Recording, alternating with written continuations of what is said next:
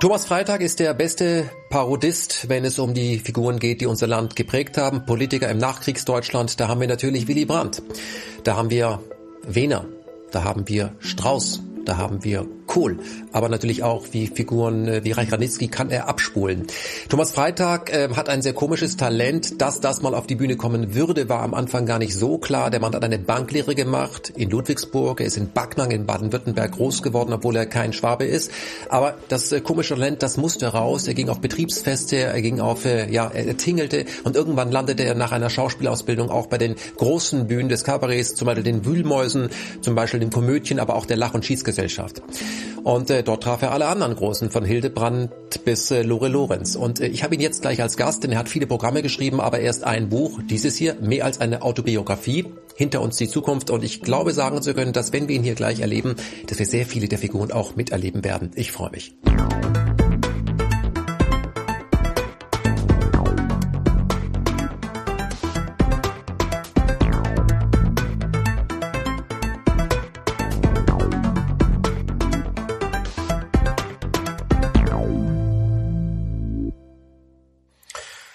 Thomas Freitag, hinter uns die Zukunft. Erstmal guten Tag. Ich grüße Sie. Herr Freitag, ich möchte Sie zitieren. Wenn es um nichts ginge, hätte ich mir die letzten 50 Jahre nicht so viel Mühe gemacht. Um was geht's denn? Äh, es geht um das sich einmischen in eine Gesellschaftsform, die äh, eine Art Königsweg ist, wenn man mal sich die Vergangenheit der Menschheit anguckt, also eine Demokratie, die vielen zu ihrem Recht verhelfen soll und um das zu verteidigen, da sie nur nicht aus der Steckdose kommt, äh, lebt sie vom Mitmachen. Das haben viele immer noch nicht verstanden, dass es so ist. Und äh, ja, ich bin ambitioniert sozusagen. Ich bin vielleicht ein Spieler, ein Gaukler, ich bin Schauspieler, aber so als Liebhaber im Kleiderschrank eines Boulevardstücks, wo du schon nach dem ersten Bild weißt, wer unter welchem Bett hervorkommt, das hat mich ein bisschen, also nee, dafür muss ich es nicht machen aber vielleicht für etwas Sinnstiftendes. Mhm. Hört sich ein bisschen moralisch an, aber es sollte was mit dem Leben, mit den Menschen zu tun haben, das meinte ich damit. Mhm. Sie sind Schauspieler, Sie sind Kabarettist, Sie gehören für mich äh, zu den besten äh, Menschen, auf, die auf der Bühne andere große Persönlichkeiten derart parodieren können, dass das äh, eben nicht flach ist, sondern dass man sagt, ich spüre die Person wieder. Mhm. Also ich bin mit Ihnen ja groß geworden von Wena Brandt, wo ich denke, eigentlich sind Sie besser als die Originale manchmal, wo ich ja. sagenhaft. Sie haben dieses Buch geschrieben, äh, Hinter uns die Zukunft. Ihr erstes Buch Buch mehr als eine Biografie, als eine Autobiografie.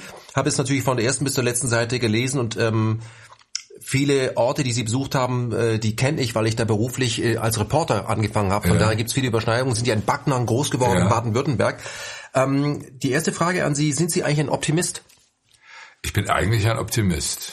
Ich bin ein pessimistischer Optimist, könnte ich sagen. Aber ich bin von Haus aus eigentlich eher ein Optimist weil ich, es liegt vielleicht daran, dass, dass man für die Schwäche des Menschen ähm, Verständnis aufbringen kann, warum die Kreatur so ist, wie sie ist und äh, dadurch entsteht eine gewisse Milde, die mich zum Optimisten werden lässt. Äh, hart gesehen bin ich manchmal, äh, sage ich, nee, das kann nicht gut gehen. Mhm. Also ich, ich bin immer da hin und her gerissen, verstehen Sie? Aber es ist ja ein, ein, Titel, der hinter uns die Zukunft beinhaltet, der einmal, ich fange ja mit einer Situation an als Zivildienstleister im Altersheim, wo das Leben zu Ende ist. Zum einen, zum anderen die Zukunftsentwürfe, die man sich unbewusst äh, vielleicht aufgebaut hat, äh, merkt man ja, vieles hat sich so verändert. Ich mische mich ein, weil eben vieles nicht so läuft, wie man es sich das wünscht, dass es laufen könnte. Und äh, wenn es eben nicht so laufen würde, befürchtet man, dass es beschissen laufen würde. Und deswegen ist dieses hinter uns die Zukunft schon richtig. Und heute auf dem Gipfel der Corona-Krise kann man das mit Fug und Recht sagen. Ich stehe vor einem Laden in Berlin, äh, Schlangen wie andere auch. Man kommt mit den unmöglichsten Leuten ins Gespräch und stellt aber unisono fest bei vielen, äh, da ist eine Art Nachdenklichkeit entstanden, die ich schon lange verinnerlicht habe bei mir. Ich bin ein zutiefst nachdenklicher Mensch über alles, was passiert und ob das richtig und ob das gut ist. Und ich stelle fest, Mensch, da tun sich Dinge bei den Leuten auf, dass die äh, Sachen reflektieren, die mich in die Hoffnung gehen lassen, so wie wir bisher so kann es nicht weitergehen. Also so wie wir bisher gelebt haben, was wir bisher unterstützt haben, was wir bisher favorisiert haben. Geglaubt haben? Geglaubt haben, das ist der richtige Begriff, genau. Äh, so wird es wahrscheinlich nicht weitergehen. Und insofern ist dann der Titel Hinter uns die Zukunft mal wieder sehr passend. Mhm. Ähm, was Sie gerade angesprochen haben, geglaubt haben, kommt da der Katholik in Ihnen raus? Ja, mit Sicherheit. Einmal katholisch, immer katholisch, um mit Heinrich Böll zu reden. Äh, aber ich war immer ein kritischer, aber ich bin natürlich äh, katholisch erzogen worden. Mein Vater war ein überzeugter Katholik, ein sehr ambitionierter, ohne jetzt bigott zu sein. Und ich kenne den Laden. Ich war ministriert, ich habe vorgebetet, ich habe vorgesungen und äh, habe diese ganze Hierarchie da mitgemacht im Altarraum und äh, ich kenne viele Kollegen von mir, von Harald Schmidt abwärts, die alle das, Dirk Bach und wer, viele bayerischen Kollegen, die haben alle ministriert und ihre ersten Erfahrungen, ihre ersten Bühnenerfahrungen im Altarraum gemacht, kann man sagen. Ja, ist ein Auftritt, auch ein Auftritt vor Publikum, ne? Das ist ein Auftritt vor Publikum, natürlich und äh, äh, diese, dieser Mechanismus, der auch immer etwas vom Selbstzweck hat, den man immer, immer zu hinterfragen, äh, den man immer hinterfragen sollte. Selbstzweck, alles was äh, Selbstzweck ist, Kirche, Beruf, Familie, Ehe, Liebe, Freundschaft und so weiter, das sollte man hinterfragen lassen oder hinterfragen selbst, äh, hinterfragen und ähm, diese, naja, diese Entwicklung, die das nimmt im Laufe eines Lebens, wenn man sich vorstellt, ich bin ja sehr spät ausgetreten, ich kenne viel, die meisten meiner Zeitgenossen sind irgendwann, nee, nicht mit mir und so, muss nicht sein. Ich kann mich da anders engagieren. Bei mir hat es lange gedauert. Hat vielleicht mit dem Elternhaus zu tun. Mein Vater ist zwar früher gestorben, meine Mutter ist aber erst relativ spät gestorben oder hat ihn Gott sei Dank lange überleben können. Mhm.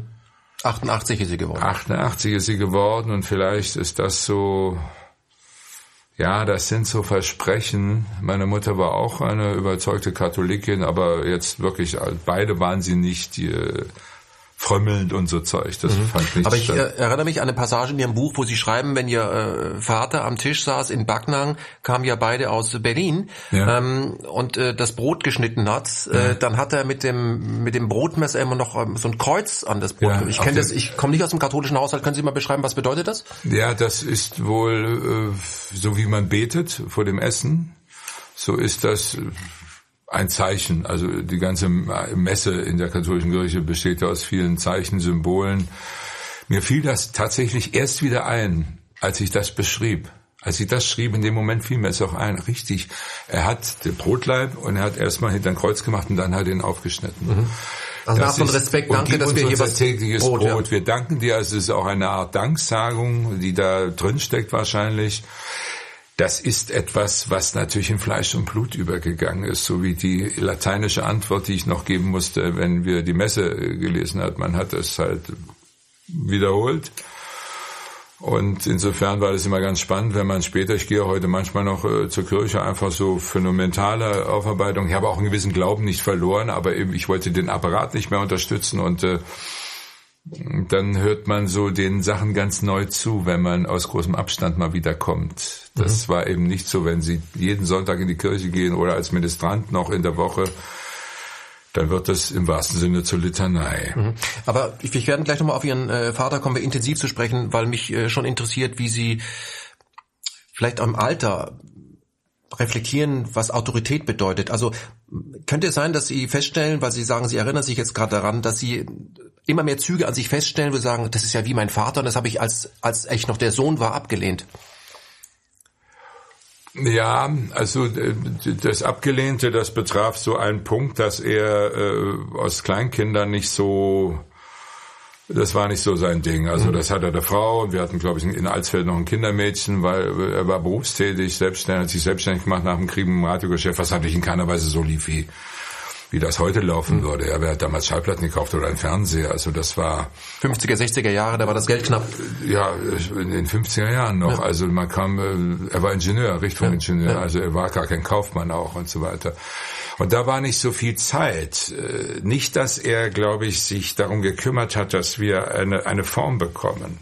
Man hat, er hat zu Klampfe gesungen, am Weihnachten wurden Lieder gesungen, das hat er selbst ähm, begleitet und äh, also wir wurden schon in einer ganz bestimmten Richtung erzogen, aber so sagen wir mal, dass dass äh, dieses in Arm nehmen und diese Nähe, was man manchmal mit der Mutter entwickelt, also was sich dann zur Mutter hin entwickelt hat, weil ist ja klar, man sucht sich dann immer einen Koalitionspartner als Kind erst recht und ähm, diese Nähe. Ich habe das dann Jahre später zu seinem 70. Geburtstag auf einer Rede mal geäußert. Mhm weil ja, können wir ja später drauf kommen, aus dem gebührenden Abstand. Aber ich habe meinen Vater trotzdem äh, verehrt. Er war ein sehr ambitionierter Mann, ein, äh, ein ehrlicher Mann. Er hat mich mitgenommen, wenn er für die Caritas gespendet hat, hat er mich mitgenommen. Dann sind wir also von Haus zu Haus. Es gab so Phasen immer, wo man für die Caritas gespendet hat. Und das in diesem evangelischen Backnang, da waren wir in der Diaspora. Das habe ich ganz gerne gemacht. Ob er mich jetzt mitgenommen hat, weil ich, weil der Bub daneben steht, man kennt ja sowas. Das weiß ich nicht, möchte ich mal nicht mal unterstellen, aber er war engagiert, er hat mhm. sich sehr engagiert in, also, Politik und in die Gemeinde und so weiter. War ein CDU-Mann ähm, und äh, ja. wenn ich das richtig verstanden habe, ja, und, und Sie waren dann später ein Willy Brandt-Freund und das ist, hat ja zu Konflikten geführt in der Familie. Mm, ja, aber auch hier gekonnt von ihm aus, äh, sagen wir mal so, er äh, ist in die hessische CDU eingetreten nach dem Krieg. Es war in Alsfeld im roten Hessen. Das Hessen war rot und hat da die CDU mit aufgebaut. Aber getrunken hat er mit den Sozialdemokraten. Mhm. Und äh, wenn ich ihn heute betrachte aus diesem Abstand, mein Vater war die Inkarnation eines Sozialdemokraten. Aber die katholische Erziehung, auch zum Teil im Osten, der Großeltern wohnt in Posen, die er besuchte, Bund Neudeutschland, das weiß ich noch, äh, wie er sich engagiert hat, war Gaugraf von Berlin, also Jugendgruppen unter sich gehabt und so weiter. Äh, die katholische Erziehung hat das Übrige getan und da war er nun schon Sozialdemokrat, das war er links und waren, waren Atheisten. Also damit wollte man nichts zu tun haben. Ich erinnere mich, dass wir äh, von Leuten, wo wir wussten, das sind vielleicht Kommunisten, beim Gang zur Kirche, dass man auf die andere Straßenseite ging, nur weil der völlig bekloppt, das sind so Bilder, die mir da hochgekommen sind. Ne? Mit den gleichen Leuten ist man später oder denselben Leuten ist man befreundet äh, gewesen, dann viel, viele Jahre später, als Erwachsener. Also solche Dinge gab's noch. Und der Russe steht vor der Tür. Wenn man, man hat, man hat Dinge einfach nachgemacht, ohne sie zu hinterfragen. Der Aufwachprozess ja, hat ja noch nicht stattgefunden. Ja, nein, man, also, das können Sie doch nicht wissen. Als fünf bis zehnjähriger, was wissen Sie denn da schon? Das ist ja wie mit der Schule. In, diesem, in dieser Schule, wo ich war, da war die Hälfte, es war ein riesen Lehrerseminar, ein wahnsinniges Gebäude, und da war die Hälfte in die Grundschule und die andere Hälfte war gesperrt. Das war ein Flüchtlingsheim. Das wusste man, aber man wusste nichts von diesen Leuten. Man sah sie auch kaum und Flüchtlinge, das ist, äh, ich merkte es beim Aussprechen und gerade damals beim Schwaben, das kriegt die denn so äh, Flüchtling, das war dann so ein Beigeschmack, also das hatte etwas und das hat sich ja bis heute nicht geändert und mhm. damals. Also der, der Schwabe fragt ja immer, wer zahlt jetzt das? Wer zahlt jetzt das? Was genau, was Sie sagen, wer zahlt jetzt das? Und, und das war, das, das, das war die Hauptbedrohung für Sie eigentlich, die Häusle hatten und damals, wie auch immer die Zeit war und die Zeit war ja noch nicht toll, die Menschen waren ja noch nicht reich und so weiter, sondern es war ja, war ja fünf, sechs Jahre nach dem Krieg, mhm. nach Kriegsende. Aber das hatte so was, äh, was wolle, was wolle die hier? Mhm. Ne, es hatte sowas äh, und das muss nicht sein. Mhm. Ich möchte noch mal auf Ihren Vater äh, um zu sprechen kommen, auf den wir aber noch intensiver zu sprechen kommen werden. Ähm, die Figuren, die Sie später dargestellt haben, wenn ich mit Ihnen äh, am Tisch sitze, dann höre ich ja immer auch alle Figuren, die Sie, mit denen Sie, die Sie geschaffen haben, ja, ja also von, von ja von Brandt, Wehner, Strauß, ja. Reich, Ranis, das höre ich immer, das läuft immer mit. Das ist das verfolgt. Das Schicksal. Das ist Schicksal. Man ja. kriegt auf der Straße gesagt, sie werden dem Strauß oder sie werden dem Brandt immer ähnlicher, mhm. wobei das ein Quantensprung ist. ähm, ja, was ich sagen möchte ist, ähm, haben Sie sich über diese Figuren auch und diese Autoritäten auch gewissermaßen ähm, zu Lebzeiten schon an Ihrem Vater abgearbeitet? Hat was hat das was damit zu tun? Naja, äh, man hat es zuerst nicht verfolgt. Es war Adenauer, Adenauer war der Kanzler und äh, mein Vater, ich wusste, sogar der Arbeitsminister muss mal bei uns gewesen sein von Baden-Württemberg. Also mein Vater war ja äh, durch die, das Engagement der CDU da weiter aktiv. Er war in der CDU aktiv und äh, kannte auch einige Leute. Ich weiß, dass er den Eugen Gerstenmeier kannte, der späteren Bundestagspräsidenten. Das wusste man so und man hat das und, und Bischöfe und Namen, die fielen. Also es war alles so im Geiste, aber eher progressiv, aus heutiger Sicht vielleicht etwas gewagt. Äh, er war bei den Fortschrittlichen in jedem Fall. Also er war nicht bei den ganz äh, Konservativen, sondern bei den Progressiven, aber er war ambitionierter Katholik und auch dadurch die CDU, das Christliche. Das christliche Menschenbild war das. Das war sein. Äh, das, das ist in jedem Fall das Entscheidende und das hat man immer wieder an Punkten gemerkt, wenn mit zunehmendem Wohlstand äh, zu Hause und Freunde sich veränderten, dann plötzlich Tennis spielten, andere Freunde hatten und man merkte es so ein bisschen, das hat ihn wahnsinnig irritiert. Also mein Vater war durch Geld oder in keiner Weise zu korrumpieren. Das hat ihm in keiner Weise beeindruckt. Mich übrigens auch nie. Es diente lediglich, um mich frei zu machen, mhm. aber nicht, dass ich mich daran berausche und sage jetzt, der Geldspeicher muss jetzt neu gebaut werden, weil ich möchte noch mehr sehen als Dagobert Duck. Nee, sowas nicht. Mhm. Und er war da unbestechlich eigentlich und hat sich sogar verwundert darüber geäußert, dass die Leute sich so entwickeln, dass das Geld die Menschen verändert. Mhm. Das ist Ihr, Ihr erstes Buch, was Sie geschrieben haben. Sie ja. haben ja sehr viele Programme geschrieben. Ähm, ich habe im Buch sehr oft gelacht. Ich finde nur den Titel, also Hinter uns die Zukunft, ich hätte es genannt äh, Freitag for Future. Ja, das muss ich Ihnen sagen, da ist mir der Verlag in den Rücken gefallen, denn mhm. als ich das Buch, als ich das Buch in Händen hielt, stand das da drauf. Also ja. Ich hatte das vorher schon in den Entwicklungen, ich fand das sehr gut und Freunde von mir waren geradezu euphorisch, super. Mhm. Äh, aber ähm, weil ich finde es extrem nach vorne gewandt. Ja, aber ja, es ist aber eine Rückschau, die nach vorne gewandt richtig, ist. So ich das, das ist richtig. Und wenn man das beides beinhaltet, ist es auch gut. Wir haben sogar überlegt, ob man das Programm danach benennen sollte, aber es taucht ja im, im, im das neue Programm, was ja. ich machen werde, ja. es taucht ja im Zusammenhang mit dem Buch auf. Ähm, es ist aber so ein bisschen Kabarett. Mhm. Ja, also es ist natürlich eine satirische, weil ich halt Freitag heiße, deswegen mhm. und weil wir diese Auseinandersetzung mit diesem Vorgang haben, äh, äh, Friday for Future. Insofern ist äh, das wollte ich eben nicht. Es sollte ja auch kein Kabarettbuch werden. Ja, ja. Ich wollte ja, dass die Leute mal mitkriegen, dass ich eigentlich ein zutiefst nachdenklicher Mensch bin. ich glaube, das wissen sie schon. Ja. Das, das, das ist, ich glaube, das ist das ähm, der Fluch, wenn man sehr unterhaltsam ist. Ja. ja. Ähm, das dann mach doch mal den. Aber da kommen wir jetzt mal drauf. Ähm, 50 Jahre Bühnenerfahrung, äh, Rock'n'Roll und Wirklichkeit. Wie ist das denn eigentlich? Ist das wirklich so cool, immer aus dem Koffer zu leben und sich nachts irgendwo in der Provinz, ja, die in, in, in irgendeinem spießigen Ort in Hessen oder sonst Nein, wo die Frage stellen, was kriege ich nach 22 Uhr noch zu essen? Ja, das ist immer die erste Frage, die ich stelle. Also ich bin ja die viele Jahre immer mit einem Techniker gefahren und der Techniker, als ich dann nach Berlin zog von Köln, ich habe ja lange in Köln gelebt, ist der der wohnt in Krefeld, da sagt mit zwei Autos, jetzt ich aus Berlin und du in Krefeld und überhaupt, du bist jetzt in einem Alter, wo du mal Boden gewinnen solltest. Und äh, weil es ist ja so eine Art Roadie, ne? Und genau. da sage ich, was machst du? Mach, mach mal eine Ausbildung, mach mal einen Beleuchtungsmeister, mach mal einen Bühnenmeister und so weiter. Also ich äh, mache das jetzt selbst. Ich gewöhne mich ich bin sehr treu, wenn ich mit Leuten zusammenarbeite, mein ganzes Leben, die mir gut getan haben, wechsle ich sie kaum. Äh, eigentlich nicht, nur dann, wenn man enttäuscht wurde. Und äh, ich dachte, ich mache das jetzt alleine. Das ist nochmal anstrengend. Also wenn ich jetzt heute dieses Europaprogramm, was ich äh, noch spielen sollte, geht hm. leider nicht ja. durch die Zwangspause. Zwangspause. Dann äh, richte ich selbst ein. Ich brauche zweieinhalb Stunden dafür, weil ich nicht will, dass der Techniker in Stress kommt. Er kennt das Programm nicht. Das, ja, mhm. da muss ich ihm äh, behutsam da reinhelfen, dass er keinen, keinen, keinen Stress kriegt, weil er kennt es ja nicht und dass das entspannt läuft, dass wir beide, ich entspannt spielen kann, hoffentlich kommt jetzt die Anspielung und er das aber auch weiß, es wird x-mal geprobt und so weiter, die Beleuchtung und so.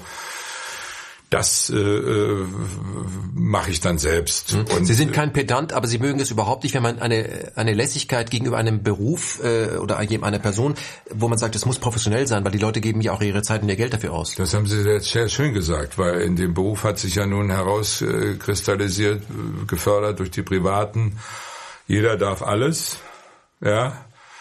Äh, das Mittelmaß darf aufs Topdeck und darf alles und äh, da gibt es so da gibt es so Sachen, die nicht funktionieren für mich. Also wenn Sie wenn ich mal an meinen ersten Funk denke, wir springen jetzt schon, ich merke, ich wollte eigentlich was ganz anderes erzählen, wir waren ja für unterwegs, aber an meinen ersten Funk, ich habe mir fast in die Hose gemacht, um ja richtig zu sprechen, korrekt zu sein, ja, der Unterhaltungschef beim WDR hat mich damals noch geholt und so und äh, man hat sich geschämt, wenn man nicht deutlich gesprochen hat und, und, und, und, und. Also alles Sachen, die heute, pff, selbst was, das, was die Sender anbieten zum Teil, wo ich sage, mein Gott, das geht ja nicht, wen ihr da habt das ist, das spielt alles keine Rolle mehr. Also man hat so ein Rüstzeug. Auch ich ziehe mich an für meinen Auftritt, ziehe mich um in mein Kostüm und hinterher ziehe ich mich wieder aus.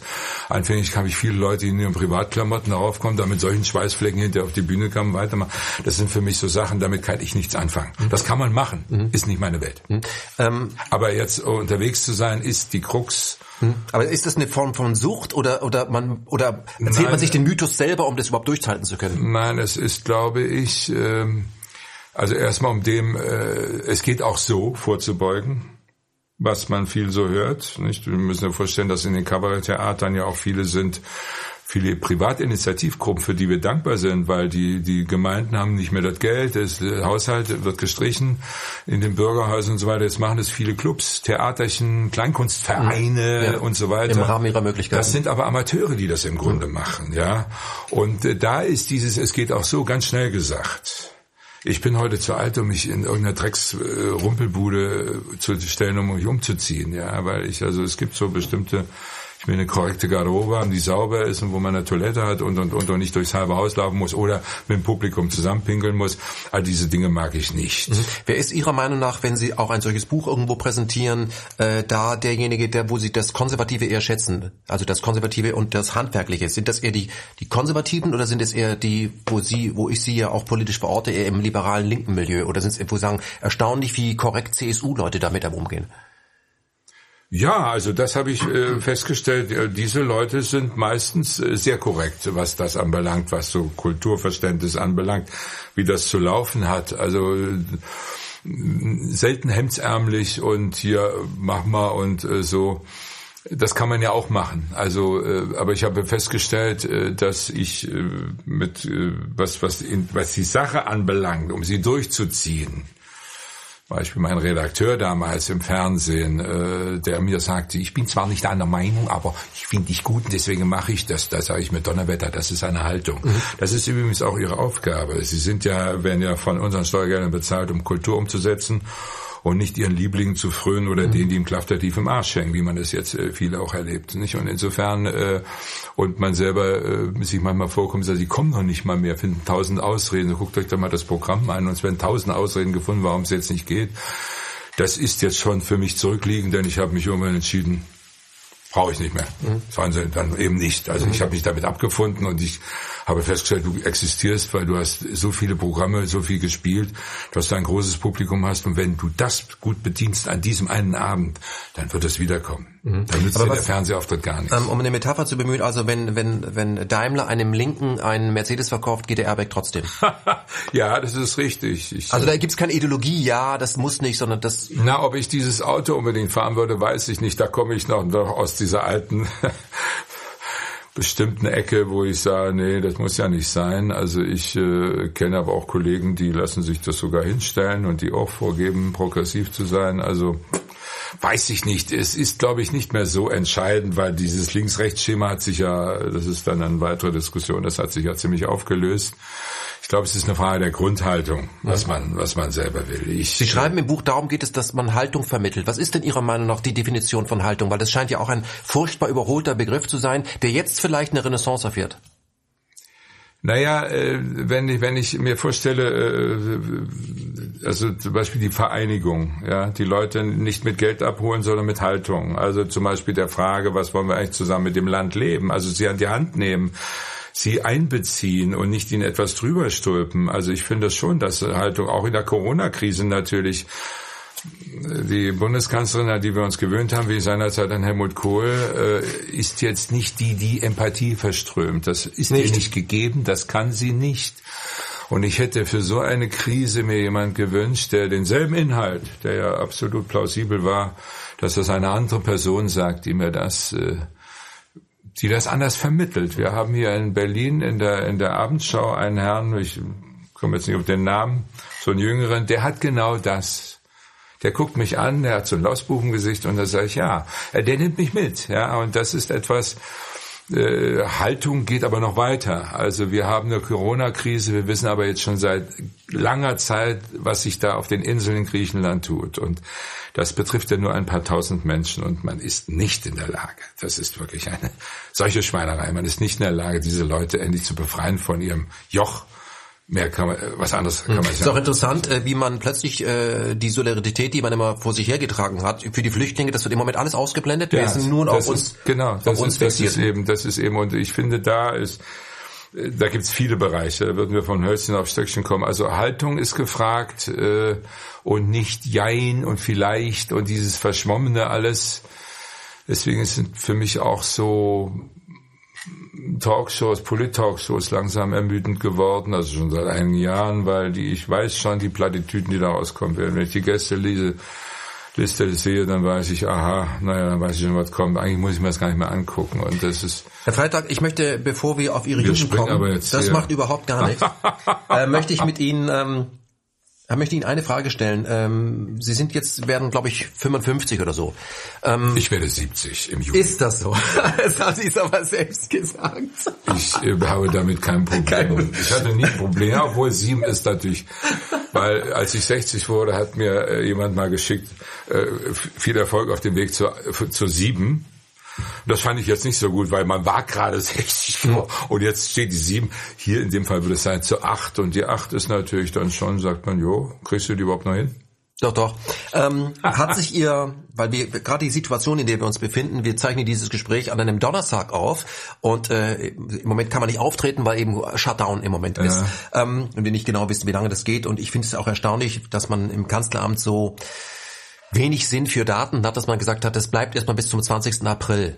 Mhm. Das ist schon ein sehr belastetes Datum und da soll es bis dann... Bis zum 19. Der 20. ist dann bewusst nicht genannt worden. Ich habe ihn doch so gelesen. Egal.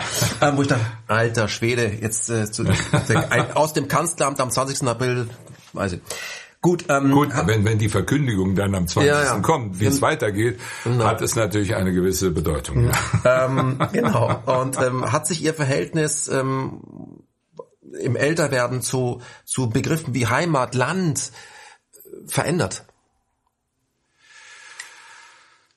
Ja, ich meine, ich komme aus diesem Land, es hat meine Sprache, äh, es hat meine Kultur, also ich habe ja die Kultur, die ich kenne, die mir, äh, ich bin ja auch an schönen Orten der Welt gewesen und da haben wir immer wieder festgestellt, äh, aber die Kultur würde uns fehlen. Ja, so schön das hier ist, aber ich brauche das und äh, das ist Ihr Zugang zu den Menschen, Ihre Muttersprache. Ja, ich gebe aber zu, ich hatte auch eine Zeit lang darüber nachgedacht, das Buch durch Zufall Deutsch zu nennen.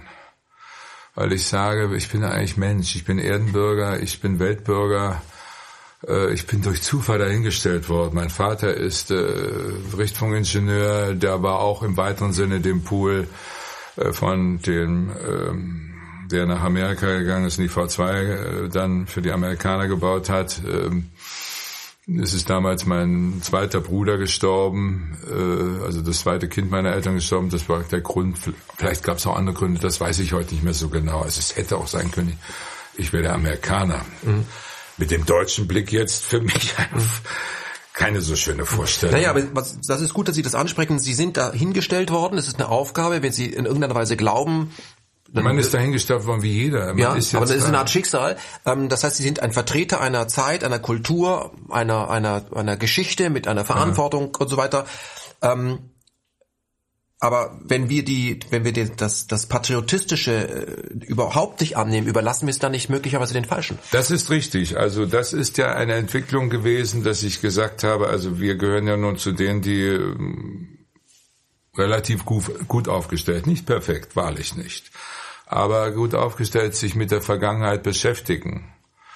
Also wenn ich an, an Spanien denke, Avenida Franco und was es alles gibt, Italien auch noch Plätze und äh, Griechenland, äh, wo die Diktaturen herrschen. Also wir sind da doch, kann man schon sagen, sehr fortschrittlich sogar. Ähm, aber es war ja immer etwas Beschwerendes äh, Deutsche, also am Anfang, wenn man das dann mitbekommen hat, was gewesen ist, das war schon etwas Unangenehmes. Aber irgendwo äh, haben wir natürlich auch eine Kultur. Und äh, dieser Vorhang dieser zwölf Jahre, dieser zwölf Jahre Hitler-Diktatur, der hat wirklich so viel verdichtet, dass es einem wirklich genommen wurde, da mal dahinter zu schauen.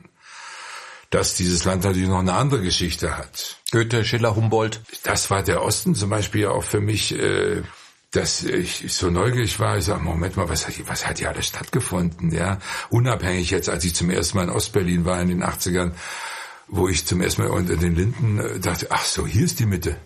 Ja. Und äh, ähm, das wurde aber alles verdeckt durch die Geschichte so ein bisschen. Nicht? Und ähm, dieses dieses bereitwillige Mea culpa, diese Gratwanderung mit diesem bereitwilligen Mea culpa, ähm, mir hat mein Türke gesagt, ihr habt einen Vogel in der Richtung. Also ihr zieht euch das ja so an permanent. Mit der Geißelung, mhm. ja. Ich habe das nicht ganz so gesehen. Man kann die Sache nicht abstreifen. Sie haben es sich leicht gemacht mit den Armeniern. Nee, hat nicht stattgefunden. Mhm. Wiedersehen. So geht's natürlich nicht. Mhm. Es geht natürlich nicht zu sagen, das war ein Vogelschiss, das sind wir uns vollkommen und das, einig. Und das natürlich, wenn Sie auf den Vogelschiss ja. kommen, war eine, das fand ich natürlich unglaublich. Ja. Und da muss ich sagen, da habe ich das hat mich in einem Programm erwischt, wo dieser Rübenbauer, dieser hohe EU-Beamte, der ich spiele, der europaweit für Kreisverkehr zuständig ist, das ist ein Beamter, kann der zu dem Thema Stellung nehmen? Dann hatte ich andere Figuren und dann kam ich auf die Idee, Gott, der landet nach diesem Crash, den er bei der Einweihung hat. Das muss man dem Zuschauer vielleicht kurz sagen. Das ist also ein EU-Beamter, der auf Lesbos einen Kreisverkehr einweiht. Mit einem Pomp Wiener Philharmoniker und allem Gedöns. Und Vertreter aus allen Mitgliedstaaten sollen den Kreisverkehr einfahren und da kommt ihm ein Idiot entgegen. Das waren natürlich die Engländer.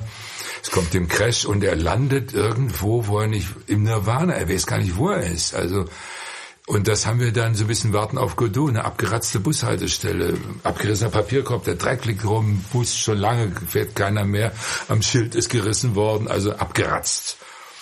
Und der denkt immer, klar kommt der Dienstwagen, holt ihn ab, bis der das allmählich merkt, hier ist nichts. Und dann kommen merkwürdige Figuren. Das ist so ein bisschen, jetzt muss ich sehen, dass ich den Bogen wieder zurückkriege. Was wollte ich damit sagen? Zustandsbeschreibung Europa. Zustandsbeschreibung Europa, ja. Und den haben wir ausgewählt, natürlich als Aufhänger. Als Aufhänger. Und äh, dass der Engländer ist gegen ihn gefahren und er ist jetzt da oben. Das heißt ein Bild. Mhm.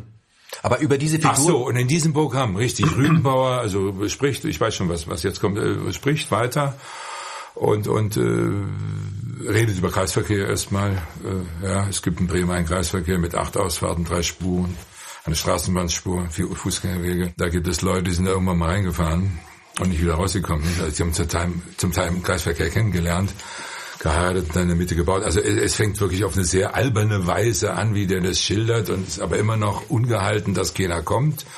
Und so läuft das Programm allmählich. Und er redet halt über Europa und was da für Leute sind und äh, welche er nicht gut findet und welche er sich mobst. So, und jetzt passiert diese Geschichte. Aber es ist ein Beamter. Und da habe ich gesagt, also so ein Thema explizit kann dieser Rübenbauer nicht. Äh, und dann habe ich gesagt, ich lasse das Willy Brandt bearbeiten. Der hat diese moralische Autorität und äh, der Rübenbauer lamentiert also über die Entwicklung der Partei und er begreift nicht, warum diese alte SPD so viele Probleme mit ihrem Führungspersonal hat. Drehe mich und rede weg vom Publikum. Nach hinten. Hm. Können Sie der jüngeren Generation mal erklären, SPD, was war das nochmal? SPD. Naja gut, SPD, das ist die älteste Partei, äh, die es gibt in Deutschland. Die hatte ihr Sinn und Zweck äh, eben aus der Bewegung der, gegenüber den konservativen Parteien, den Machtstrukturen im Königreich und äh, einer Monarchie und dass es um Rechte ging, um Rechte der Arbeitnehmer. Und dafür haben sie immer gekämpft. Waren die einzigen, die das muss man ja immer wieder hervorheben, im Ermächtigungsgesetz eben nicht hier gerufen haben, sondern dagegen waren. Das muss man ihnen schon sehr hoch anrechnen, denn es war nicht ungefährlich, dagegen zu sein in diesen Zeiten damals. Andere haben sich arrangiert und doch dann eben Ja gestimmt. Und was daraus geworden ist, hat man ja dann erlebt. Die größte Katastrophe des letzten Jahrhunderts. Und äh, Insofern so, und jetzt kommt dieser Vogelschiss. Und dann habe ich mir gedacht, der Brand, der Vorsitzender war lange Jahre, der längste Vorsitzende, den sie überhaupt hatten in der Nachkriegsära, eine regierender Bürgermeister von Berlin, der ambitioniert war und eben gesagt hat, der Kalte Krieg, um das jetzt zu verknappen für die jüngeren Zuschauer, der Kalte Krieg, äh, das ist nicht gut, wir müssen, wir müssen miteinander reden. Wir müssen miteinander reden, hier über die Grenze hinweg in Richtung Osten und auch Erleichterung ging es ja damals hier, was das Berlin anbelangt, Berlin-Abkommen und so weiter. Und Adenauer war ja Westbündnis, hat neun Tage gebraucht, als die Mauer gebaut wurde, um überhaupt mal in Berlin zu erscheinen, der Kanzler der Bundesrepublik Deutschland, weil er auch ein bisschen Angst hatte plötzlich, dass Willy Brandt äh, zu groß werden könnte, irgendwann mal als Gegenkandidat. Dazu ist es ja dann auch gekommen später. Also das bitte verknappt nur, ich bin ja kein Historiker. Und ähm, Jetzt kommt äh, Gauland mit dem Vogelschiss und dann äh, sagt das eben der Rübenbauer, begreift ja, um diese alte Partei so wie Probleme mit ihrem Fürstenländer hat und sage dann, weg vom Publikum, ich kann dir sagen, wo denn das liegt. Also den alten Brand. Ne? Und dann erklärt er das. Was sagt denn der da? Schuld an dem ganzen Debakel ist Rainer Fetting, dieser Bildhauer. Der wollte mir doch mit seiner Willi-Plastik aus Bronze in der neuen Parteizentrale in Berlin eigentlich eine Freude machen. Er hat das Gegenteil geschaffen. Er hat ein Monster geschaffen. Ich bin viel zu groß geworden. 3,70 Meter hoch, 500 Kilo schwer. Dagegen sieht doch jeder meiner Nachfolger mickrig aus. Selbst Gabriel in seinen dicksten Zeiten. Die kriegen einen Schreck, wenn sie mich sehen. Und dann mache ich da auch noch so eine richtungsweisende Geste, die von meinen Nachfolgern ganz offensichtlich samt und sonders missverstanden wird, denn immer wenn die um mich herum eine Presseerklärung abgeben, machen die das immer mit eingezogenem Kopf, weil sie Angst haben, ein falsches Wort und sie kriegen eine gescheuert. Und ich hätte ihn gerne eine gescheuert, für Hartz IV. So, und da sagt er, ich muss hier weg. Sonst traut sich am Ende dieser Kevin Kühner zu wichtigen Themen auch nicht mehr den Mund aufzumachen. Und das fände er schade, gerade jetzt, wo wieder Nazis im Reichstag sitzen. Für die der zwölfjährige Hitler-Terror ein Vogelschiss der Geschichte war. Würden Sie das... Dann sagt er noch, wenn ich das zu Ende führen darf, sei ein Vogelschiss lässt das im Raum stehen und sagt, 60 Millionen Tote, ein Vogelschiss. Auf sowas muss man auch mal kommen. Und dann löse ich mich aus dieser Figur wieder raus. Herr Freitag, wenn, äh, wenn Sie sagen, da sitzen äh, Nazis im, in, ähm, im Bundestag, sprechen Sie ja von der AfD. Wenn man sich mal anschaut, kann man gerne mal eingeben, ehemalige NSDAP-Mitglieder in der Regierung nach 49 stellen ja, fest, das Who is Who, das Who is Who. Ja, Glocke.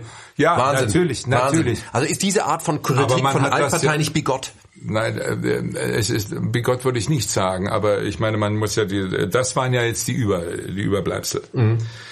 Also Adenauer hat ja gesagt, also wenn es nach dem gegangen wäre, hätte ich mit keinem eine Regierung bilden können. Sie hatten ja alle irgendwie, steckten mhm. sie ja drin. Aber in welche ich, Position man mhm. sie gehievt hat, ist ja noch eine andere Frage. Aber worauf ich hinaus möchte, es gibt natürlich in der AfD ein paar Menschen, die höchst merkwürdig sind, über die, die nennen wir gar nicht, sonst äh, mhm. triggern wir die Leute noch. Aber ist nicht jeder, der die AfD, es muss jeder, der die AfD wählen, äh, ist das automatisch ein Nazi? Nein, nein, das habe ich auch gar nicht behauptet. Aber wenn solche, wenn man das Ausreizen von Begriffen, wie weit kann ich gehen? Mhm. Und da äh, sind sie ja lange dabei. Also ich, es gibt an einer Stelle eine Stelle, wo ich schreibe, ähm, also wo ich auf Strauß, dass ich ab, um Abbilde leiste. Äh, ich hatte ja auch ein Strauß-Programm gemacht, als der sich anschickte, Kanzler zu werden. Der schon manchmal fragwürdige Geschichten, wo man sagt, ist das noch ein Demokrat? Ratten- und Schmeißfliegen, mit euch würde ich da aufräumen und so weiter.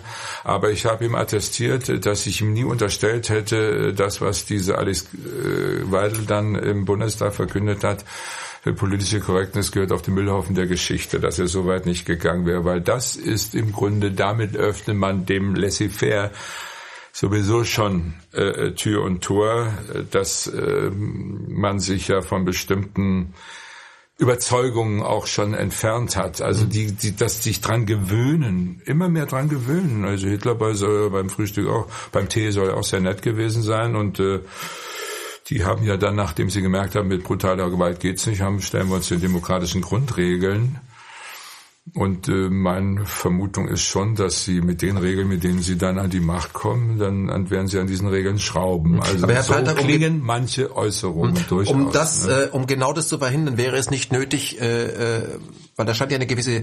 Warum wählen Leute das? Das ist eine Frage. Und vielleicht hat es. Das ist eine andere Sache. Ja, vielleicht hat es damit jetzt aus Frust. Ja, aber vielleicht auch, das, verstehen kann. dass wir alle, die wir nicht AfD-Wähler sind, uns die ja. Frage stellen: Vielleicht können wir dem, äh, äh, dass diesen Leuten das Wasser dahingehend abgraben indem wir zum Beispiel auch sagen, ist, wir brauchen einen gesunden Patriotismus. Dagegen habe ich ja nichts. Aber äh, wenn Sie, wenn Sie, gerade wie Sie sagt, wir, wir wählen ja alle nicht AfD. Warum wählen die AfD? Muss ich unbedingt AfD wählen, wenn ich einen Zorn habe? Ich habe den, einen langen Zorn in meinem Job. Ich habe, äh, Kabarett ist für mich verarbeitete Wut. Ich rege mich über vieles auf. Immer wieder neu. Und deswegen mache ich das überhaupt noch. Sonst könnte ich es mir wirklich bequemer machen, ins Konzert gehen. Aber ich, ich, ich mache das. Aber ich muss doch deswegen jetzt nicht bestimmten Sachen nachhängen, die, äh, die ich auch ein bisschen reflektieren kann aus der Geschichte heraus. Was soll das heißen? Abgesehen davon, das Vokabular bestimmter Leute auf mhm. bestimmten Tagungen. Ich meine, es gibt genug Beispiele. Wir müssen ja die, nicht anfangen, Nein. die zu zitieren. Das ist nicht mehr meine Welt. Das ist Verlassen eines gewissen Grundkonsenses, den wir hatten und haben müssen. Ich will, dass in allen Lagern gute Leute sitzen. Sonst funktioniert ein Gemeinwesen nicht. Aber es gibt Spielregeln. Und äh, an die Spielregeln sollte man sich halten. Der, der auftretende Hass, ich meine, das, was Sie im Netz erleben, ist nichts anderes als die braunen Horden, die früher auf dem Laster als Schlägertrupps durch die Straßen gefahren sind. Das bedienen Sie jetzt im Netz. Das ist ja viel besser. So viel zum Thema Fortschritt von bestimmten Sachen. Also äh, ich bin da sehr, ich bin da sehr hellhörig. Und da wir aus, als gebrannte Kinder aus so etwas kommen, sind wir anders als andere mit leider in dieser Frage, die Sie gerade aufgeworfen haben, mit diesem gesunden Patriotismus. Mir geht das manchmal auch auf die Nerven. Ich sage, wir können doch zu was stehen. Wir mhm. haben doch was vorzuweisen. Hat sich meiner Meinung nach erst mit den Fußball-Weltmeisterschaften äh, getan, schauen Sie, schauen Sie, dass wir eine deutsche Flagge halten ja, können. Ja, aber ich habe ja auch dieses Beispiel gebracht äh, über über über das Stehlenfeld.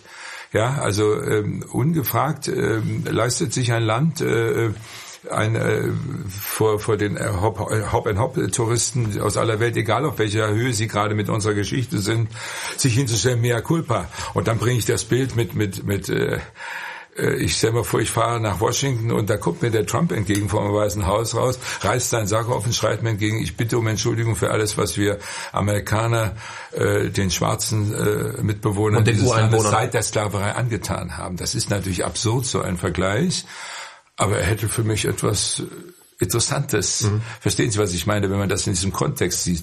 Ich bringe auch andere Bilder, wo ich sage, wenn wir, wenn ich zwischen auf, im Niemandsland zwischen Ost und West stand mit dem Auto, ähm, warum sollte man hier nicht ein Picknick machen? Das ist genauso absurd wie die ganze Grenze selbst. Aber das, was Sie beschreiben, ist ja etwas, was ich ja auch als äh, nicht 100% Deutsche auch immer von außen beobachte. Ja. Ähm, niemand würde äh, im Außen auf die Idee kommen, also die Franzosen jedenfalls nicht, wie Sie beschreiben, äh, ein Schild aufzustellen, Paris, Hauptstadt Frankreichs. Das, das würde kein das, Mensch machen. Jetzt sind wir beim Selbstverständnis. Das, das genau. meine ich. Das, das würde ja keiner machen. Das würde keiner machen. Das habe ich ja auch. Äh, als ich zum ersten Mal in Leipzig auftrat, dachte ich, ich gehe da nicht hin mit meinem Erfolgsprogramm, weil ich möchte, äh, mich bewegt das alles so sehr, diese, äh, diese Wende und diese, dieses Kennenlernen, dieses neue Kennenlernen. Und ich bin ja mit, mit neugierigen Augen in den Osten gefahren.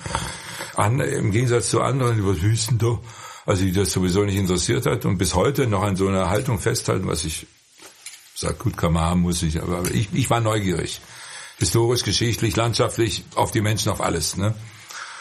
Und da habe ich auch ges äh, gesagt, wenn ich früher nach, nach Berlin gefahren bin und dann kommt man ja von Hamburg, kommt man ja dann durch die DDR und da steht dann Ostberlin, Hauptstadt der DDR. Da habe ich immer gesagt, wenn man jetzt erstmal hinschreiben muss, und dann fällt mir ein, ich fahre über die Grenze nach Frankreich und da steht Paris, Hauptstadt von Frankreich. In meiner, aber ich habe versucht, auf die Leute zuzugehen, indem ich gesagt habe, wir sind aber auch merkwürdig aufgestellt. Der Karl Carstens mhm. hat gesagt, die Deutschen mögen ihr Land mehr, mehr lieben. Ja. Und dann habe ich das Bild gebracht von Montmartre, wenn die Leute vormittags ihren Pastis trinken in einer Bar, in einem Bistro. Und dann läuft das Radio zu welchen. Da gestern hat Staatspräsident Mitterrand den Franzosen aufgefordert, sie mögen ihr Land mehr lieben. Da würden sie alles Glas abstellen, sagen, sie gehört in die Klapsmühle. Mhm. Das Selbstverständnis ist, das ist so eine Sache. Mhm. Aber Herr Freitag, Stanislav Fletch hat mal gesagt, sag nicht, ich bin, du musst es sein. Ähm, ich möchte, ich möchte auf ein etwas eingehen, ob Sie das auch, ich glaube, Sie verstehen, was ich sagen möchte. Und also Sie würden nie auf die Idee kommen, sich ein Auto zu kaufen und die äh, Rückleuchten in der deutschen Flagge zu gestalten.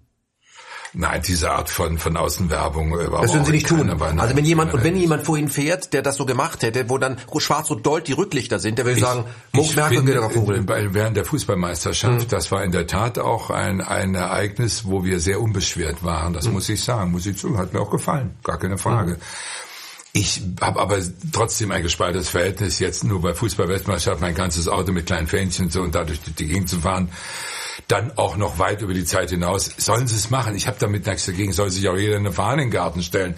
Die Schweden haben in jedem Garten eine schwedische Fahne. Die Schweizer auch. Die Schweizer auch. Also mhm. sollen sie machen. Bei uns ist das halt, wenn man so will, beschädigt und auch ein bisschen es hat vielleicht auch viel zu wenig Helfer gegeben im Aufbearbeiten dieses Selbstverständnisses. Das ist aber der Punkt, müssen wir nicht anfangen für die nächste Generation, es natürlich, zu reparieren? Natürlich, wir, wir müssen ständig dran arbeiten mhm. an diesem Bild. Wir müssen ständig dran arbeiten. Die Keule wird ja permanent rausgeholt. Ich meine, es ist doch wirklich idiotisch, dass äh, einer, der das Wort Nazi permanent im Mund führt und selber ein Staatsterrorist wie Erdogan, ja, dass der uns ständig das bescheinigt, äh, dass wir das wären. Das ist, das ist so die Keule, die mit der man zurückstellen kann. Man weiß, die Deutschen zucken das sofort zusammen. Wenn das kommt, zucken sie sofort zusammen. Nochmal zurück zum Autobeispiel, weil Leute kaufen sich äh, einen Mini und der ist der Union Jack, also die, das, die Flagge eines Imperiums, die ja auch relativ brutal waren, äh, über viele hundert Jahre. Ähm, das ist die Rückleuchten und damit haben wir Deutschen kein Problem. Ich beobachte das als auch Halbdeutscher und denke, die Deutschen sind manchmal ein bisschen lustig.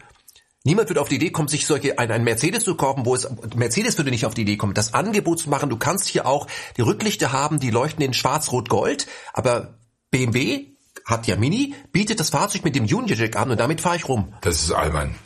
Und das, das macht mir aber nichts aus. Ich denke, irgendwie, wir sollten ist, anfangen. Das ist ein anderes Thema. Das mit dem Union Check ist ja dieses. Das ist Pop. Äh, das ist Pop und man möchte, man möchte, man findet komischerweise ähm, äh, das Englische und alles da drüben viel besser, obwohl wir eine unglaublich reiche Sprache haben. Mhm äh, man könnte jetzt also einen, einen äh, neuen Duden rausbringen äh, und bestimmte Worte eliminieren, die für Schönheit, Anmut, verheißungsvoll, anheimelnd, wunderbar und so weiter, man nur geil hinschreiben. Also geil, geil, geil, great, great, great könnte man hinschreiben. Amazing. Das heißt amazing, dass das reduzieren. Und da sage ich immer, das hat diese Sprache eigentlich, die diese äh, Dichter hervorgebracht und Schriftsteller und diese Anmut in der Sprache auch mhm. umgehen konnten, Hoffmannsthal und so weiter. Das ist, äh, das haben wir nicht verdient. Und warum kommt dieses Negieren, dieses Gro Ich hatte ja auch ein Programm diesbezüglich, der kaltwürdiger Schüttlöffel, das war vor dem Europaprogramm, wo ich sage, um Sprache gehen, ja, um, um wie drücken wir uns aus, um Kultur überhaupt, also Verlust, dieser Verlust eben auch.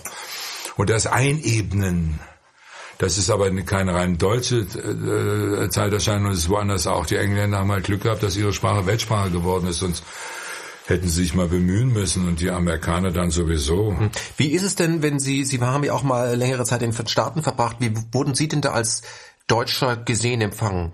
Die fanden das immer toll, also das war ja aufregend. Wobei ich mir nie sicher war, wenn ich sie gefragt hätte, ob sie äh, also die Frage, lebt Adolf noch? Die habe ich nicht gehört. Mhm. Ja. Aber heute ist es noch bei vielen, die denken immer noch, wir sind da, also wer hier war, weiß ja, das ist ja ganz anders und die Deutschen sind sehr, sehr fortschrittlich. Aber äh, die, die sind wenig informiert. Wir kommen ja auch ganz klein vor, also da sollten wir uns nichts einbilden.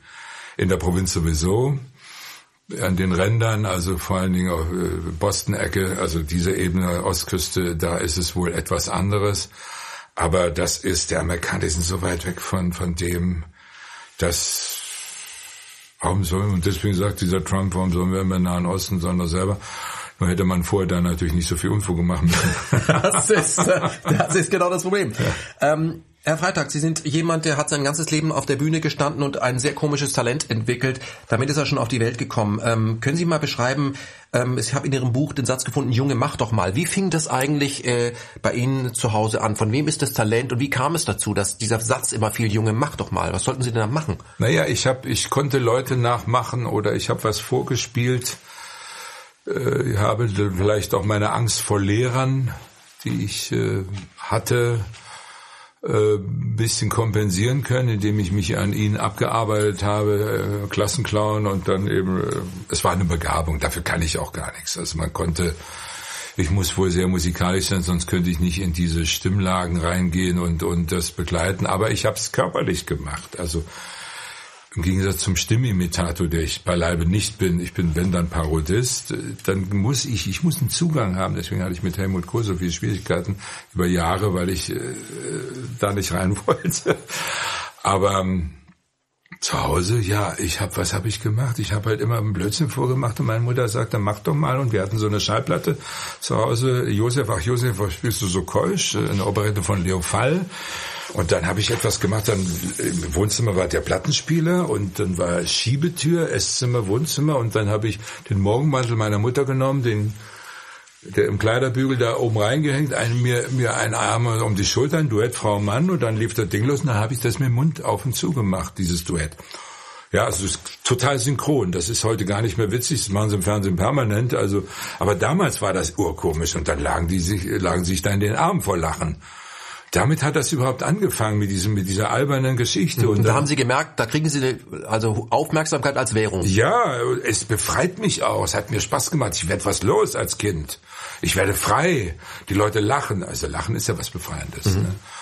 Und dann habe ich äh, äh, später anlässlich einer Jugendveranstaltung, katholischen evangelische Jugend, so, das ist so sonntags nachmittags, so eine Veranstaltung stattfinden, wo die Eltern eingeladen werden. Und da, da ich ja aufgefallen war schon in dieser Form, dass der, der macht immer so einen Quatsch, willst du nicht was machen? Und dann dachte ich, ja, ich müsste sowas wie Josef, aber was anderes vielleicht. Vielleicht könnte man an und ein Freund meiner Eltern war ein Opernsänger und so kam ich, äh, die, die Kavatine des Figaros, den Bab von Sevilla, von Sevilla ja. zu machen. Und dann hat er mir so eine alte Aufnahme gemacht und dann habe ich äh, mir so ein Kött besorgt und ein kleines Kostümchen gemacht, Rüsen reingemacht in ein weißes Hemd und Kniebundhose, also dass ich wie so ein Barbier und dann habe ich mich outriert als Opernsänger, als unglaublich eitler Opernsänger. Mir gehört die Welt, die ganze Bühne ist mein und habe diese Figaro gemacht. das habe ich dreimal hintereinander machen müssen. Die kriegten sich überhaupt nicht mit, die konnten sich gar nicht mehr beruhigen da unten. Ich wusste das selbst gar nicht, was das für eine Wirkung hatte weil ich natürlich auch Quatsch gemacht habe. Also äh, ich, es wäre auf einer Ebene von Komikern, ähm, die die also in dem Bereich gehören, mit dem äh, es gibt äh, im amerikanischen Film so so ein Komiker, der also äh, wie heißt Jerry Lewis zum Beispiel in dieser Richtung. Da in dieser Richtung war das. Mhm. Also stark Slapstick. Stark Slapstick. Ja, ganz auch stark. die, die Hallervorden äh, ja, stark auch, gemacht auch, hat. Auch, Also das in dieser Richtung ging das so. Und da lachten die sich eben weg und so ist das ange, hat das angefangen und dann habe ich damit sogar das beruflich umgesetzt, äh, klein mit 15, mit 17. Stadtfeste. Stadtfeste und mein erstes Engagement, meine erste Gala, also ein Betriebsfest, da wurde ich vom Dienstwagen des Firmeninhabers abgeholt. Getränkebude. Geträ ja, Getränkeladen. Wie man sich das so vorstellen. War, nein, nicht Getränkebude, es war also, die hatten so Spulen gemacht und so alles mögliche Zeug, ne? Und äh, dann kriegte ich da auch noch eine, also 15 Euro, äh, 30 Euro Gage. Erste Gage, ja. Mark. Mit 35 Mark, ja. ja, ja. Mit 15, 30 Mark, äh, hallo? Hm. Wann ist bei Ihnen, weil Sie von Mark sprechen, der Groschen gefallen, dass Sie sagen, das will ich machen, nicht wegen des Geldes, sondern das gefällt mir? Das, was ich mit anderen mache, das macht doch was mit mir. Da, da schon, da schon war das natürlich, aber nicht nicht des Geldes wegen. Nee, sondern da war ich nur überrascht. Das fühlt sich gut an. Das fühlt sich gut an. Ach, guck mal, die geben mir Geld. Auch noch eine Flasche Cognac, die darf ich auch gar nicht trinken, bin erst 15. Ja. Also, ja. ja. Also so ist das eigentlich. Aber dieses Ich hab was? Ja, ich habe was. Kann ich, ich anbieten. Das kommt ein an. Talent, ja, die Leute zu unterhalten. Das könnte von beiden Elternteilen kommen, wo mein, Vater eher der begnadete Redner war. Während meine Mutter, ich habe das später in der Phase, nachdem mein Vater tot war, äh, dass sie, als sie sich nochmal emanzipierte, anders in Richtung Jung, Sie wissen ja, das Langzeitgedächtnis kommt da, Kindheit auch mhm. nochmal, und dass sie da, dass da sage ich mal, das Mädchen, was gerne Tänzerin genau, geworden gerne wäre. Tänzerin geworden, ja. Und äh, die auch sehr komisch sein konnte. Meine mhm. Eltern konnten sehr pointiert sprechen. Wenn wir Besuch hatten, haben die sich zur Irritation mancher Gäste, bei denen das nicht so üblich war in der Ehe, auf den Arm genommen, sage ich mal so über die Gäste hinweg, haben sich Sachen hinzugebrochen, wo ich, wo die manchmal etwas verunsichert Also Solidarität durch Angriff. So, ja, so ein bisschen. Also sie konnten, wir waren locker mhm. in der Beziehung, ja. Also und es wurde auch Ihre, umgekehrt nicht geschleimt, sondern die Sachen kamen auf den Tisch. Also die, meine Mutter sagte, übrigens, äh, du hältst ja wieder fünf Reden. Das darfst du nicht sagen. Das sag bitte nicht. Genau, das hat er als erstes ja. gesagt, nicht? Das war jetzt hoffentlich zu laut. Nein, nein. Ähm, ich möchte genau da. Ähm, also ich habe gemerkt, das befreit mich und spielen Hm. Also vielleicht kann ich mein Leben spielend verbringen. Hm. Sie sind jemand, der ähm, in Backnang groß geworden ist, ist Baden-Württemberg, wo man eben so, ähm, ja, noch nicht Stuttgarter spricht, aber etwas breiter, aber man kann Hochdeutsch sprechen, in Schriftdeutsch, ähm, aber war natürlich insofern in... Man fällt auf, dass man nicht dazugehört. Exponierte Lage, reingeschmeckt, sagt ja der Baden-Württemberger, ja, ähm, weil ihre Eltern aus Berlin kommen und sie ja ähm, nicht zu Hause nicht Schwäbisch gesprochen haben. Dieses mittendrin sein und trotzdem Beobachter sein. Ist das ein wesentlicher Punkt, dass Sie das heute machen, was Sie machen? Dass Sie immer beobachten, dass Sie gemerkt haben, ich bin Beobachter? Ja, ich guck zu. Wissen Sie, es gibt ja manchmal auf der Straße oder so, begegnen mir Leute, da sage ich äh, immer, ich sag mal, wenn ich einen Film machen würde und würde dem Regisseur sagen, wir haben es uns so vorgestellt, dann würde er sagen, Sophie, mach das weg. Nein, das Leben ist viel geiler, das Leben ist viel aufregender, die Typen sind viel ja, also das Leben schreibt wirklich die besseren Geschichten in, in der Richtung. Und insofern hat Lorio recht, als er gesagt hat, äh, wenn es um die Parodien, um die Politiker mal geht, sagte, mein Gott, was sind die 600 auserwählten Leute in diesem Volk sind viel mehr Menschen, für die sich lohnt, diese Typen, diese bizarren Menschen darzustellen. Die geben in meinen Augen, und das sehe ich ähnlich, ja. Mhm. Politiker spielen halt eine Rolle, weil man sich mit dem politischen Kabarett befasst. Ne? Mhm. Ähm Sie beschreiben im Buch auch der 50er ähm, Jahre, 60er Jahre, ähm, die 68er sind für Sie noch zu weit weg und auch politisch noch nicht erfahrbar, aber dass da plötzlich ein bescheidener Wohlstand stattfindet und ihre Eltern immer auch auf Reisen waren. Ich glaube, sie haben ja diesen Wohnwagen, ich weiß nicht, ob sie den miterlebt haben, Hannibal, der irgendwann verkauft wird, aber ja, das war dann später. Später, aber also sie sind das war Zelt, geliehenes ja, Auto, geliehenes Auto nach Italien, Zelt, Riesendachständer, wo man dann, ja. was willst du mit dem Monstrum da oben, weil da mussten die ins Zelt reingehen. Und ihre Eltern nehmen das Essen mit nach Italien. Ja, das war der ersten Italienreise wusste man ja gar nicht und was äh, was essen die denn da unten? Essen die überhaupt was? Essen ja, also es war eine ganz diffuse Vorstellung Vorstellung, wie man damals äh, so war. Bei der Italiener war damals auch noch der Etaka und die Spaghettifresser. Das war alles suspekt. Also Spaghetti, was ist das und so weiter. Und äh, das würde kein Mensch mehr würde heute drauf kommen. So viel zum Thema Kennenlernen, mit jemand reden. Es sind Menschen ja. und nicht Fremde und Ausländer und Itaka und sonst was. So und äh, der man hat aber damals ja also wir nehmen alles mit. Ah, schon mal aus Geldgründen, essen gehen geht nicht, man muss kochen, aber kriege ich das? Haben die Kartoffeln? es wurde alles deutsch, deutsche Gurken, deutsche Kartoffeln, deutsche Bohnen, äh, es wurde alles deutsch wurde eingekauft, äh, bis auf das Brot, das muss, und das war ja nun entsprechend, ne? Mhm. Weißbrot. Wir essen ja Schwarzbrot, dunkles Brot, ne? Heute isst man ein Baguette zum Essen. Also alles ist rein die italienische Küche. Man war misstrauisch, ob es äh, hinter der deutschen Grenze... Das war mein misstrauisch. Und meine Mutter machte den obligatorischen Nudelsalat in die Buletten und das reichte bis in die Schweiz. Da sprach man noch Deutsch, aber war schon Ausland.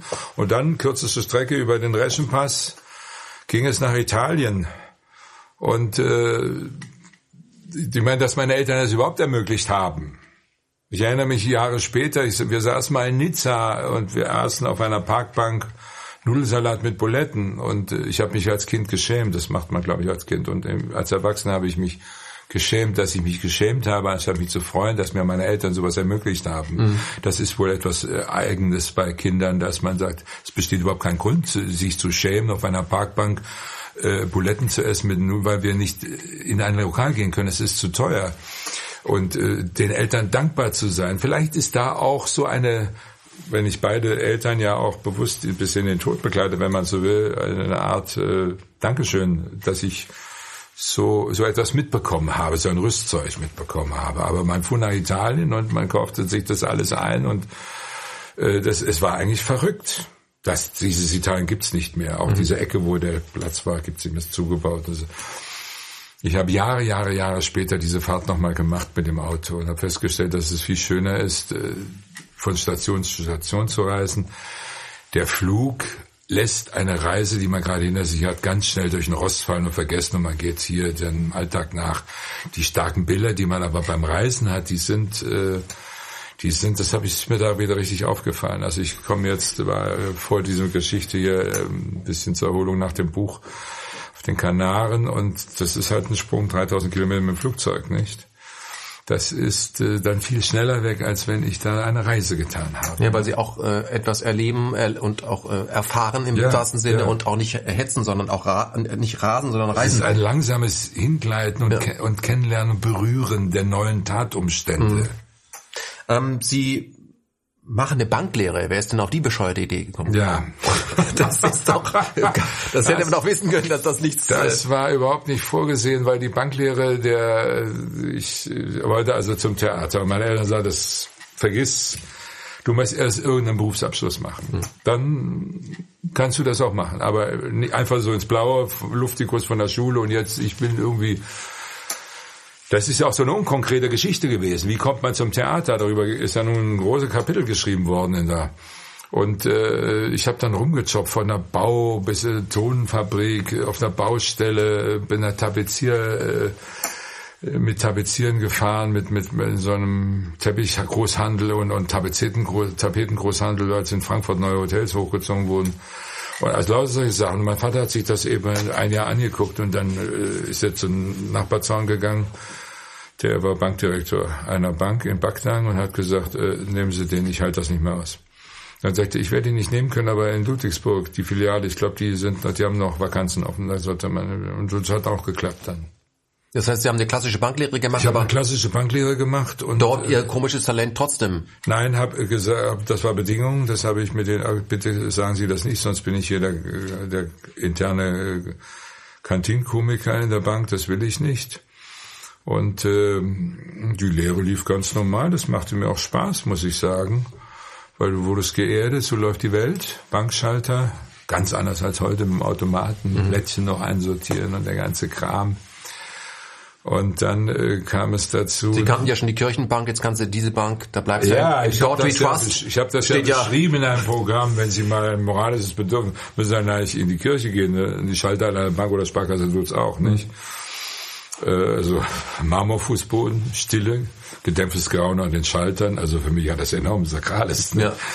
Naja, und äh, statt dem Beistück gibt's eben die Privatkundenschalter und statt dem Gitterfenster im Panzerglas eben den Sprechschlitz im Beichtstuhl. Also und äh, falls Sie mal äh, Bedenken haben, so also die Kamera von dem Kruzifix, nicht? Die ja. Kamera, die Videokamera der Wand sieht ja auch alles. Also das kann man natürlich schön beliebig vorziehen. Wir haben damals das in einem Programm so aufgebaut. Diese, diese Bilder, die ja schön sind. Und, äh, Und dass wir auch dran glauben. Wir glauben ja ans Geld. Wir glauben ans Geld, ja, aber ich muss Ihnen sagen, ich habe dann, ich, als, als Stift wurde ich dann in die, äh, in die Abteilung, die hinter der Kasse ist, das Geld zählen. Und da habe ich Berge von, von Scheinen gesehen und es hat mich, wenn keiner was beeindruckt. Also ich habe das halt abzählen müssen. Das ist keine schöne Arbeit. Es gibt ein paar Maschinen dafür und so weiter. Und es gibt eine schöne Episode, dass ich mal, äh, dass der mich kassieren losschickte immer, wir müssen 30.000 in, in Tausenderscheine haben. Da kommt jetzt gleich ein Kunde, der braucht Tausenderscheine. Ich soll mal zur Landes, äh, Landeszentralbank gehen. Da, da hat man, wir haben die Bank sich rekrutiert damals mit der Kohle. Da bin ich da hingegangen und auf dem Rückweg war das furchtbar. Also ich hatte die 30 ja. Scheine hier, 30.000 Mark, wissen Sie, was das äh, damals äh, war? Mehr als heute jedenfalls. 55 konnten Sie sich ein Haus dafür bauen. Ja. Also das war, das war, äh, und ich habe immer das Gefühl, alle sehen mir das an, alle, ja, also ich, es, ist, es ist wie beim Erlkönig, ja man sieht Schatten und am Ende ist, aber ich bin am Ende doch nicht tot gewesen. Ich habe das Ding sicher nach Hause gebracht, aber ich habe viele Leute verdächtigt, man könnte mir das ansehen und die könnten. Es war auch ein Banker, der mit dazu beigetragen hat oder ein Stein in ihrer Karriere als Komiker äh, gelten kann. Sie treffen Herrhausen. Ja, von dem ging das mit Sicherheit nicht aus. Mhm. Aber äh, das war eine äh, witzige Verbindung. Also diese Filiale hatte vier Volldirektoren in Stuttgart und wenn, wenn die kamen, ich hatte da schon eine eigene Abteilung ohne Handlungsvollmacht, weil ich die, weil wir die Bausparverträge vorfinanziert haben, weil die Baupreise gingen schon weg, galoppierten davon und da sie extern keinen fanden, haben sie mich genommen, ob ohne HV, ohne Prokura, also gar nichts. Und da saß ich jetzt da mit meinen, aber ich hatte eine eigene Abteilung. Also, aber ich musste alles selbst machen. Und die Kolleginnen haben gesagt, der soll deine Briefe selber schreiben. Ja, ich bin auch Bankkauffrau. Also haben sogar emanzipiertes äh, Bewusstsein gehabt. So, und da kam immer so ein Direktor und äh, wenn der kam, merkte ich die Unruhe in der, in der Direktionsetage, äh, so eine gewisse Achtstellung. Ich habe diesen Mann nie richtig gesehen und was wollte er auch von mir als Stift so. Und jetzt mache ich einen Sprung, Jahre später ist dieser selbe Direktor, der ist auch zuständig für die für die einjährige Gala so ein Empfang mittags für die Großkopferten aus Baden-Württemberg plus Ministerpräsident oder später. Ähm, die werden da eingeladen, also das große Geld, Daimler, Bosch, alles abwärts runter. Und äh, da sagte die Tessie zu, zu ihm, sag mal, ihr nehmt doch da immer einen Künstler, ihr habt doch den Fröbe da gehabt oder einen Zauberkünstler, nehmt doch mal einen Kabarettisten. Oh, Kabarett ist sowas Linkes, also das, er nicht.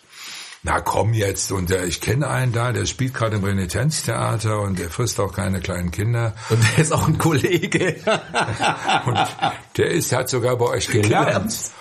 Ach so, ja, und dann kam der also und äh, hat wohl keine größeren negativen Zeichen an mir bemerkt. Und ist mit der Freiherr Grosch, vielleicht kriegen wir das noch hin. Ich weiß ja nicht, was er sich gedacht hat. Jedenfalls, ich kriegte einen Vertrag und es gab eben diese Gala. Nun wird dieser selbe Mann bisschen später eben im fahrenden Auto von einer Ex-Liebhaberin erstochen. Und das ist jetzt ein Vorgang, den tut man nicht nur nicht, sondern mhm. auch schon gar nicht bei dieser Bank, das ist ähnlich im Vatikan, das tut man einfach nicht, das wird jetzt weggeschwummelt. Was soll man sonst machen? machen ja. ja, also darüber redet man nicht. Aber jetzt fand man plötzlich diesen Vertrag. Der neue Mann war da, vier Volldirektoren, und jetzt kriegte ich den Anruf, Herr Freitag, wir haben da so einen Vertrag. Mm, die wollten mich kennenlernen, das verstehe ich ja auch. Und ob man sich sehen könnte. Und der Zufall wollte es, dass ich mit dem Komödchen auf Tour war ähm, die holten mich da wieder manchmal zurück für eine Tournee und in der Nähe von Stuttgart und ja. Und da habe ich gesagt, das trifft sich gut. Wir sind in der Schwabenlandhalle in, in, in Fellbach, da kann ich davor mittags bei Ihnen vorbeikommen. Sie sind das, ja, wunderbar und so, und so. Jetzt am Vortag sind wir in der Alten Oper in Frankfurt und eine Kollegin von mir hatte mit der Frau von Alfred Herrhausen zu tun, Schule, Studium, 100% weiß ich nicht, aber ich wusste, dass die, ich kann, Herrhaus sitzt in der ersten Reihe mit seiner Frau. Und hinterher, ich meine, Lore Lorenz äh, Komödien, wir waren nicht irgendwer in Deutschland. Äh, kamen in die Garderobe mit einer Flasche Champagner und gut so, weitermachen, hervorragend und Smalltalk, sehr schön. Mhm. Kam mir eben die Hand, gratulieren. So, so lief das so, kleine, klein Ding. Und jetzt komme ich am nächsten Tag da um 12 Uhr hin. Und wenn ich eben noch denke, Pullover steht auf diesem riesen Perserteppich, dann waren so Türen, ein großes Vestibül. Und dann guckt einer raus und sieht niemand, es kann ja nur der sein und kommt auf mich zu. Dann ging parallel auch die anderen Türen auf und kommen die anderen drei raus und dann begrüßte man sich und ich sagte dann halt, ach und im Übrigen soll ich Sie herzlich von Albert Herrhaus grüßen. Herrhausen grüßen, der war gestern bei meiner Vorstellung. Ne? Äh, das war die Sekunde, wo ich dachte, zack. Also es war erst so ein Moment nur des Erstarrens. Und das Essen hätten wir uns schenken können, weil wer der mir die Hand gegeben hat, dann kann ich nicht so schlimm sein. Hm. Herr Freitag, wir sind jetzt bereits im Profilager. Ähm, dass Sie Profi werden, dass Sie Schauspieler werden wollen, das ist äh, war nicht so einfach. Sie haben ja jemanden kennengelernt, äh, da beneide ich Sie drum, nämlich äh, Ahoi, Mr. Bond. Sie haben noch Gerd Fröber getroffen, der ja, ja. Ihnen ja gesagt hat, wenn Sie anfangen wollen, lieber klein. Was war das für ein Mensch eigentlich? Ich, also äh, Gerd Fröbe kommt aus Zwickau, hat, äh, glaube ich, keine Schauspielschule gesehen, aber war ein Talent. Hatte auch, wenn man genau gehört hat, hat man das immer ein bisschen gehört noch, ja. dass da so was mitschwang bei ihm, aber äh, das wusste ich damals gar nicht. Goldfinger wusste ich. Mhm. Ende der 60er wurde das, glaube ich, gedreht. Und der gastierte in Stuttgart. Also mein Problem war, bevor ich auf die Schauspielschule gehe, muss ich jemand finden, der kompetent ist und das Zeug dazu hat, zu sagen, wenn er mich sieht und ich ihm etwas anbiete, es lohnt sich oder es lohnt sich nicht. Sie wollten also getestet werden? Ich wollte getestet werden, mhm. ja. Ich, ich meine, das ist ja kein Schauspieler. Das hat ja was mit, mit, mit Arbeit zu tun, mit Können zu tun, mit Leistung zu tun und so weiter. Das war mir eigentlich immer klar. Und ich wollte da nicht jetzt einfach so, ja, ich gehe jetzt mal Luftikurs. Ich hab, bin ja geerdet worden. Ich habe äh, profane Arbeiten gemacht, habe dann die Lehre gemacht. Also, hm. also Sie wollten eine richtige Ausbildung an, am Theater? Ich wollte eine richtige Ausbildung am Theater machen und eigentlich Schauspieler werden und äh, Theater spielen und äh, wie komme ich wie komme ich dahin? Das war die Frage doch. Und äh, wenn Sie in einer Großstadt wohnen und Eltern haben, die Kultur interessiert, weil meine Eltern, die waren ja hier viel, die haben den jungen Will Quadflick als Anfänger noch gesehen ja, am Schillertheater hier, also dann ist das was anderes, weil dann lernen sie auch mal Leute kennen und so weiter. Der kennt einen, einen Statisten und der könnte doch, also man ist da näher dran, aber doch nicht äh, in der Provinz, wo wir, wo ich groß wurde. da kennen sie keinen. Und äh, das war für mich der Hemmschuh. Ich brauche jemanden, der, und da war ich natürlich kühn. Ich, der, der Fröbe gastiert im Renitenztheater, das ist ein Kabaretttheater in Stuttgart mit äh, durch Zufall frei morgens dann am Abend, Gerd Fröbe, Weltstar, Gerd Fröbe, Donnerwetter und ich äh, gehe zu diesem Direktor hin und sage, sagen Sie mal, können Sie den nicht mal fragen, ob der, wenn der eine Vorstellung spielt, dass er, wenn er dann fertig ist, käme, er nochmal hochgeht auf die Bühne sagt, da kommt jetzt noch ein junger Mann aus Backnang, der macht hier was, äh, gibt zum besten eine halbe Stunde oder so. Und er, Fröbe, setzt sich hin, guckt sich das an und kann mir dann einen Rat geben. Also naiver geht's nicht. Mhm. Also das war, der hat tatsächlich den Fröbe gefragt und er hat gesagt, wie bitte, und hat das wie ein Fussel weggetan.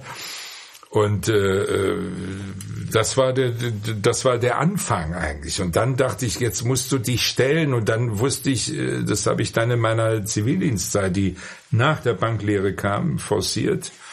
In dem Altersheim, worüber ich auch geschrieben habe, bin ich dann, wusste ich in München, es gab ja nicht diese Kabaretttheater wie heute überall. Aber nochmal zu Herrn Fröber. Herr Fröber hat Ihnen ja noch einen Tipp gegeben. Das war dann später, mhm. als ich die Wahl hatte in Berlin und in Stuttgart. Mhm mich ins kalte Wasser zu werfen und ohne Schauspielschule anzufangen, das heißt Privatunterricht zu ja. nehmen. Weil du darfst nicht spielen, wenn du auf die Schule gehst. Das ist Gesetz. Mhm. Solange du auf der Schule bist, bist du Schüler. Ja, weil sie wollen dich formen. Ja. Wenn du anfängst, dir deine eigene, und das war bei mir schon sowieso gefährdet, weil ich ja mit 15 mir schon selber meine eigenen Formen gab, eigentlich. Also gar nicht ganz ungefährlich, deswegen bin ich auch durch die Eignungsprüfung gerasselt, mhm. was ich ja fassungslos zur Kenntnis nehmen musste. Und äh, ich hatte das Angebot, wenn Sie das verkürzen wollen, es gab in München einen Laden, Saint-Panas, da haben viele große angefangen von, von aber mehr ein Musikladen. Ja, Reinhard May. An, an Disco Mölchen und die Lach und Schieß, das war so weit weg, da traute man sich, das waren ja, ja. Äh, Gotteshäuser, ne? Und, und äh, Reinhard May und äh, Lindenberg und Peter Maffei und äh, was da alles äh, sich ausprobiert hat, der Otto auch und so weiter. Und ich wusste, da konnte man hinkommen, eine halbe Stunde machen, kriegst einen kleinen Obolus und dann äh, in Ihrem Fall gab es eine Zeitung, äh, eine Kritik von der Abendzeitung. Ja, und das machte ich, um es abzukürzen. Es gab den Abendstern sogar, äh, den, der AZ, dem Stern der Woche. Mhm. Freitag noch falsch geschrieben mit Y, das war aber unerheblich. Ich wusste ja, wer gemeint ist. Und ich hatte zum ersten Mal außerhalb der... Was Offizielles. Ja, weil die Kreiszeitung, die jetzt, ich bin natürlich auch beim Kaninchenzüchterverein zum, zur Jahresabschlussfeier aufgetreten. Ich war mir ziemlich sicher, damit kannst du, glaube ich, nicht reüsieren jetzt für weiteres. Deswegen musste ich raus. Das sollte jeder machen. Du musst dich in den Wind stellen und sehen, was passiert. Mhm. Sie sind ja auch Segler. Nein, nein. Mit Motorboot. Motorskipper. Mhm. Und äh, ich habe zwar mein äh, ein Vorschotter, könnte man. Aber nicht jetzt. Äh. Im Alter kauft man sich dann Schoner? nee, ich habe ich, ich habe es geschafft. Ich habe ja, es geschafft. Thomas Freitag ja. zum Lachen ja, zu mit zum, ich habe es geschafft. Ja, Teppich schon, ein Bettvorleger. Jedenfalls, ähm, so ist das gekommen und äh, ich bin dann mit dieser Kritik nach Berlin gefahren. Und äh, weil ich habe in München die Chance gehabt, weil eben Werner Enke drin war, damals zur Sache schätzen, die Fummelliebling, der war in der Vorstellung mit, mit der Werner Schwier, das waren der Theaterleute und Filmleute und und äh, ich erzählte eben, ich habe das Problem und, ich, und dann sagte der Schwier, dass ich nicht weiß, wohin ich mich wenden soll. Ja, ich probe gerade ein Boulevardstück mit Harald Leibniz und Günter Ungeheuer hier in München. Äh, kommen Sie doch mal abends äh, nach der Probe hocken wir da immer in, in der Türkenstraße in einer Kneipe und dann können wir doch mal fragen die Kollegen und so weil er kam auch eher vom Journalistischen, der sich darüber gerettet hat und mhm. halt durch seine Prominenz da mitspielte. Der Schwer Mad Movie, diese Schwarz-Weiß-Geschichten, Sie mhm. kennen den sicher, der hatte so einen Arm nur. Ja, aber im Grunde genommen, weil Sie von Journalismus sprechen, genau wie äh, Lach und Schieß war ja letztendlich auch Journalist, Sportjournalist. Ja, natürlich, natürlich. Ja. Aber das muss ja nicht die schlechteste Kombination Nein, überhaupt sein. Nicht, ja. Und äh, äh, da bin ich da hingegangen und äh, habe dem Leibniz erstmal das Bierglas über die Hose gekippt vor lauter Aufregung und äh, dann haben die mir so ein paar Nummern gegeben und dann habe ich mir das aufgeschrieben, also was man vorsprechen kann. Wie alt waren Sie damals? Naja, das war, da war ich 20, 21 so. Mhm, gut. Ne? Und äh, das war ja im Zivildienst, den machte ich ja nach der Banklehre. Ja. Nicht? Und äh, dann habe ich mich auch beworben bei der Schauspielschule und parallel, das lief dann versetzt, hatte ich aber auch diesen AZ-Stern, wo die gesagt haben, im Saint-Panas, da gibt es in Berlin noch so einen Laden, da kannst du auch auftreten. Und weil der Regisseur, der am Tisch stand, im Gespräch fiel der Name Peter Stein. Keine Ahnung. Mhm. Und dann sagte ich mir, wo, wo wohnt denn der Berlin-Schaubühne? Und da dachte ich, da müsste ich, glaube ich, auch mal hingehen. Also ich hatte da, es war wirklich keine Scham. Und es dazu führt ja auch dazu, dass ich dann in Berlin an der Schaubühne vormittags irgendwelchen Bühnenarbeitern vorgesprochen habe. Aber erst das auch später gemerkt Merkt habe, und die mich völlig aufla verarscht auflaufen, ja. verarscht, verarscht ja. haben. Und ich bin dann wütend zum Wühlmäusen gegangen und äh, der hat mich tatsächlich, der äh, Klaus Überall hat mich erhöht, der Partner damals von, von Hallerford war an dem Tag gar nicht da und dann machte ich was und ich sagte, kann man Sie mal sehen? Ja, sag ich, ja, ich bin heute Abend im Go-In. Mhm. In der Bleibstraße. Ja, ja, genau. Das war ein bekannter Laden. Und ist da jetzt ja, das 66 drin? Ist das, das, Ich weiß es noch nicht mal mehr. Das, was da, aber das, das war ja noch Rotlichtstraße, ne? Das gibt's das war noch, ja, ich war weiß, ja, ja, genau. Und, und, äh, aber Hallervorden würde da hinkommen. Und dann habe ich da gespielt. Ne? Mhm. Und es war halt der Effekt, ich, das mit Mai und den Liederladen hatte den Vorteil, alle machten ambitioniert Reinhard May. Also alle. Man hat versucht kopiert, zu kopieren. Ja, sie kopierten das. Jeder kam mit der Klampfe und machte ein Lied. Und jetzt kommt einer, der stellt sich dahin und macht Leute nach. Das war eine völlig andere Nummer. Und das hat die ziemlich umgehauen. Also beim Goin erinnere ich mich, das war ja gar nicht groß da vor der Bühne des Musikpodiums. Und die saßen in Nischen mit so ollen Fernsehern, so Monitoren. Und die kamen alle aus ihren Löchern raus und guckten äh, Städten vor der Bühne, weil das wollten sie live sehen. Und ich habe dann ein Programm gemacht, dann wusste ich nicht mehr weiter und dann äh, kam ich da nicht weg. Und dann habe ich auch noch was improvisiert. Also jedenfalls, um das abzukürzen, der Allerford ging dann mit mir, der war gekommen, zu meiner Überraschung, Rosa Hallervorden.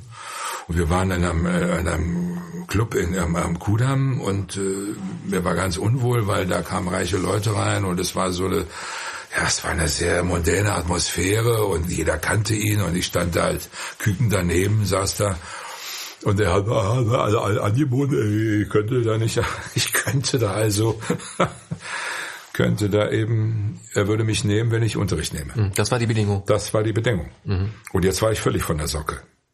Ich war schon, ich hatte meine Eignungsprüfung, glaube ich, gemacht gehabt und war so niedergeschlagen, dass die mich haben auflaufen lassen. Ich sag, könnte im nächsten Jahr kommen, wenn ich den Sebastian äh, aus was ihr wollt macht oder sowas, aber äh, ich war völlig fassungslos. Also das war ein Absturz ohne Gleichen für mich. Das hat was zu tun, wenn du denkst, mir kann nichts passieren. Also eine Prüfung ja auch. Und dann war für mich, da gehe ich erstmal nicht hin. Also da, da kommt der Trotzkopf, da gehe ich erstmal nicht mehr hin. Und jetzt äh, denkt man darüber nach, aber ich bin ja, ich bin ja eventuell in Erwägung gezogen mit solchen anderen Geschichten noch. Und der Hallervorden war eben der, was der Woider damals auch machte. Der machte das, was der Fröbe nicht machte. Er hat nach dem Hausprogramm mich auftreten lassen und hat gesagt, Sie können bei mir anfangen. Und ich habe gesagt, das geht doch gar nicht. Also ich konnte es gar nicht verstehen. Und dasselbe war bei Hallervorden. Und dann nochmal zu Fröbe gegangen. Der gastierte, das Gastspiel wurde wiederholt irgendwann ein paar Monate später. Das war alles in einem Zeitfenster von, von, von eins bis drei Jahren, ich weiß nicht mehr so mhm. genau. Und da bin ich zu dem Fröbe hingegangen, habe ich artig vorgestellt. Herr Fröbe, ich habe gerade Ihre Vorstellung gesehen und Herr Beuter hat Sie vielleicht schon gebrieft. Ich stecke in der Situation, ich könnte in Berlin und in Stuttgart anfangen. Und er sagte, junger Freund, in dem Beruf müssen Sie viel lernen. In Berlin ist die Nacht herum. Fangen Sie mal in Stuttgart an. So ist das entstanden. So sind Sie zum Renitenz. Äh, so bin ich zum, zum Renitenz gekommen. Ich möchte mal auf ich meine, der Satz hat ja auch was. Auf jeden Fall. Sie mal, wenn Sie als Heranwachsende in dieses Sündenbabel Westberlin besetzt. Da mhm. ist doch jeder abgehauen, der keinen Zivildienst machen wollte, sonst war keinen Dienst, Militärdienst machen wollte. Also das war doch eine hoch, hochgemütliche Angelegenheit hier. Mhm. Ich, möchte, ich möchte mal auf die, die Hallervorden äh, kommen. Die, die Hallervorden ist ja ein, äh, ein Pionier, muss man sagen, der, Absolut. der jahrelang auch äh, verkannt war als, ach, der macht ja nur Slapstick, als wenn das leicht wäre. So, aber den ich auch gesehen habe in solchen Filmen wie Todesspiel zum Beispiel. Und der sehr, ja. sehr gutes politisches Kabarett gemacht hat, schwarz-weiß doch gefilmt. Ich erinnere mich eine Szene in der Springteufel war ja, mal ein Film. Da habe ich ihn angerufen und habe gesagt, hör mal, warum machst du das nicht mehr? Du bist ein wirklich guter Schauspieler. Ja, ja. in der Küche, die Küche und äh, durch den Tisch ist die Vier-Zonen-Grenze. Wenn man an Butter möchte, muss man immer verhandeln. Und so sagenhaftes Zeug. Also, wo ich dachte, total äh, äh, missverstanden. Und was, der betreibt ja auch zwei Theater dieser Stadt. Wirklich toll. Im Moment wahrscheinlich nicht so einfach, ne, wenn man gar nicht aufmachen kann. Bitte? Wenn man im Moment nicht aufmachen Nein, kann, furchtbar. ist ein bisschen schwierig. Ähm, der, auf den äh, stoßen Sie und äh, man, man, Sie kennen sich natürlich sehr gut. Aber ich möchte noch mal auf ähm, etwas kommen, Zivildienst, was uns noch mal kurz zu Corona bringt. Sie beschreiben in Ihrem Buch äh, sehr detailliert, wie Sie eben lernen müssten, mit alten, betrunkenen Menschen, Menschen zurechtzukommen und die in einem äh, Pflegeheim äh, klar zu bekommen, weil jetzt im Moment ja alle ihre Liebe zu alten Menschen entdeckt haben, ganz spontan. Wie war das denn damals in den Pflegeheimen? Auch schon also, so ähnlich wie heute? Dieser Zivildienst in diesem Altersheim, es war ein relativ armes Altersheim, hat mich sehr geprägt. Grundsätzlich fürs Leben. Mhm. Das war bei mir auch immer Thema. Also wenn Sie das heute auf, aus dem heutigen kommen, sage ich ja, es ist immer da, dieses Thema. Wenn du für die Gesellschaft nicht mehr produktiv bist, tschüss, Wiedersehen, dabei betrifft es uns alle. Das ist, äh, darüber mal nachzudenken, ist eigentlich keine Kunst und mhm. es scheint aber nicht zu gelingen plus den Menschen, die uns dann in so einer Verfassung helfen. Hm. Auch das ist jetzt großes Thema natürlich. Ne? Man darf eins nicht vergessen, die meiste Zeit sind Menschen alt. Ja, das ist es doch so, so wie ich äh, gesagt habe, übrigens fast die Hälfte meines Lebens bin ich in Deutschland im Auto unterwegs gewesen, nur um sie zu beglücken. Das muss man, gehört ja auch zur Wahrheit dazu. Mhm. Ne? Um von A nach B zu kommen. Aber äh, jetzt Altersheim, das war eine sehr prägende Geschichte. Da bin ich jung, da bin ich, mache ich meinen Zivildienst, da bin ich 23, also die Banklehre hinter mir. Man war nicht ganz mehr so naiv. Mhm. Dienst der Waffe kam gar nicht in Frage? Äh, nein, das habe ich äh, abgelehnt. Äh, mhm. Also da war ich, das war der überzeugte Katholik noch. Mhm. Und äh, Sie haben es auch abgelehnt, auf der Bühne Waffen zu tragen.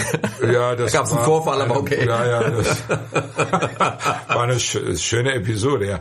Aber äh, das, vielleicht kommen wir noch drauf. Aber dieses, ähm, also ich habe mir sehr früh schon gedacht, das ist eigentlich schön für dich, dass du dort anfangen darfst, wo eigentlich der, das Ende ist. Und dass du mit, genährt mit diesem Einblick und mit diesem, mit dieser Aussicht, dein weiteres Leben vielleicht bestreiten wirst. Das wird immer irgendwo so ganz hin, man vergisst es dann auch wieder. Mhm. Es wird immer so mitschwingen, so ein bisschen.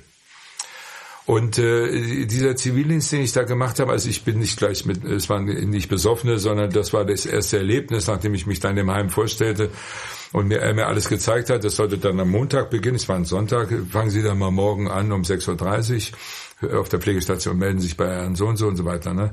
Und wo Sie schon mal da sind, sagt er, Sie nehmen Sie mal den VW-Bus, war dann so Sonntagnachmittag, und sammeln Sie mal unsere Freundchen ein unten aus dem Pflegeheim, die noch selbstständig sind. Äh, die haben nämlich Taschengeld bekommen am Samstag und haben nichts Besseres zu tun, als es gleich der nächsten Kneipe zu versaufen. Und ich kenne meine Pappenheimer. Und so fuhr ich halt los und deswegen heißt der erste Satz, Auto lag im Straßengraben, mhm. den ich dann äh, in sowas nicht geübt. Wildfremder Mensch, könnte mein Großvater sein, Hose offen, versappert, wollte wahrscheinlich gerade pinkeln, ist dann umgekippt, hing dann im Graben. Wie krieg ich den da raus? Ich hatte ja schon zwei andere Suffköpfe in dem Auto drin. Also das war Neuland für mich, weil es ja auch Nähe erfordert. Sie müssen ja jemand anfassen, mhm. festhalten, hieven darin. Mhm. Später ausziehen, duschen. vielleicht noch hier rein oder spuckt sie an oder was weiß ich. Also das war, äh, das ging eine Weile. Das war, war ein starkes Erlebnis, fand ich. Es war auch die allererste Aktion und deswegen habe ich gesagt, jawohl, genau damit wirst du dieses Buch eröffnen, mit diesem Erlebnis, bis die dann endlich in der Kiste sind was das mit dir macht, welche Einblicke du kriegst. Und ich habe dann später nochmal so einen Alltag beschrieben in einem Kapitel, wie das dann so lief, nachdem ich mich an alles gewöhnt hatte. Sie haben ja versucht, diese alten Menschen äh, nach hinten raus zur Rebellion aufzurufen. es gab ja auch ein schönes Fest in dem Heim. also so, das, das hat, äh, jetzt sind wir wieder, äh, damals SPD, ein, es war auch ein Juso noch da, sehr ambitionierter Juso. Der ist so vorgegangen. Der hat also gemeint, Kinder, jetzt aber, hier, wir machen mal das und das und hat sich gewundert, dass er völlig ins Leere lief. Ich habe mich daher an die Weisheit des, des Heimleiters gehalten und sage, wenn du die in so einer Apathie antriffst, das ist, die sind ja schon eine Weile hier und so und wenig geübt, dann ist der beste Weg, sie zu öffnen und an sie ranzukommen, in dem Moment, wenn du an ihnen arbeitest oder mit ihnen arbeitest, also dass sie wäschst, anziehst, mit ihnen was beredest und so. Da ist dann, in dieser Vertrautheit ist Öffnung da. Aber zu kommen, alle mal hören, wir wollen jetzt hier ganz neues Spiel machen und ihr müsst mal raus, also, das funktioniert überhaupt nicht. Mhm. Das habe ich übrigens sehr früh kapiert. Und deswegen habe ich mich da auch äh, so, mach du deinen Weg, wenn du glaubst, es so zu machen. Ich mache es so, wie wir haben auch gar nicht viel Zeit gehabt, uns hier große Rebellion zu machen in dem Heim. Wir hatten zu tun. Ich hatte von 6.30 Uhr bis zum 10 Uhr war ich ja verpflichtet, die Pflegestation zu machen. Dann bin ich ins Büro. Dann musste ich Erledigungen machen mit den Leuten, den Bürodienst machen, weil der wusste, ich bin Bankkaufmann, den kann ich da auch noch einsetzen. Also und ich habe dann äh, Dienste machen müssen. Es ging dann halt bis, bis Schluss, bis 17 Uhr für mich zum Beispiel. Mhm. Und aber ich habe dadurch die ganze Bandbreite des Heims kennengelernt und, und der Heimleiter mochte mich und er nahm mich manchmal mitkommen, wir fahren zum Wasser. Also die Versorgung des Heims, man fuhr über irgendwelche Wälder und auf irgendwelchen Feld und da war so ein Brunnen und dann hat er rumgeschraubt und darüber haben wir, auf die haben wir uns unterhalten. das hat Ihnen aber was gebracht, äh, äh, diese Nähe zu Menschen? Auch später für, für ja, Ihr Bühnenprogramm? die Nähe zu Menschen überhaupt zu überwinden, die anzufassen, die in den Arm zu nehmen oder ja, also sich mit denen auseinanderzusetzen und auch sich auf, auf ihre Ebene einzulassen. Mhm. Es gibt ja das war entscheidend, es gibt sich ja, auf ihre Ebene einzulassen. Herr Wald, es gibt ja diesen Artikel 1, die Würde des Menschen ist unantastbar. Wir wissen, dass das nicht stimmt. Sie ist natürlich antastbar. Wird sie in Altenheim sie angetastet? Sie wird angetastet. Sie wird überall angetastet, nicht nur im Altersheim. Mhm. Also es war dann auch so, äh, wenn dann äh, die Ruhezeit war ab 18 Uhr, das mag heute sicher anders sein, das haben, ist ja eine lange Zeit die zurück und das war der Träger, es war eher ähm, pietistisch auch. Also und ähm, ich erinnere mich, ich habe dann auf der Station, wo die Leute im Betten lagen, es gab dann einen, der hat immer gesagt, ah, der da, der da, der da. Also der konnte nicht mehr sprechen, der war gelähmt, der war höchstens 40, aber der lag immer nur im Bett. Und weil der wahrscheinlich zu einer großen Belastung wurde, wurden die da abgeparkt bis eben zum Ende. Mhm. Und, Und auch wahrscheinlich mit, mit Medikamenten ruhig gestellt? Naja, ich bin sicher dass sie natürlich Sachen bekommen haben, die sie ruhig stellen oder sei es Wasser lassen oder so, was man alles beeinflussen kann. Ich kann das im Einzelnen nicht benennen und nicht beweisen, aber ich meine, ich kann mir schon vorstellen, dass sie auch schlafen können. Meine, wenn sie nichts arbeiten und nicht schlafen können, da sind auch Schlafpulver gewesen, bin ich mir ziemlich sicher. Oder Valium zumindest, was weiß ich. Also darum habe ich mich weniger gekümmert. Wir haben das genommen, was wir als Tablett bekommen haben, haben es denen halt hingestellt. Aber wenn der kriegt der abends dann noch so einen kleinen Schluck Wein. Ne? Und ich habe dem natürlich mehr gegeben, weil ich sage, guck mal, diese arme Kreatur liegt da drin, der kann noch nicht mal richtig sprechen.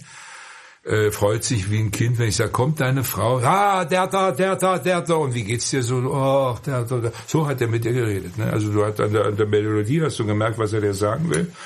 Und natürlich habe ich dem noch mal ein Glas nachgekippt. Ich meine, warum auch nicht? Mhm. Einer von den Alten ist mal aus Versehen rauchend in das Zimmer gegangen. Man durfte nur gleich auf dem Klo rauchen und so. Und dann hieß es, der hat nicht mehr zu rauchen.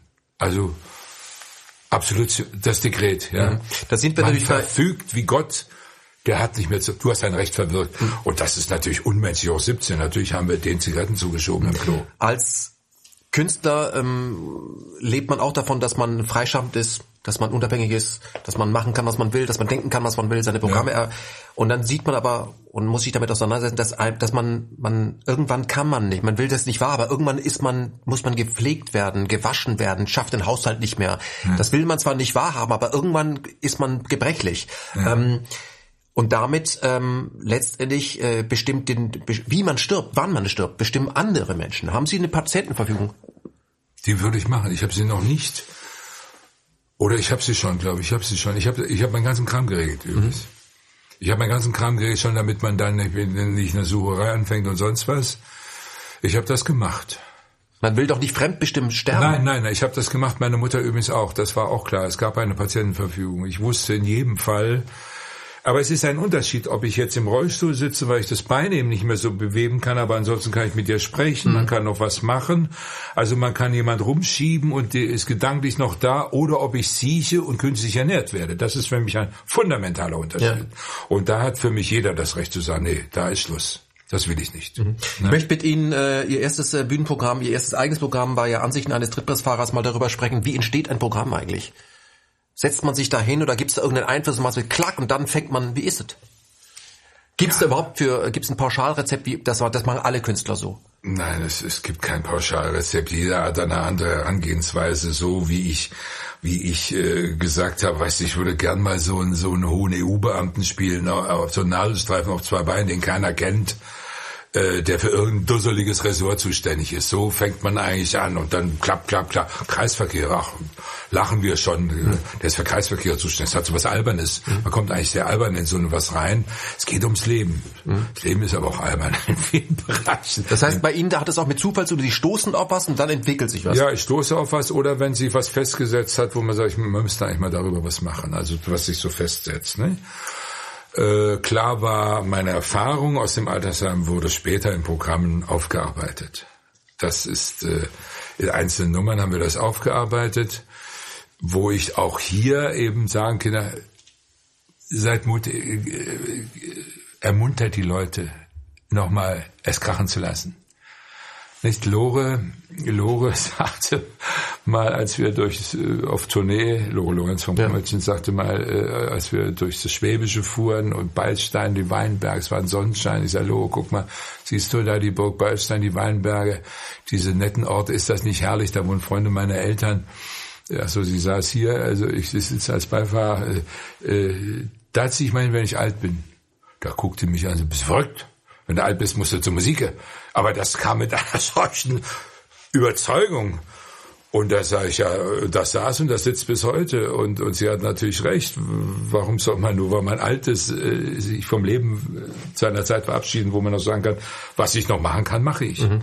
Ja, natürlich. Und wo spielt die Musik verrückter als in Berlin? Also das war so der Impetus neben dem, dass meine Eltern da kommen, dass sich Kreise schließen, dass meine Neffen hier, hier leben und so weiter. Also insofern. Mhm. Sie sind am Remitenztheater, äh, da kommt dann noch jemand, der auch relativ äh, jung einsteigt, nämlich ähm, Matthias Riechling der ähnliche Dinge macht und man möchte sie zum Fronttheater schicken, deswegen gehen sie woanders hin. Aber ich möchte auf, äh, weil wir, ich glaube, wir haben sehr viele junge Zuschauer, die das, was, was wir jetzt hier reden, das haben sie nicht mehr mitbekommen. Die sind mit nee. Scheibenwischer nicht mehr groß geworden. Das Nein, sagt nichts mehr. nicht mehr groß ja, oder diese anderen großen komischen Sendungen, die auch viel Komisches hatte. Äh, Klaus Bettner und Monitor. Ja. Habe ich gemacht, kenne ich, ja. Wir, kennen, wir kannten uns gut. Ja, ja noch was anderes. Ne? War noch was anderes. Das Wenn man sich das heute anschaut, ist es was ja. anderes. Ähm, können Sie mal beschreiben, wir hatten äh, das Renitenztheater, dann hatten wir den legendären Laden, das Komödchen. Nein, äh, dazwischen Theater Gießen? Ja, ja, das, das ist klar, dass Sie da waren, aber diese Läden, diese Kabarettburgen, ja. die es gab, Sie ja. waren in Gießen als ja, am Theater, aber wir hatten das Renitenztheater, wir hatten das Komödchen in Düsseldorf und wir hatten natürlich Lach- und Schießgesellschaft. Ja. So, können Sie mal für jemanden, der gar keine Ahnung davon hat oder davon gehört hat, sagen, was waren das für Läden? Also das Komödchen ist äh, das älteste deutsche Nachrichtskabarett ist von Karl Lohre gegründet worden nach dem Krieg im, im Keller eines in der, in der Düsseldorfer Altstadt, äh, wo die Leute ein Brikett mitbringen mussten zum Heizen und sich einen Stuhl und dann hockte man sich drin und dann hat man äh, 47 ist es glaube ich oder 49 gewesen, ich weiß es nicht, hat man angefangen. 47 glaube ich war es ja. 47, ja. ja, genau und hat äh, äh, wo kommen wir her, wo wollen wir hingehen? Also das war der Teppich positiv dagegen. Mhm. So hieß das Programm, positiv dagegen. Ne? Und äh, die Leute waren ja ausgehungert. Also nach dem Klapperhalten und dem Gleichschritt-Marschrhythmus in den Untergang hinein wollte man wieder leben. Ja, also äh, im Finkschen Sinne Werner Fink, ne? und äh, man hat ja mit allem rumgeblödelt, weil auch die Leute wollten sich unterhalten, die wollten lachen, aber es sollte auch um was gehen. Man war ambitioniert. Mhm. Man hatte, man hatte ja dem Tod, ist man gerade noch von der Schippe gesprungen. E, absolut. Ja, und absolut. Wie, wie Sie schon beschreiben, man hätte, das hat ja Kortner auch gesagt, man hätte nie, danach nicht mehr unter seinem Niveau gelacht. So ist es. Ja, das, hätte man das haben Sie jetzt anders ausgedrückt, ja. aber das, das Beispiel ist ja wunderschön. Deswegen ja. habe ich es gebracht auch weil ich mit Rufus Wagner, meinem Regisseur, weil ich, von ihm kenne ich das und ich finde das einfach so klasse als, als Teppich. Was meint er damit? Verstehen Sie? Weil wir haben ja auch oft die Frage, machen wir das oder machen wir das nicht? Ja, also du brauchst schon auch einen Aufpasser. Also mein hm. Regisseur, würde ich sagen, das, ist, das war sehr komisch. Komm, lass es weg. ja, also da, ich finde das schon gut. Ich, ich brauche, ich, ich bin keiner, der ich bin nicht ähm, resistent gegen Belehrung. Mhm. Und, ja, so Aber es geht auch nicht darum, ein Lacher um jeden Preis. So, also Komödien auf der einen Seite, die haben aber ein bisschen Kammerspiel gemacht, gespielt, Figuren mit Kostümen und so weiter. Zum Teil zitiert aus dem Griechischen, also mit, mit Parabeln gearbeitet und so weiter, hatten drei äh, sehr gute Autoren äh, Dr. Martin Morlock, bewusst jetzt ich Dr. Eckhard Hachfeld, Ecki Hachfeld hat jahrelang Amadeus geht durchs Land im, im, im, mhm. im, im Stern gemacht und dann äh, der Franke, Wolfgang Franke, Dr. Wolfgang Franke, äh, ich sage das nur mit deswegen Doktor, weil ich wurde mal, als ich dann als Komödien kam, dazugeholt als Nicht-Akademiker und es war total intellektuell. Es war total. Aber sowas von lässig. Deswegen will ich das auch. Es war lässig und auch nicht und wirklich nicht unkomisch, aber eben auf einem sehr guten Level. Das muss ich schon sagen. Das Kommentar, die Lach und Schieß, die waren, das war eine Kneipe. Mhm. Und die hatten nur einen Tritt. Also keine Bühne, also ein Mini-Podium. Gegründet von Sami Drechsel und Dieter Hildebrand? Genau, und ja. konnten nur erstmal von Sami Drechsel eigentlich. Hildebrand hat ja irgendwie die Karten abgerissen und kam dann äh, aus der Not dazu. Das ist irre Wege. Lore hat auch Garderobe gemacht und dann ist die, die Söse ausgefallen. Lore, du, wir brauchen ein Chanson. Mhm. Und dann hat er ein Chanson gesungen, das war die Entdeckung. Also das äh, verrückt, wie es damals lief. Und so lief es auch später. Es wird Ihnen vielleicht nicht sagen, aber Easy E ist eingesprungen, weil der Rapper nicht ja, kam. Dann ja, wurde raus ja, manchmal, manchmal gibt es äh, Chancen, die dein Leben sowas von verändern und du sagst, es, es hat sehr viel mit Glück zu tun. Es hat sehr viel mit Glück zu tun. In diesem Beruf hat es wirklich mit Glück zu tun. Vielleicht, wir sollten ein bisschen was können, das ist schon richtig. Und also Glück, gibt's ja den Spruch, Glück ist, wenn Talent auf Vorbereitung trifft. Ja. Das stimmt schon. das ist richtig, ja. genau. Jedenfalls, äh, also es gab die Lach und Schieß als zweite Station in Deutschland. Das waren die Samstagabend äh, Straßenfeger. Da wurde Kabarett gemacht, da wurde über die junge Demokratie hergezogen, über die Politiker und so weiter. Da gab es ja auch die späteren Verbindungen zum Fernsehen. Das und da gab es die Verbindung zum Fernsehen. Die Lach und Schieß fand übrigens nie in der Lach und Schieß statt. Das geht nämlich gar nicht von den Kameras. Da hätten alle rausgehen müssen, damit die Kamera sich einmal drehen kann. Das wurde im Studio nachgebaut, diese, diese Atmosphäre. Und im Komödien war es allerdings aus dem Komödien raus. Und äh, das waren die Sammel, so wie, das waren so die zwei Kabaretts. Es gab noch ein paar andere, aber die bedeutenden wirklich. Und äh, das war die Schulung. Scheibenwischer Hillebrand, später Nachfolger, also wo ich dann auch öfters auftrat in der Sendung, äh, das war natürlich, du, da warst du im Olymp, wenn mhm. du im Scheibenwischer mitarbeiten durftest. Das war, ja, und äh, es war noch eine Zeit, wo der Bayerische Rundfunk sich auch mal ausgeklingt hat. Mhm. Das, das heißt, ja ganz Deutschland guckte, konnte schauen, nur die doofen Bayern nicht, durften nicht gucken, weil ja. die sind auch nicht, sind noch nicht reif genug dafür. Hat die Regierung entschieden. einfach aufgegangen. Entschieden. Ja. ja, und Rhein-Main-Donau-Kanal. Es ja, genau. damals um die Finanzierung des Rhein-Main-Donau-Kanals. Wenn man sieht, was heute alles machbar ist, äh, wie viel die machen, die machen ja geradezu monströs viel, wobei es eine Art von bayerischer, denke ich mir manchmal, es hat sowas äh, von Agreement, also wenn ich, ich weiß nicht, ob ich als Kabarettist äh, mich ausgezeichnet fühlen würde, auf dem Nockerberg den den Narren zu machen mhm. vor diesen Herr Freitag, eine, eine Frage möchte ich Ihnen stellen. Sie sind ja in den goldenen Jahren, äh, in den goldenen Jahren des Kabaretts haben Sie, also als es auch super Vorlagen gab, wie zum Beispiel Wiener Brandt, Kohl, Schmidt, die haben Sie alle natürlich, können Sie runterspulen und vor allem können Sie springen. Reich Ranitzky, da gab es solche Leute, da sind Sie groß geworden. Gab es für Sie jemanden, wo Sie sagen, das ist unerreicht, der weiß vielleicht gar nicht selbst, was er für ein Talent war? Also so jemand zum Beispiel wie Wolfgang Neuss?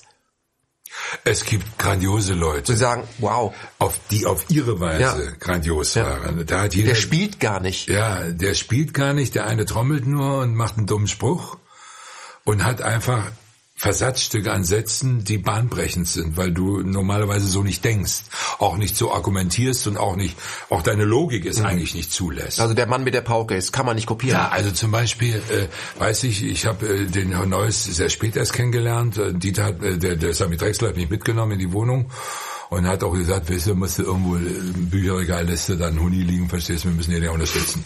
Kann ich nur das Buch auch empfehlen. Neues Testament.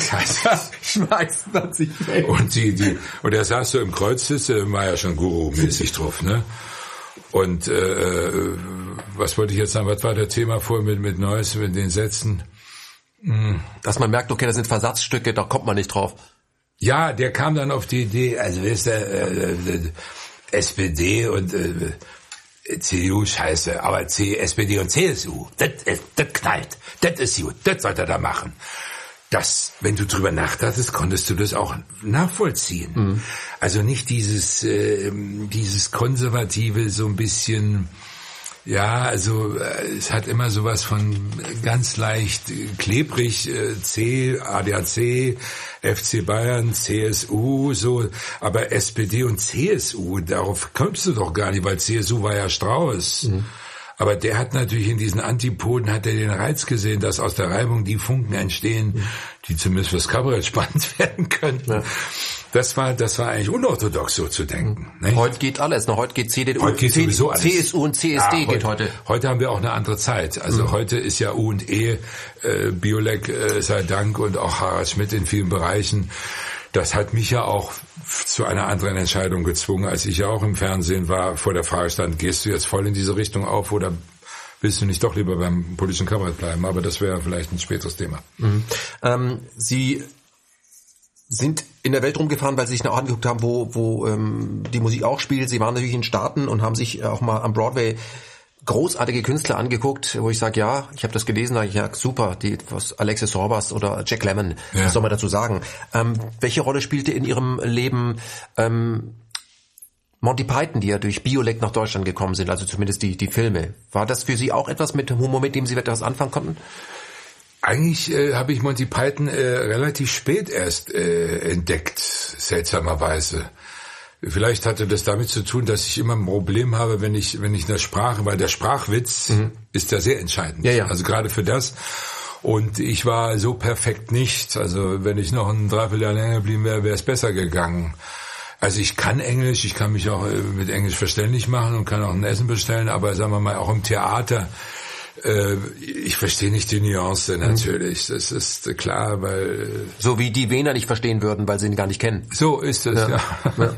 ja ist zulässig. Genauso. Mhm. Ja, natürlich die, von der Diktion her, wie ticken diese Leute? Und du musst schon auf dem Theater, also wenn es mit Untertiteln, dann höre ich wesentlich, wie spielt er, wie spricht er, wo verhält er wo hält er inne, wo knallt er raus, was, was lässt er fallen, was, was bedeutet, betont er mehr der Satzbau im Englischen ist ja ganz anders und du hast du wenigstens den Satz da. Und also das halte ich dann schon für hilfreich. Mhm. Ich habe mir aber damals alles angeguckt, ohne so einen Übersetzer, weil ich wollte einfach, ich konnte trotzdem sehen, wie sie arbeiten und wie präsent sie sind und was sie machen. Außerdem sind es Legenden, man kannte die Filme und jetzt siehst du den live vor dir, das haut dich natürlich um. Minelli oder sonst was ist. Und wenn du dann aber andere triffst, die du gar nicht auf dem Schirm hast und denkst, boah, ich verstehe zwar nicht alles, aber die spielen ja wahnsinnig. Mhm. Die spielen ja wahnsinnig. Die spielen ja so toll Theater. Äh, ich erinnere mich an ein Stück, äh, äh, was ich auf, auf, auf Broadway gesehen habe. Zwei Jungs, zwei Brüder, die sowas von unterschiedlich sind und die kloppen sich, aber live das tut dir richtig weh da hinten in der Reihe, in der Garage, wo du da sitzt. Wie größer war das ja nicht. Also das ist eine Kunstform auch natürlich. Ja. Die verlassen sie ja nicht in dem Sinne. Aber da habe ich schon gesagt, ja, mein lieber Mann, und das hat eine Spannung und und äh, also meine Orientierung war sowieso immer mir was anzugucken, was andere Leute gut können. Mhm. Gab es, gab es äh, für Sie irgendwer, wo Sie ein Fan von sind, sagt, das ist fantastisch, diese Person, vielleicht ein internationaler oder ein Deutscher, können sagen, wow, war das, war das äh, Jerry Lewis oder Sammy Nein, Davis Jr. oder wo Sie sagen, wow? Jerry Lewis jetzt nicht unbedingt, weil das war mir immer ein, paar, ein Tacken zu dick. Also ja. ich konnte nicht so ich bin bei Humor habe ich so meine Fächer, da bin ich mit manchen Leuten nie richtig warm geworden. Das gibt's aber so. Ich finde Leute komisch, die sich was vornehmen, gut aussehen wollen und kläglich scheitern. Also ich bin ein Fan der Olsenbande. Mhm. Ich bin deswegen schon ein Fan der Olsenbande, weil die Olsenbande von Leuten geschrieben ist, die vom Theater kommen müssen, weil sie dramaturgisch denken. Da werden nicht Behauptungen gemacht, wenn es heißt, wir brauchen einen Radiergummi, eine Reißzwecke, einen Pariser, ein äh, noch was und ein Sitzkissen. Dann denkst du, was? Banane. Und alles wird eingesetzt, alles wird eingelöst. Das finde ich großartig. Es wird nicht was behauptet, sondern man sieht sie. Plus dem Scheitern. Das Komische bei der Olsemann ist, du weißt, sie werden scheitern, das ist ja, sonst können die Filme gar nicht ja, existieren. Ja. Aber wie sie scheitern, finde ich großartig. Und das, das ist so, darüber kann ich immer am meisten lachen, wenn Menschen sich vornehmen, besonders gut auszusehen. Und dann geht's daneben, dann das entbehrt nicht einer gewissen Komik bei mhm. mir. Nicht? Also äh, konnten Sie was äh, mit mit komischem Film Kind anfangen, wo man sagt, wow, wie das inszeniert ist? Also ich sage mal Billy Wilder 1, 2, 3. Wunderbar. Was der gemacht hat, das ist ja, ja unfassbar. Das, das, ist ja auch vom Slapstick her ja, wo ich gemacht. Denke, alle, die da das auftreten, ist, aber auch die deutschen Schauspieler, Buchholz. Ich bin so stolz. Ich, Piffel. ich gehe sehr oft über den Hubert von Meiringplatz. Der spielt da so einen alten Adeligen, der auf der Toilette vom Kempinski eigentlich arbeitet. Und der braucht ihn jetzt, um den Manieren beizubringen, dem, dem, dem Film. Ja. ja. Eins, zwei, drei. Droste von Schattenburg. Herrlich. Das, das, das liebe ich, wie, wie der spielt, ja. Und äh, das ist auch so, das ist alles zu viel, aber das ist auf eine Art zu viel, das kann ich aushalten. Ja. Auch Lilo Pulver. Es ist Und Lilo Pulver, ja, das ist, das, das finde ich, und dann diese alberne und äh, äh, wunderbare Neues, äh, Neuze, der, der den äh, Neuze, der den, den Ja. Lacan immer spielt und nie und immer noch die Hacken zusammenschlägt, obwohl wir längst im Frieden sind. Ne? Also das ist das ist sehr Willy. Wilder ist großartig. Ja, Willy das ist ist, und, und auch da- Reporter da in ist, Berlin gewesen. Da ist übrigens äh, wie heißt das, äh, sein oder nicht sein. Das ist natürlich auch ähm, unschlagbar. Also mit so etwas so fertig zu werden, Hitler, das Grauen und noch im Dritten Reich, das so zu machen, dass du die Angst spürst dieser Leute, da wird dir nichts beschönigt und trotzdem hat es etwas Erleichterndes, wenn der dann den Hitler draußen offen macht. Ich weiß nicht, ob Sie kennt sein oder nicht sein, kennen Ja, Sie ja. Und der immer, dieser Schauspieler auch, das ist eben auch so schön, dieser eitle Schauspieler. Und der steht immer auf bei dem Stichwort, weil er dann seine Frau besucht in der Garderobe. Aber nicht, weil er mit ihr was machen will, sondern weil, das ist großartig. Mhm. Das ist großartig. Also diese Art von Humor, das äh, schätze ich sehr, muss ich sagen. Gehen Sie ins Kino? Ich gehe auch ins Kino. Ich gehe zu wenig ins Kino. Wir haben Im Moment uns- hat man es ja für sich. ja. Ich, ich habe dann, und in den USA war das ja so ein Rappel, dass ich mir die ganzen Woody Allen-Filme anguckte und, und so weiter, weil ich da ein Defizit hatte. Und auch hier, äh, man hat sich das aufgeschrieben, aber ich gehe ins Kino und wenn ich einen schönen Film sehe, bin ich so berauscht wie ein kleines Kind.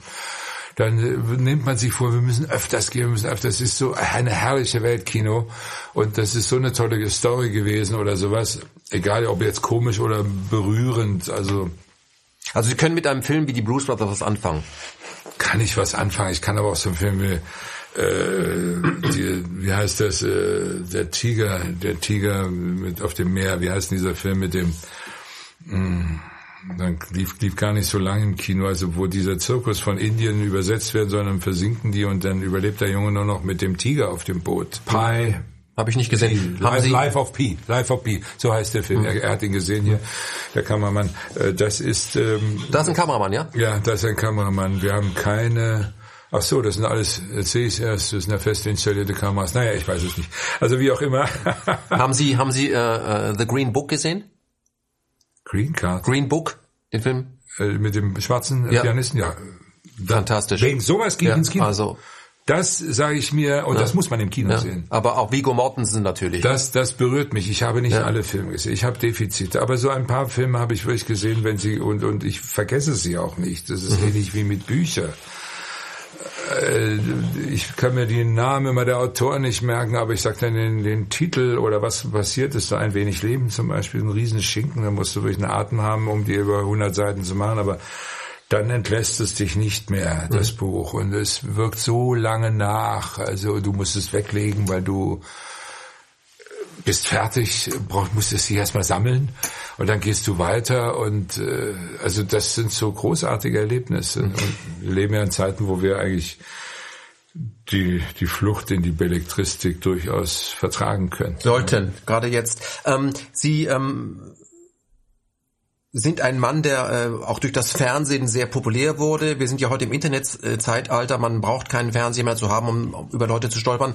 Also Sie haben geschrieben, ähm, Fernsehen war damals auch ein Spaltinstrument. Also in ist, wer drin ist. Und plötzlich, äh, wenn man als altgedienter Theaterschauspieler äh, lief man neben jemanden, der häufiger im Fernsehen war, dann wurde der Fernsehkollege auf der Straße erkannt. Ob damals weiß ich nicht, in wer drin ist. Ich meinte das eher so, dass es halt, äh, dass es, äh, wer drin ist, ist drin. Der äh, verhält sich auch anständig gegenüber seinem äh, Ermöglicher im Fernsehen zu sein. Sage ich mal erst mit diesem Wort. Und wer aber, mm, also Kritik ist nicht erwünscht. Das ist so wie, Aber war das, war das innerhalb der Künstlerszene eine Art Zensur, wie sag ich mal, wie Boulevard der Dämmerung zwischen Stummfilm und, und, und Ton. Das ist Theater und das ist Fernsehen, das ist Bekanntheitsgrad. Das ist populär. Also Fernsehen macht dich populär auf der einen Seite, aber die Bedenkenträgerei in Anfängen war natürlich gewaltig. Was man sagen darf. Das, das, Adenauer Deutschland war ja sehr brav und gesittet und äh, bestimmte freche Bemerkungen passten da nicht so rein. Also die hatten schon äh, zu kämpfen alle. Es liberalisierte sich dann, es wurde dann freier, aber es war schon, ich habe ja dazu auch noch Beispiele geliefert aus den aus den äh, 80er Jahren, äh, Anfang 80er Jahren, wo man sich wegen Sachen in die Hose macht, wo ich dachte, hallo, wo sind wir denn? Also weil ich finde, Satire muss überziehen, muss verletzend sein, muss ungerecht sein, sonst mhm. verfehlt sie ihre Wirkung. Mhm.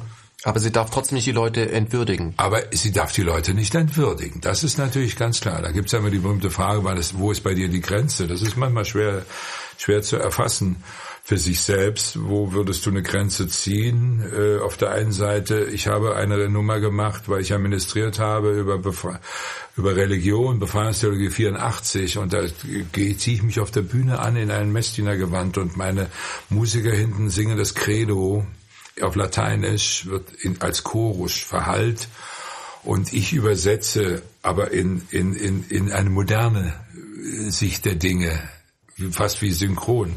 Und da, da wusste ich genau, also jegliche Verächtlichmachung von Kostümen oder das, das ist zu kurz gesprungen. Damit machen die die Tür zu, das bringt gar nichts.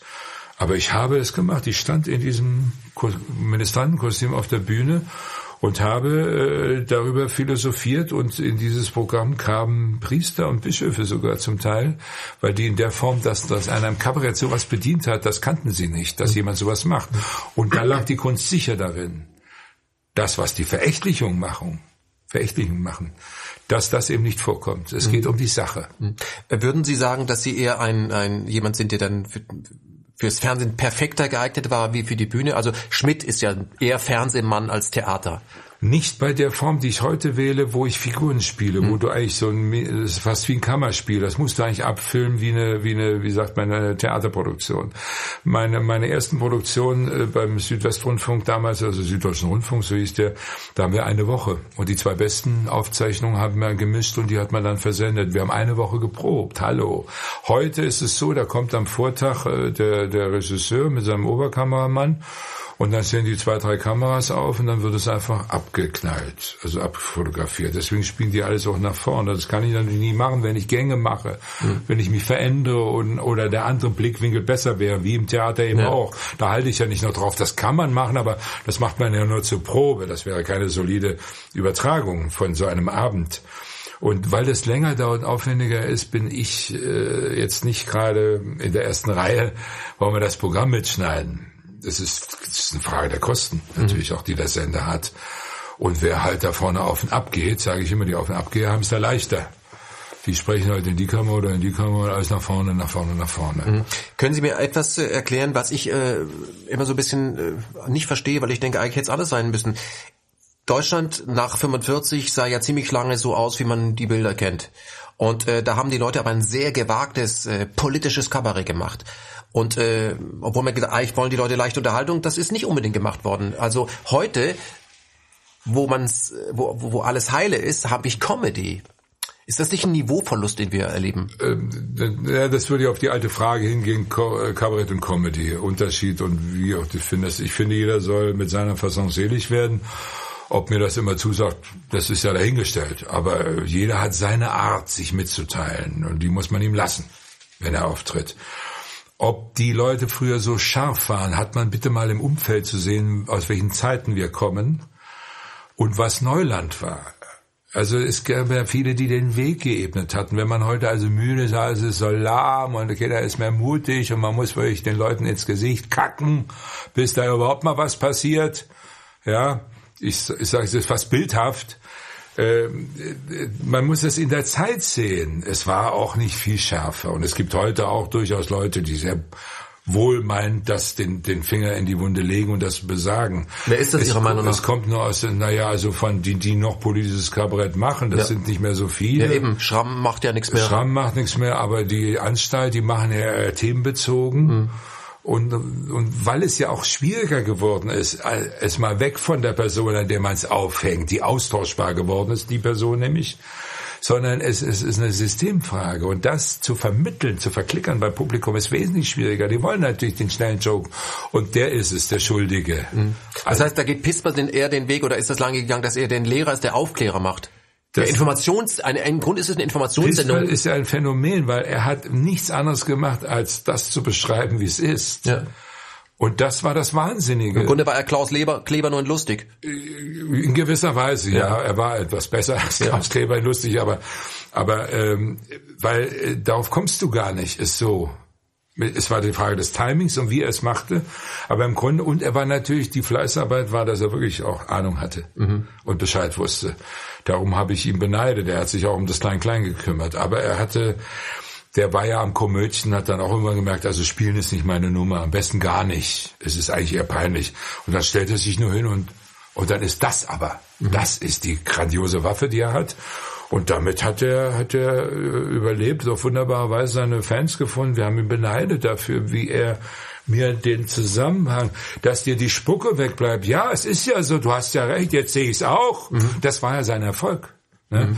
Das haben wir früher noch in Pointen gepackt, umschrieben und was weiß ich. Also Franke im Komödchen, äh, was die Atomkraft anbelangt, die, die, die, die Knollenpil Knollenblätterpilz muss angebaut werden, um die Eiweißlücke zu schließen bei den Leuten. Ja, aber der ist doch giftig.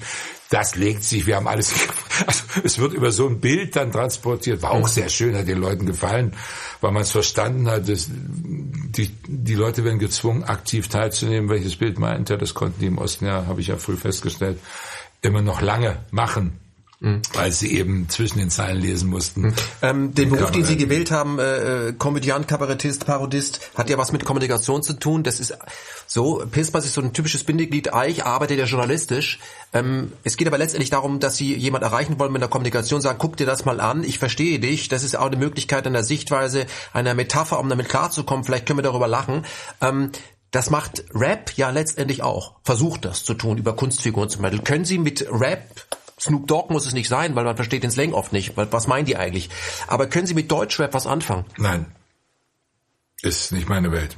Ist das Ihnen so? Ich äh, finde, das Telefon, Telefonbuch vorzusingen ist äh, bedingt für mich eine Kunstform. Mhm.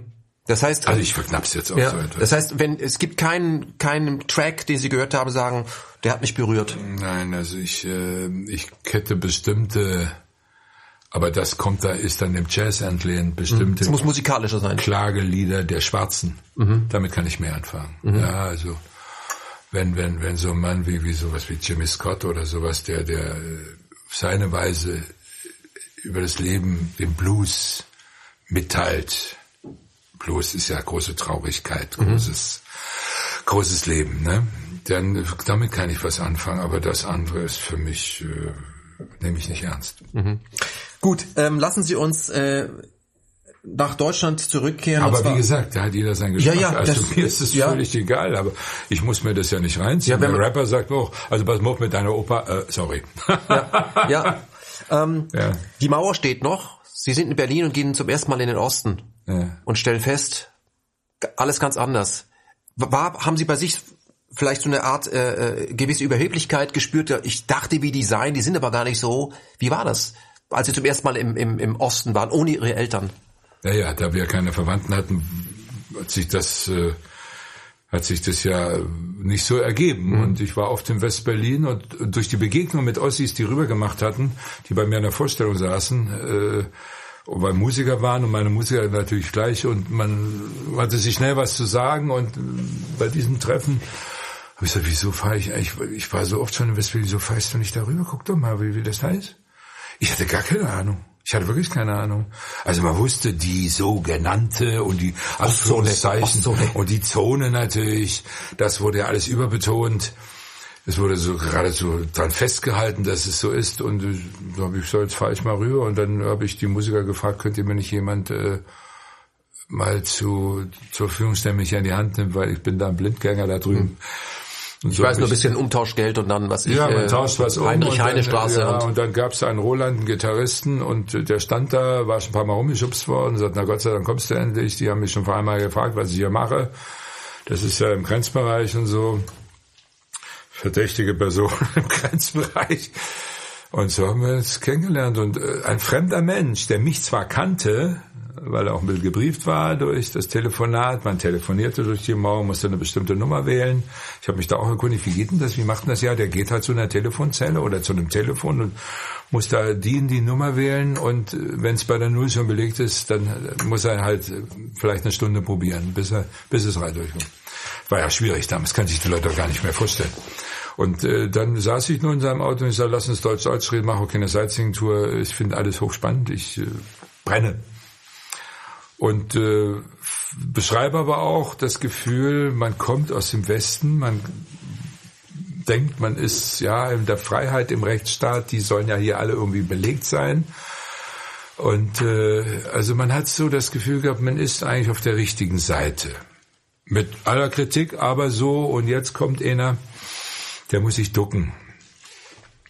Und äh, das schreibe ich da ganz bewusst bei dieser Begegnung, weil es ja ab, ab dem Moment dann bis hin zur Wende fängt ein ganz neues Denken eigentlich an. Aber ich wollte das eben kennenlernen und äh, bis ins äh, Café, was ja ein Café, was man sich sucht, da gibt es ja schöne Anekdoten dazu, mhm. zum Essen äh, zu gehen. Aber dass man sich auseinandersetzt und ich sehe äh, unter den Linden, ach, was ist das denn, dieser Dom, diese Palais, mhm. ja. Ich dachte bei der Kuda mit dieser Kirche, die noch nicht fertig ist, äh, das ist die mit. Natürlich wusste ich von meinen Eltern unter den Linden natürlich klar, die kannten das ja vor dem Krieg, aber dieser Vorhang des, des Dritten Reichs, diese zwölf Jahre, das ist etwas, was ich äh, ein bisschen der, der Schule auch vorwerfe im mhm. Nachhinein. Also nicht nur, dass wir nicht über den Krieg informiert wurden, was da wirklich lief, es war halt Krieg. Mhm. Der Krieg wurde umschrieben als Krieg und dann kam ja schon 45 Wohlstandswachstum Adenauer. Mhm. Sie beschreiben im Buch, ähm, Aber jetzt sind wir gesprungen. Ja. Sie haben mich ja gefragt nach dem Osten. Mhm. Ne? Dachte, was mich und das äh, fand ich als neugierig. Da fängt es an zu tickern. Also einmal geschichtlich natürlich. Was ist historisch? Neben dieser Zäsur von den zwölf Jahren, äh, was mit Sicherheit kein Vogelschiss war. Ja, um dazu, ich weiß zwar, was der beabsichtigt, aber die Wortwahl ist, ist natürlich gezielt gesetzt. Darüber machen wir uns nichts vor. Sie offensichtlich auch nicht. Aber, Nein. Ähm, da fängst du schon an zu denken. Und der Roland zum Beispiel ist ja preußisch, preußischer Typ eigentlich sehr. Aber eben Ost. Dann bin ich irritiert, dass im über die wie keine Knaste, man kann nicht einfach einen Kaffee trinken oder beim Essen wird nur der Wessi äh, bedient und der Ossi, ich hab den ja auffordern müssen, bedienen Sie es nächstes Mal mein Gast besser beim Essen. Ich sag, warum hat ihn denn? Ja, du hast ja kein Westgeld, das wusste er. Äh, ich habe ja kein Westgeld, das mhm. wusste der. Du bist nur für ihn interessant, mhm. sich anständig zu benehmen. Was ja auch sehr viel, sehr viel tief blicken lässt. Ja, wer das Geld hat, da kuscht man. Also zum sogenannten Sozialismus, real existierenden Sozialismus, äh, Friedenswelt, bessere mhm. Welt als wir. Der Kapitalismus schafft viel Scheiße. Entschuldigung. Ich weiß nicht, ob ich sowas drin lassen sollte. Meinen Sie? Bleibt drin. Aber äh, aber ist Ihnen ja klar geworden, der Sozialismus, dass aber äh, ich, ich, ich, ich, was wollte ich Ihnen damit sagen gerade mit dem, mit dem, äh, ach so, dass das Geld nur regiert. Mhm. Aber dass man auch zum Massa gemacht wird, dadurch, dass man erkannt, und erkannt, dass man erkennbar ist. aber auch die Leute instrumentalisiert hat. Ne? Mhm. Also dass wir werden beide instrumentalisiert. Mhm. So ist es ja nicht. Mhm. Aber man, man merkt, man wird gegen seinen Willen korrumpiert. Korrumpiert und und es entmenschlicht. Mhm. Ich möchte aber das noch einen Punkt. beim Altersheim. Was bringt der noch? Mhm. Nix. Auf, ein, auf einen Punkt kommen. Äh, Sie lernen ja später auch die Leute der Distel kennen, große, fantastische DDR-Kabarettisten, die Sie auch im Buch nennen. Ähm, war Ihnen klar oder ist, wann ist Ihnen klar geworden, dass äh, politischer Kabarettist in der DDR zu sein nicht ganz ungefährlich war?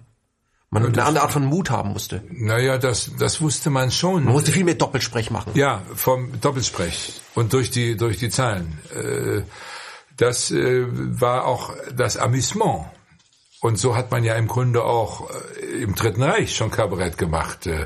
Der Werner Fink, der regnet, ja, die ja. Hand umdreht. Ja. Also der mit solchen Elementen gespielt hat.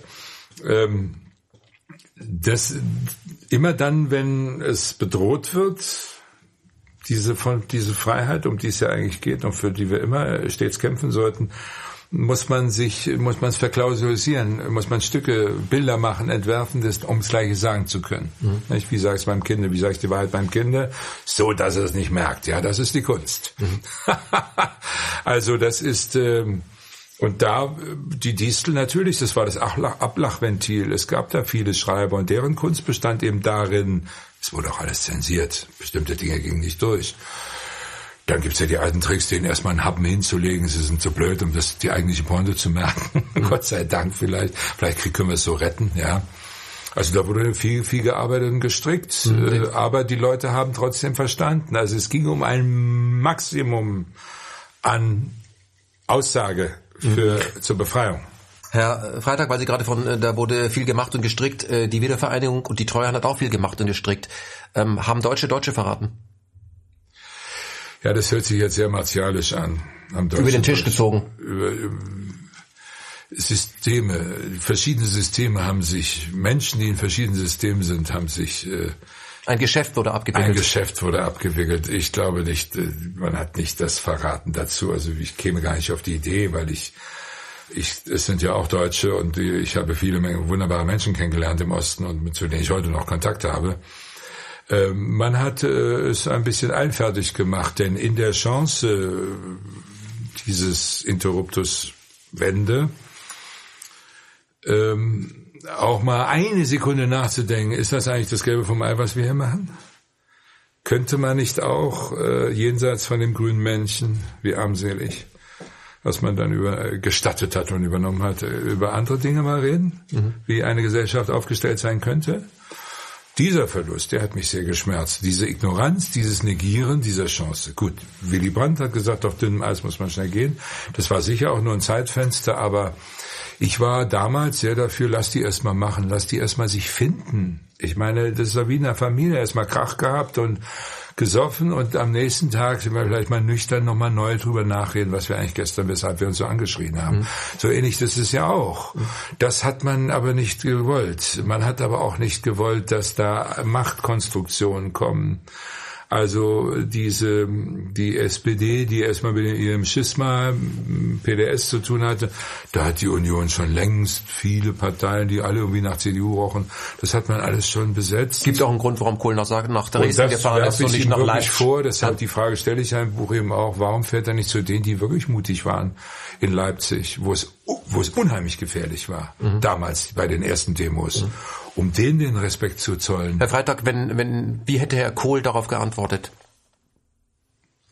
So eine Fallhöhe jetzt inhaltlich?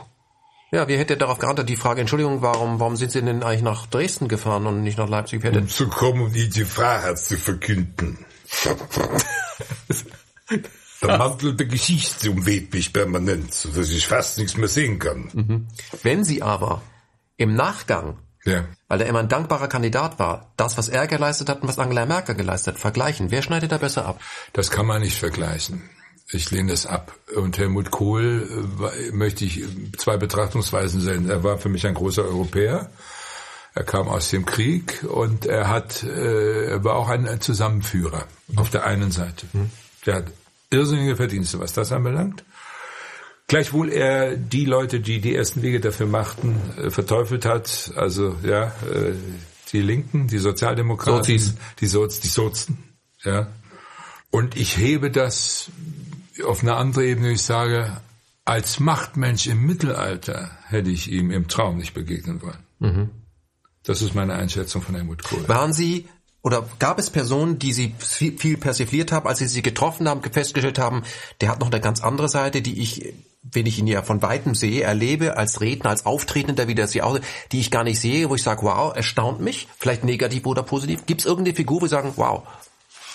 Er ist Helmut Kohl oder was? Nein, überhaupt von, ob Sie jetzt Wiener Strauß sagen, hätte ich nicht gedacht, dass ich das, diese Seite, dass, es, dass er sie hat, weil ich erlebe jetzt hier privat.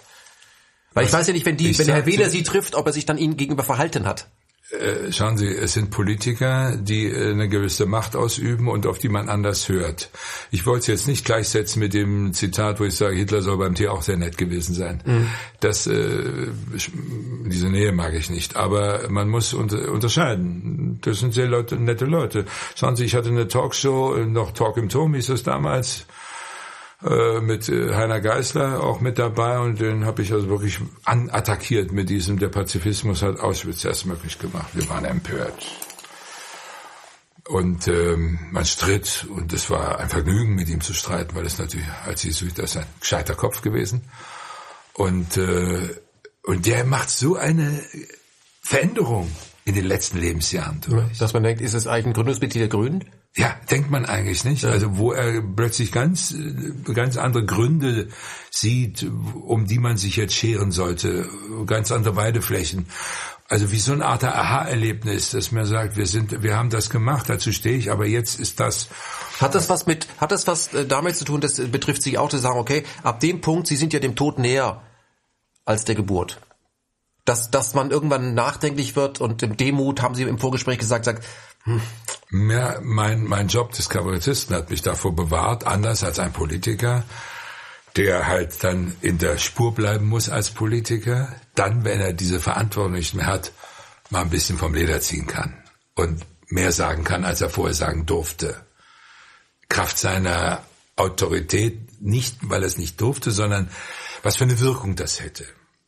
Und so ähnlich ist es bei Geister gelaufen. Ich selber war immer privat. Ich war Thomas Freitag, ist Bürger, Weltenbürger, deutscher Bürger der in einer Demokratie lebt, die ihm nicht wurscht ist. Hm, gut, weil Sie das sagen, wie viel von dem, was Sie auf der Bühne machen, ist privat? Können Sie das überhaupt selbst auseinanderhalten? Nein.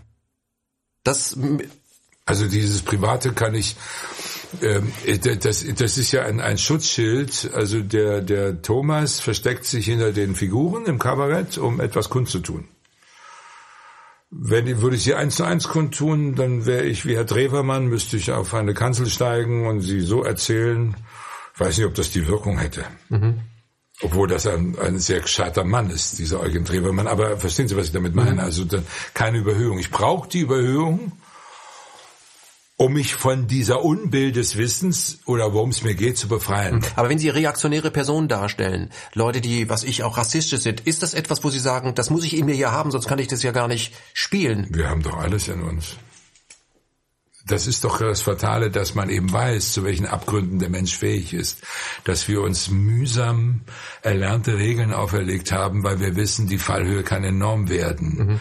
Dann wäre es ja besser gewesen. Leute wissen das, dass wir als Mensch, du kannst mit uns allen machen, du kannst aus mir wahrscheinlich auch einen KZ-Wächter äh, machen, ja.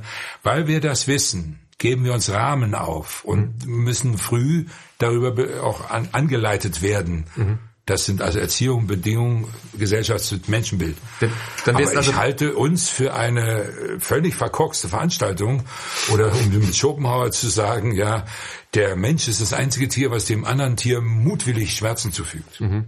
Dann wäre es ja besser gewesen, Adolf Hitler hätte äh, auf der Theaterbühne eine Riesenkarriere gemacht, hätte dort Diktatoren gespielt, dann hätte er das nicht machen müssen. Ich habe einen Sketch geschrieben, äh, wo Adolf Schittelgruber die zweite Bewerbung bei Wiener Kunstakademie macht und zu spät kommt, eine Minute. Der Hausmeister, der noch da ist, ein gewisser Hans Julia, ein späterer Hans Moser. Der andere war ein späterer Hitler. Wo wollen Sie hin? Zur Anmeldung. Ja, das, die Hand schon weg, bitte. Das, äh, versucht es zurück. was zur Anmeldung soll passiert dann Unglück? Jo, bitte was. Und dann kommen überhaupt die sich so Leute und er ist also Postkartenmaler, ne? Schaut dir auch die Bilder an. Also er muss Postmaler werden. Sonst passiert ein Unglück, wenn er das nicht darf. Das ist jetzt eine andere Ebene, die ich da einziehe. Und der Moser lässt sich die Bilder zeigen. Bitte, was, schauen Sie, warum gehen Sie zur Post zur Eisenbahn oder was, was bist du? Schauen Sie, ich, ich wollte ich wollte auch Schauspieler werden. Also Sie haben mich, Sie haben mich nicht gelassen. Da, warum denn nicht? Weil ich angeblich genuschelt habe. Sie werden doch mal normal nicht mit der Benutzung vergleichen wollen. Jetzt kommen die so in Harnisch, ja, dass der, dass der wütend, der, Sie werden doch von mir hören. Jo, ich werde warten. Also das ist das Offene. Also Hitler ist es beim zweiten Mal nicht gelungen, Maler zu werden. Jetzt muss er Diktator werden. Ich möchte auch. Das ist die Geschichte des Kabarettisten, der sie dann so auflöst. ich verstehe das, Herr Freitag. Ich möchte auf etwas äh, kommen, was ich äh, sehr mutig finde, dass Sie das im Buch einräumen. Dass viele Linkskabarettisten, was die Wiedervereinigung äh, angeht, falsch gelegen haben. Ich möchte einen Teil eines Textes zitieren, den Sie abgedruckt haben. Da heißt es am Ende, drum lass sie mal drüben her, die DDR. Ja, ich habe Werner, wir, natürlich, wir haben, wir haben ja uns immer damit beschäftigt mit dem, mit der Außenpolitik, mit dem Gewabere und ich habe Ich habe den Werner Schneider gebeten, weil ich, äh, der konnte sehr gut Lieder schreiben und man brauchte auch mal ein Lied und so. Schreib mir doch mal ein Lied über das Thema, was ist, wenn die da jetzt vereinigen würden? Sofort. Das haben wir auch auf der Bühne gezeigt, dass Gorbatschow lässt die, öffnet die Mauer, was für eine Panik hier im Westen entsteht. Ja, und äh, da haben wir halt gesagt, also pass mal auf, das sind alles Protestanten, also eher links, eher sozialdemokratisch. Katholisch ist CDU. Ne? Also nur mal so ein Symbol, ja. Also äh, wir haben anhand des Gesellschaftsbilds aufgemacht, dann verändern sich hier die politischen Verhältnisse enorm. Das heißt wahrscheinlich eine relativ breite linke Mehrheit. In Stufen, wie auch immer das gemacht wird. Das ist die These, die dahinter stand. Also Machtverlust. Es geht ja immer nur um Macht. Bei allem, was wir tun, geht es um Macht. Und äh, da habe ich gesagt, das fände ich doch mal schön. Und äh, dass es ganz anders gelaufen ist, dass sie hier gerufen haben, wo ist die Banane?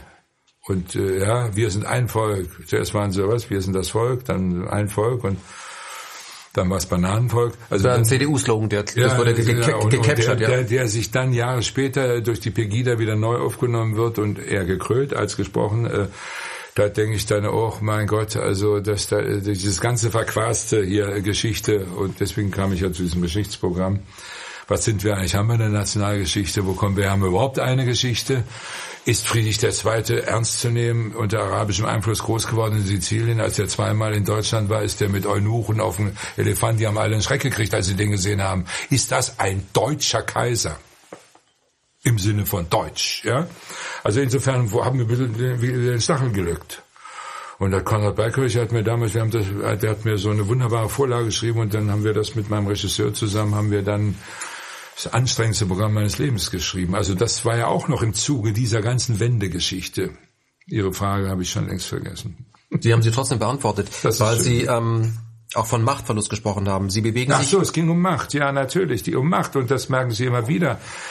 Treuhand, der Verlust, das war's ja. Mhm. Wir haben Sketche gemacht schon vor der Treuhand, bevor das Übel alles haben wir schon eine Entwicklung mache, wie es geht. Also diesen Sketch, den ich da spiele, wo ich den Unternehmer spiele, der die DDR vermisst, mhm. Riesen im Studio ausgemessen. Ja, und die Verantwortung trägt. Und die Verantwortung trägt. Mhm.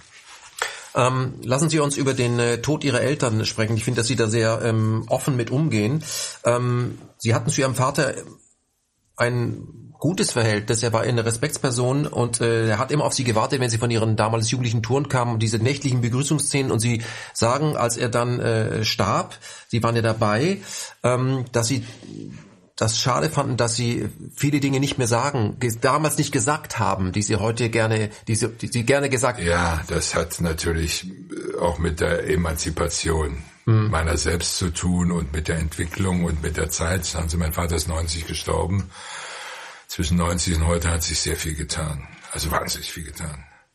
Also auch an, an, an gesellschaftlicher äh, Explosion und, und, und Selbstverständnissen und so weiter. Also das, und ähm, dadurch, dass man nicht so oft da war, ja, hat man auch nicht, äh, sagen wir mal, wenn man jetzt mehr Zeit hätte und man verbringt mehr Zeit miteinander, dann öffnet man sich mehr und dann kommt man auf das eine oder andere Thema. Und was ich damit meinte, ist auch mit der Sicherheit meines Alters jetzt und der damit einhergehenden Gelassenheit hätte ich auch die Kraft, mit meinem Vater über Dinge zu reden, über die ich weiß nicht, ob ich mit ihm damals eben nicht hätte hm. reden können. Also gab es, gab es Tabuthemen, die man als Sohn einfach nicht besprochen hat mit seinem Vater?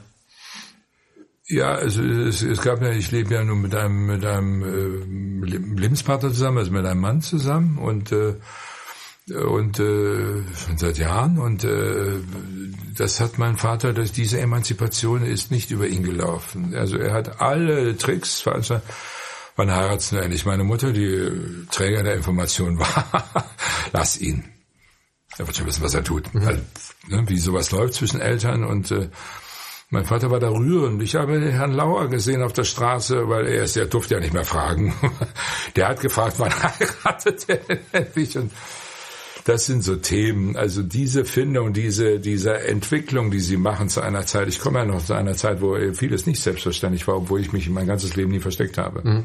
Ich, bin aber, nur, ich bin nur nicht mit der Bimmel rumgelaufen. Nein, aber was Sie jetzt ansprechen, Homosexualität war lange verboten. Jetzt sind Sie Katholik. Das war, hätte, hätten Sie das mit Ihrem Vater damals nicht besprechen können? Ich meine, Ihr Vater wusste das. Nein, vielleicht wusste er es. Also das ist. Der ist ja nicht bescheuert. Nein, nein, nein, nein, nein, das unterstützt. Oder waren Sie da Schauspieler? Ich hatte, ja, und ich hatte Freundinnen und so. Es mhm. war ja immer ein Hin und Her. Ich Aber wenn Sie, wenn Ihre Mutter das wusste, dann hat Ihre Mutter das gespürt oder haben Sie es Ihrer Mutter gesagt? Mütter spüren das. Mhm. Und Väter nicht? Ich behaupte, sie spüren es auch, aber sie können nicht umgehen wie eine Mutter damit. Also damit nicht umgehen wie eine Mutter. Das ist, äh, ähm, ich glaube, dass viele Väter, das ist ja, gibt's ja interessante Literatur darüber, äh, dass Väter schon auch da einen Grund haben. Jeder hat das übrigens. Wir haben ja alle auch Erfahrungen und so weiter. Also so ist es ja nicht. Jeder war pubertierender und sonst was und zeig mir mal deiner, zeig dir meinen und so, also, was man für ein Zeit gemacht hat und Zeug. Nein, aber das ist dieses, ähm, diese, diese Unbill, die damit einherging zur damaligen Zeit. Also das war so ein Terrain, da hat man sich bedeckt gehalten, mhm. glaube ich. Aber warum? Äh, warum? Äh, äh, es war nicht möglich. Aber warum wollen Väter Söhne und die müssen, die sind aber nur dann Söhne, wenn sie äh, dieselbe Sexualität haben wie die Väter? Ja, bei vielen doch. Ich kenne viele, viele Kinder, die hatten große Probleme mit ihren Vätern. Und es gibt diesen wunderbaren Film Call Me by Your Name wo ich zum ersten Mal in meinem Leben äh, einen Vater gehört habe, der das voll mitgekriegt hat, dass der noch fast spät pubertierende Junge sich da in einen 25-jährigen Mann verliebt und und ich sagte, ich, du erlebst etwas ganz Wunderbares. Mhm. Also mit ihm ganz offen darüber spricht. Da stand, da stand mir der Mund auf im Kino. So was habe ich eigentlich noch nicht erlebt. Ich kenne es auch wenig in der Literatur. Wäre es möglich gewesen, dass Sie mit Ihrem Vater in Brokeback, Bro, Back Mountain gegangen wären. Ja, aber man hätte nicht das vertieft damals, als das vakant war, mhm. glaube ich. Äh, man hätte es nicht vertieft. Heute würde ich das vertiefen, aber mhm. er ist ja nicht mehr da. Mhm. Aber wenn er jetzt käme und sagt, ich bin 120 und er hätte den Verstand noch zusammen, nee, 14 ist er geboren, hat doch, er ist schon ein bisschen über 100, dann würde ich mit ihm darüber reden. So, so ist es. Mhm. Können Sie beschreiben, wie ist Ihr Vater gestorben? Aber mein Vater ist ja auch sehr konservativ erzogen worden, wissen Sie, und dann noch religiös und so, dass die sind ja auch auch Gefangener ihrer selbst manchmal gewesen. Frage noch mal bitte. Wie ist Ihr Vater gestorben? Sie ja, waren ja dabei. Mein Vater hat, wie er gestorben ist, naja, er, er hat ja Krebs, also er hatte, wir haben ihn wieder zugemacht der, und äh, worüber er sehr erbost war, weil also es, es klappte nicht mehr. Er hatte diesen Wohnwagen sich gekauft, als er pensioniert war, ist zehn Jahre mit meiner Mutter von Griechenland bis zum Nordkap gefahren und die haben da eine schöne Zeit verbracht, was ich ihnen gegönnt habe, weil sie sind, na, als Kriegsleute sind, sie haben sie die Jugend, die war ihnen genommen. genommen. Und ähm, dann verkauft er den Wohnwagen und da dachte ich, oh, kein gutes Zeichen. Und äh, dann ging es ihm halt nicht mehr so gut und äh, man traf sich öfters, man kam zurück und ich weiß, dass damals überlappte das gerade, die hatten dieses Programm, die Riesenpackung im Fernsehen und freitagsabend kam, ich kam ja viel im Fernsehen da in den 80er, 90ern und äh, das konnte er, hat sich das angeguckt, aber er konnte das nicht mehr so gutieren und dann haben wir aber entschlossen, wir bleiben ihm zu Hause. Ne? Er wird dann kommt ins Kinderzimmer, just an der Stelle, wo früher mein Bett war, wurde es aufgestellt, wir waren ja zu dritt, ich habe noch zwei Brüder. Mhm.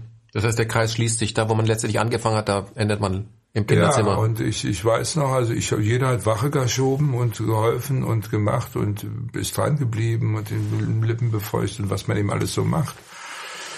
Und auch, oh, dieses Herz ist noch so stark und so weiter. Und und dann äh, muss er irgendwann gesagt, ich gehe jetzt durch den Tunnel. Das hat mein Bruder wirklich gesagt. Hat so hat er es gesagt. Also das fand ich auch erstmal überraschend.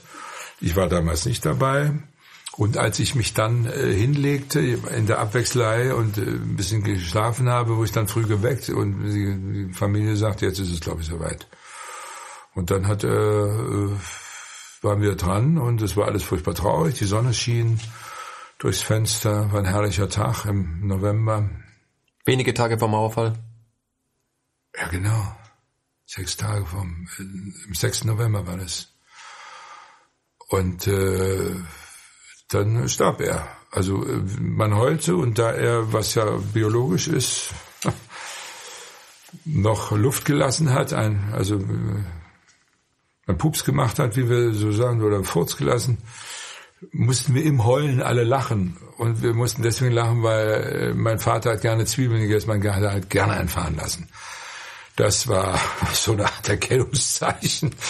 Ja, und äh, insofern fanden wir das so komisch. Das ist nur zu erklären mit der Komik, weil wir das aus den Situationen so kannten. Das war familienintern. Man darf sowas trotzdem schreiben. Ihr Vater hat Sie heiter zurückgelassen? Mein Vater hat uns ja, und dann habe ich geguckt, dass der eine fünfte mit Beerdigung mitkriegt, meine Mutter unterstützt. Und äh, ja, es war schön. Also, aber es war er war dann, das war schlimm, also ich war traurig und war weg, aber es war anders bei der Mutter dann später, mhm. mit der man ja dann noch länger äh, zusammen war. Sie machen mit Ihrer Mutter noch eine Kreuzfahrtveranstaltung äh, mit ja, und zeigen der, ihr, ja, die Mutter emanzipierte sich. Ich machte mit meiner Mutter, ich habe meine Mutter halt versucht, so, weil sie war alleine jetzt wollte nach Berlin zurückziehen. Ja, das war dann später. Sie wollte nachher, aber vorher habe ich gesagt, du musst auf die Leute zugehen. Pärchen laden nur Pärchen ein. Du darfst nicht beleidigt sein, wenn du nicht mehr eingeladen wirst da. Das hat aber was nicht mit Absicht zu tun, sondern mit gar nicht reflektieren. So ist das. Da sitzt die Frau, ist Frau Freitag alleine, Paare, Paare, ne, so ist das immer. Nicht überall, ist da. Mhm. Aber es war so ein bisschen so. Und ich habe sie da ermuntert, geh auf die Leute zu. Ihr müsst da aktiver sein jetzt. Und und war halt, weil ich nicht so viel zu Hause war und so viel tun konnte, habe ich so für die exponierten Geburtstage, habe ich gesagt, kann ich mich irgendwie mhm. Ihre, ihre, Mutter äh, war nach hinten raus ähm, irgendwann dement und ist äh, gestorben, aber Sie haben das auch verfügt, dass, die, dass sie nicht an den Maschinenapparat kommt, palliativ die nächsten fünf Jahre dort vor sich hin Sie hat das selbst verfügt mhm. durch diese Verfügung, mhm. äh, Testamentverfügung, wie, wie das heißt, Testament. Ja. Äh, das hat sie selbst verfügt. Die Patientenverfügung. Aber Sie, Sie sagen irgendwann, okay, jetzt, wir setzen das jetzt um. Nein, das war aber im Familienkreis ein, ein Hin und Her. Und es gab furchtbare Momente, weil sie plötzlich äh, sprach, nach Tagen. Dann wird, kriegt man ja das Wort, ist ja wie ein Riesenerlebnis und die Augen aufmacht und äh, auch Gefühle, kalt. Der hat eine kalte Hand, also sie, sie dann ist man völlig irritiert. Moment mal, sind wir zu früh dran in der Entscheidung, sie ziehen zu lassen? Weil er lag ja im Koma, ne? Und äh, war die helle Aufregung. Und da gibt's dann die zwei, die das eher begünstigen und die anderen sagen, nee, erstmal wie auch immer, was könnte man da noch und so weiter. Das ist, also ich war der, der für mehr Chance ist. Aber auch im Abwägen, also nur krüppelig will ich sie nicht. Sie schon mal gar nicht, das weiß ich. Und da werde ich auch für Sie mich stark machen. Ja, also im Siechtum künstlich ernährt nur irgendwo liegen noch.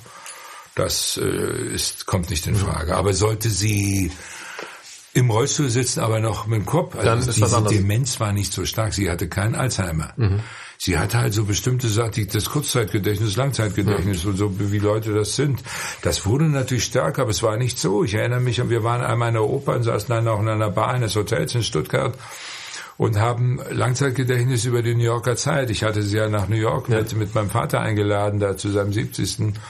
Und wo, wo sie so ungeheuer viel erleben durften. Also insofern äh, dachte ich, wieso? Sie redet, als ob es gestern gewesen wäre. Das geht doch. Ja, also das ist, das ist in so Phasen halt. Es verunsichert sie natürlich als einer, der nicht sie ständig im Blick hat wieso, die Frau ist auf top, ich weiß gar nicht, was du willst. Und dann sagt, dann musst du die mal morgen erleben. Also, ja, also ja. sowas passiert. Dass sie sich dann morgen nicht daran erinnern kann, dass man sie gestern getroffen hat. Ja, sowas das passiert. war ja auch so, so, so bei der Rückfahrt äh, eine Vorstellung gegeben. Ich bin dem Priestermacher aufgetreten, das ist ein Theaterstück mit zwei Personenstück und da gastierten wir in der Nähe und habe ich sie, ihre Freunde gebeten, nimmt sie doch mit. Dann erlebt sie, Sie hat das schon mal gesehen, aber das ist ja wurscht. Also es geht um die um die Zeit. Mhm. Das war mir immer wichtig, Zeit keine Bücher und Platten und, und Geschirr oder sonst was, Schmuck, das, sie hat das alles, das brauchst du ja gar nicht. Es geht um erlebte Zeit miteinander. Und da war sie da und das habe ich extra noch geguckt, dass sie sich schön anzieht und so. Und dann fuhr sie da wieder nach Hause und dann sagte doch die Barbara, Freundin von ihr, na, Ursel, das war doch jetzt schön, dass du Thomas mal wieder gesehen hast auf der Bühne. Thomas? Wir haben es seit Monaten nicht gesehen. Also, ist gerade weg. Mhm. Das, da fällst du natürlich um, wenn du das hörst. Ne? Ihre Mutter ist äh, gestorben. Wie fühlt sich das an, wenn man weiß, ähm, man ist kein Kind mehr? Weil wenn man nach Hause kommt, ist man immer Kind, egal was ja, man macht. Ja, das ist ja eben, es ist das eine, es ist das eine, dass man Rechenschaft, immer bereit ist, Rechenschaft abzulegen, dass man als Kind getaugt hat, taugt, wenn sie lebt, was aber auch ein Druck ist.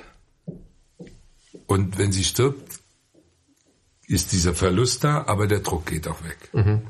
Also mein Arzt sagte, das, das tut deinem Rücken sehr gut. Ähm, das ist sehr nüchtern. Sie schreiben im Buch, Willy Brandt ist jemand, der Sie stark geprägt hat. War das für Sie ein Idol? Waren Sie ein Fan von Willy Brandt? Wir waren damals alle Fans. Also im Bereich des Möglichen. Das war halt die Gegenfigur. Mhm. Zu Aber es hat auch vielleicht mit Überhöhung zu tun? Das kann ja ein Mensch gar nicht leisten. Ja, er hat, es war eine Überhöhung. Ja, natürlich. Das Hochstilisieren, das ist ja immer das Gefährliche. Dazu ein Beispiel. Ich habe ihn mal in Stuttgart besucht.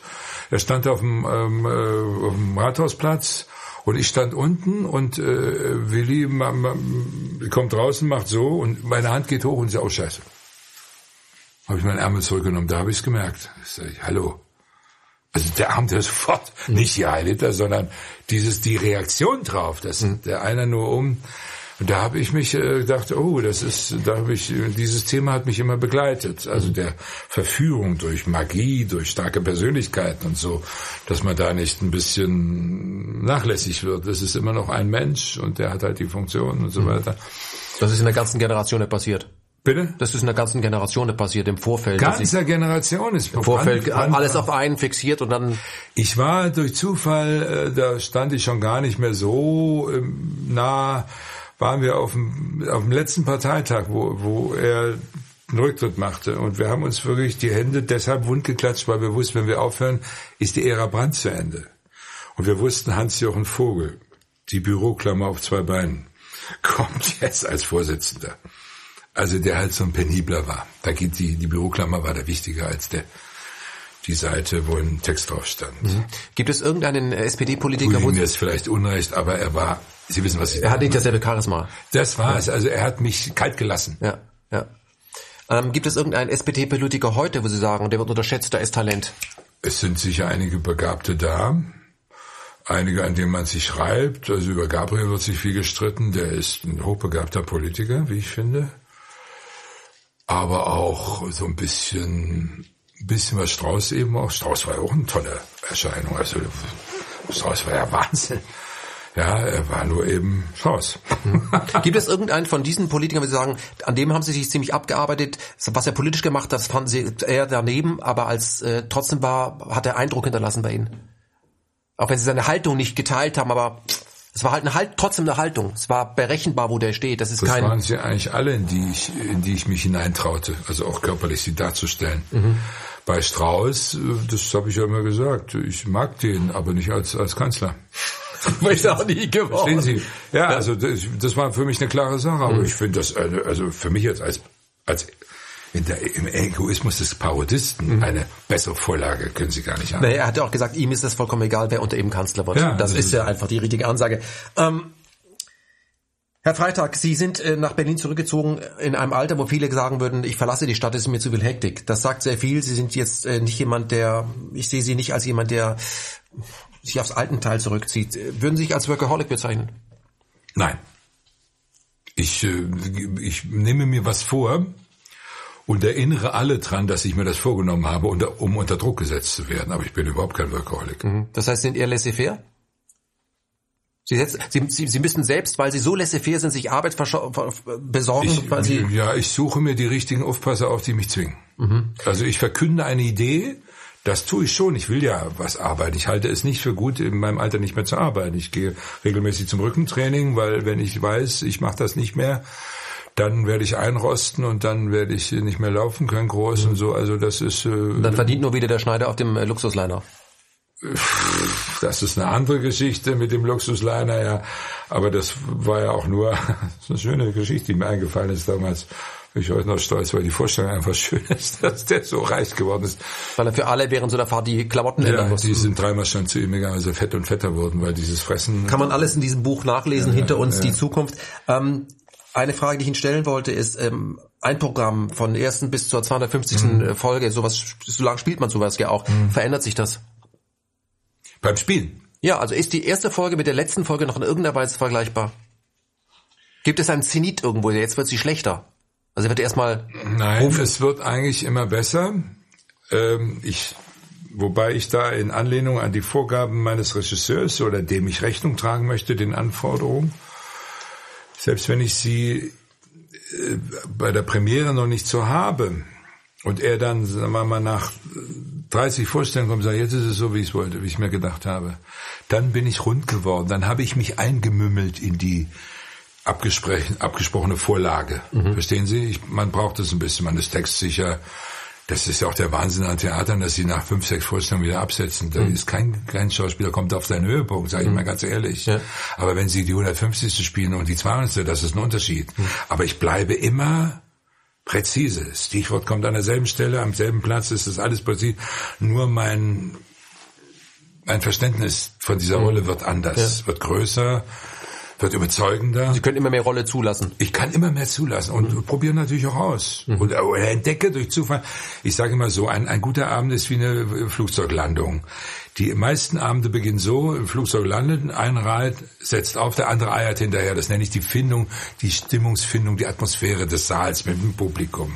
Jetzt gibt's aber Abende, da will's der Zufall, man setzt genau mit beiden Reifen auf und dann läuft der Arm wie von selbst. Du musst gar nichts mehr machen. Er läuft wie von selbst. Mhm. Beim anderen musst du ein bisschen nachsteuern, ein bisschen, ein bisschen bemühen. Ja. Was auch, und so verhält sich das auch mit dem Spiel. Wenn solche Abende kommen, die so ein zusätzliches Spiel, was nur sie merken, ja. nicht der Zuschauer, dann und ich merke, oh, das ist ein guter Ton, den du gerade gehabt hast. Und das gefällt mir, wenn du das eine Weile in der Richtung lässt und dann wieder es geht ja immer darum, das spannend zu halten für die mhm. Leute. Ne?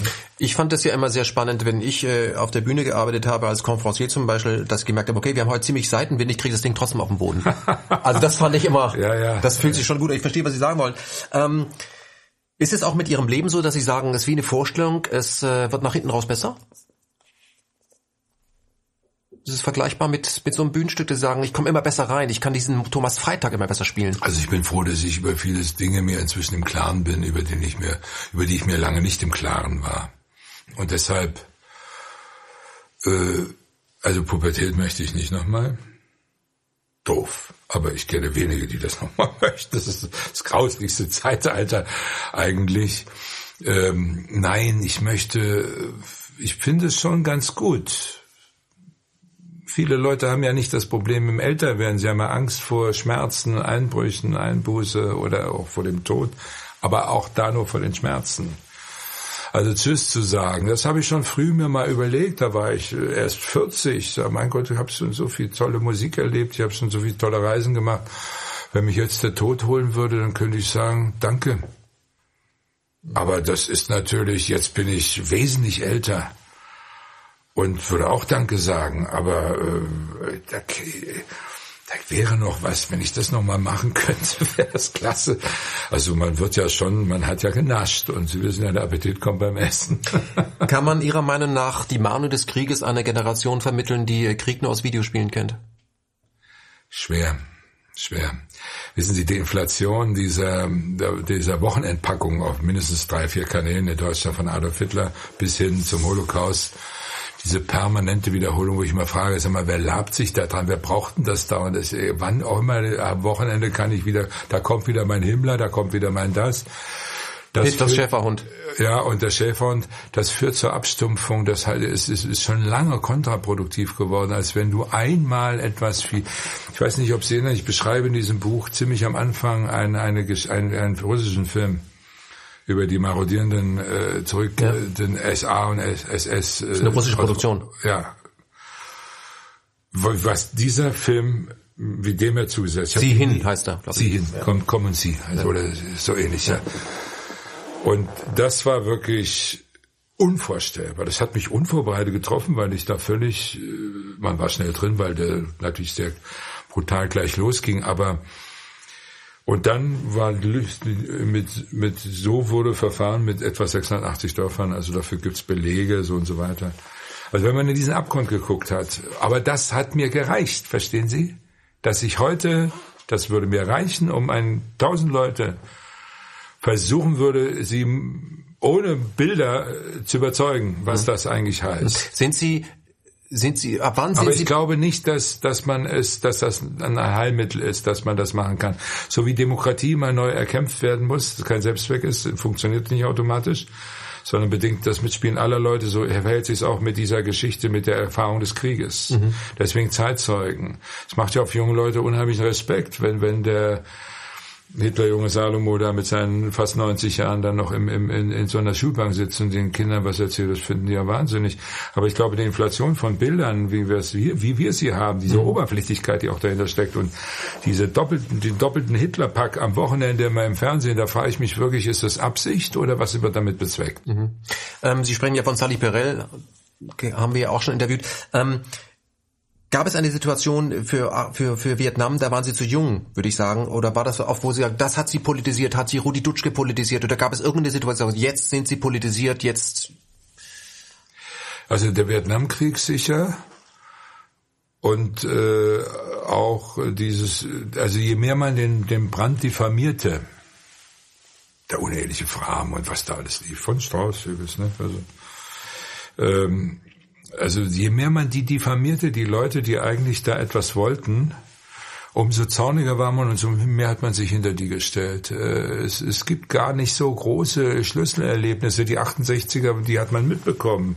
Die habe ich dann auch erst später nochmal reflektieren und verdaut. Aber die waren bei mir nicht der Motor. Mhm. Ich, ich schien zu jung zu sein, obwohl ja ich weiß nicht, wie der... Wie naja, der, auch wo? Sie waren in Backnang, Sie waren nicht in und Berlin. Ich meine, ich war ja nicht in Frankfurt und mhm. habe... Hab, hab den, den äh, Fischer, Joschka Fischer mit der Dachleiter irgendwo rumrennen sehen oder sowas. hab ich ja nicht. Ne?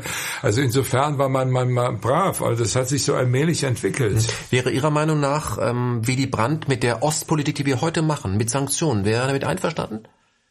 Würde Willy Brandt mit Putin reden? Unbedingt, glaube ich.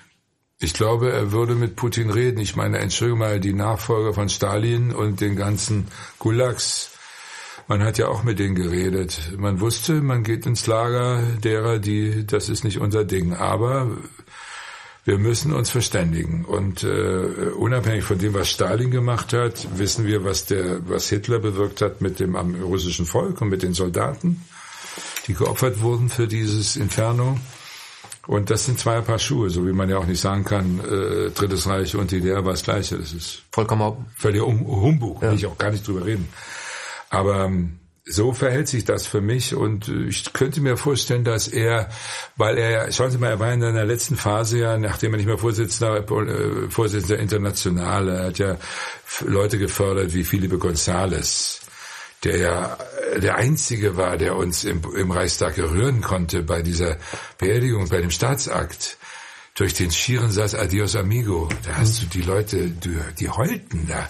Alle haben staatstragende Reden gehalten da vorne, ja. Björn Engelmann war damals, glaube ich, Vorsitzender. Und dann spricht der Spanisch und das wird übersetzt. Allein dieser Vorgang schon, diese spanische Sprache, ich liebe diese Sprache, obwohl ich also sehr besser nicht sehr viel kann, oder sonst was, ja. Und der sagt am Schluss, Adios Amigo, äh, oder am Anfang war, da habe ich gesagt, der hat, der hat uns alle wirklich erreicht. Gab es für Und Sie solche Leute hat er gefördert. Also das heißt, er war für transparenten Dialog. Hm. Gab es für Sie international Menschen, die Sie ähnlich berührt haben, auch wenn Sie sie nicht unbedingt erlebt haben? Also was ich, äh, ob die Malcolm X nehmen, Martin Luther King, Thomas Sankara, Nelson Mandela? Nelson Mandela. Nelson Mandela, weil man natürlich ihm die Hand gegeben hat, durch Zufall. Und weil ich in seinem Gefängnis war, äh, in, in Robben Island und äh, weil ich die Geschichte gelesen habe, weil ich die Filme aus der Zeit gesehen habe. Das war für mich eine starke Person. Deswegen stark, weil der hat ja viele Wunden gehabt. Und wenn du dann noch dastehst und sagst, ich vergebe euch, wir müssen weitermachen. Rache wäre der falsche Weg. Das ist, äh, das ist der Königsweg eigentlich fast. Das schaffen die wenigsten. Gandhi hat es geschafft und andere auch noch. Und Willi hatte davon auch ein bisschen was. Mhm. Ja, der Strauß hat zwar gesagt, ich weiß nicht, was Sie gemacht haben mit denen, ich, aber ich weiß, was Sie gemacht haben, aber was haben Sie, verstehst du? Also das ist laut so ein Scheiß da, ja. Herr Freitag. Ja, Entschuldigung, wenn ich, ich, ich Sie haben es doch darauf abgesehen. Ich, ich möchte Ihnen am, am Schluss dieses Gespräches ähm, noch äh, drei Fragen stellen. Wir sagen nur eine Frage zu drei Daten. Vielleicht können Sie mir sagen, wo Sie damals waren. 26. April 86, Tschernobyl. Auf Tournee. Wissen Sie, wo Sie waren? Also ja, das irgendwo in Deutschland, weiß ich nicht mehr genau. Man hat es so en passant, das hat sich auch langsam so hochgelaufen. Mhm. Ne? 9. November 89. Ja, 9. November war ich in Bremen. Am, am, am kleinen Theater haben wir gespielt. Man hat eigentlich erst äh, ungläubig da reingeguckt. Also das hatte ja was Rührendes mit diesem. Der meiner Meinung nach gilt das für Fort. Sehr schön, sowas liebe ich, ja. Und dann, wo sie alle doch so, wir haben's, wir haben's, da bei uns passiert nichts, wir haben's im Griff. Und dann, darüber kann ich lachen, weil das ist mhm. genau menschlich. Das ist sowas von also Reisefreiheit, Reisefreiheit gilt meiner ja, Meinung meiner unverzüglich. Ja, ja, ja. Das, ist das ist für mich menschlich. Das finde ich großartig. Mhm. Solche Versprecher müsste es viel mehr geben, im positiven Sinne mhm. wohlgemerkt, nicht beim roten Knopf. Ne? 11. September 2001. Ja, ganz furchtbar. Äh, zu Hause und ich gehe aus der Wohnung, weil wir Aufzeichnungen an diesem Tag hatten meines Programms. Äh, hm, Millionär in 98 Minuten, ging damals um Anlage mhm. und so weiter, wie schnell du zu Geld kommen kannst. Riesencrew wartet, alles bereitgestellt? Ja, im Studio und ich gehe raus und höre, höre im Radio, ist eine Cessna ist in eine Twin Towers gefahren und dann habe ich noch gesagt, das musste ja mal kommen, weil ich selber die Gelegenheit hatte beim Amerika-Aufenthalt mit einem amerikanischen Professor privat mit seiner Maschine, mit so einem Klimt. Ja äh, von Ithaka nach New York zu fliegen und diesen Verkehr miterlebt habe über, über diesen zwölf Millionen Menschen, die da im Großraum New York ja. sind und so. Rechts und links eine Boeing und Sie wissen nur. Ja, und ja. da kommt ein Riesenreifen und so, was ist das denn? Also man sitzt ja eh in dem kleinen Ding, wo immer dieses ja. Ding davor geht und also das war schon eine spannende Veranstaltung damals. Und äh, da habe ich noch gesagt beim Raus, ach, das musste ja mal passieren, mit diesem Erlebnis im Kopf. Und dann komme ich zwei Stunden später, weil ich noch was erledigen musste, komme ich in, in, in das Theater zur Probe, zur Fernsehprobe und äh, kein Mensch da, Kameras unbesetzt und alle hinten im Kühlwagen. Ich saß, jetzt ist gerade der zweite Turm zusammengebrochen, da habe ich mitbekommen. Also das war an dem Aufnahmetag und wir wussten, wir können das nicht machen. An so einem Tag kannst du gar nichts machen. Also es war erfassung, du warst erfassungslos. Wann ist Ihnen klar geworden, dass es sich, äh, dass die Welt sich jetzt ändern würde? Das hat man gespürt, weil äh, dass man aus, ausgerechnet diese Schutzmacht Amerika auf so eine profane Weise treffen würde, auf so eine äh, auf eine Idee, auf die du nie drauf kommst, Flugzeug zu mieten und einfach in, in ein paar Gebäuden reinzufliegen. Das, äh, das hat schon, also Bush Junior hat's ja gesagt, nicht mein Freund damals und später erst recht nicht. Äh, mit der äh, Öffnung der Büchse der Pandora da durch den Irakkrieg, mit einer Lüge eigentlich. Und ähm, aber der sagt ja auch, es nichts mehr wird ja mehr so sein, wie es war, weil weil du saßt dich plötzlich mit einer und dann immer diese Mahnung von Bin Laden. Äh, und dazu, und, wenn nicht für uns ist, ist es gegen uns. Oh ja, und ungläubig. Und also so, dieses so Absolutismus, ja, dass du sagst, was soll ich denn dann machen? Und äh, das fand ich, also das war für mich dann schon eine Zeit, eine Gemengelage, wo ich sagte, hier fängt sich was zu verändern an und man hat natürlich mit Argus Augen dann verschleierte Leute anders angeguckt. Ausländer waren wir gewohnt, man ging ja in, in Köln einkaufen beim Türken und beim mhm. Spanier, beim also das waren wir ja anders gewohnt als als die im Osten, die einfach nicht die Möglichkeit hatten. Mhm es funktioniert ja nur übers Kennenlernen. Ja. Man, äh, nie über abstrakt, das kann nicht klappen. Mhm. Und deswegen ist das mit diesem, ist das so schade, wenn Sie bei der Eingangsfrage sagten, kriegt man die Leute, äh, keinen Krieg mehr zu machen, äh, nur durch verbrannte Finger hin.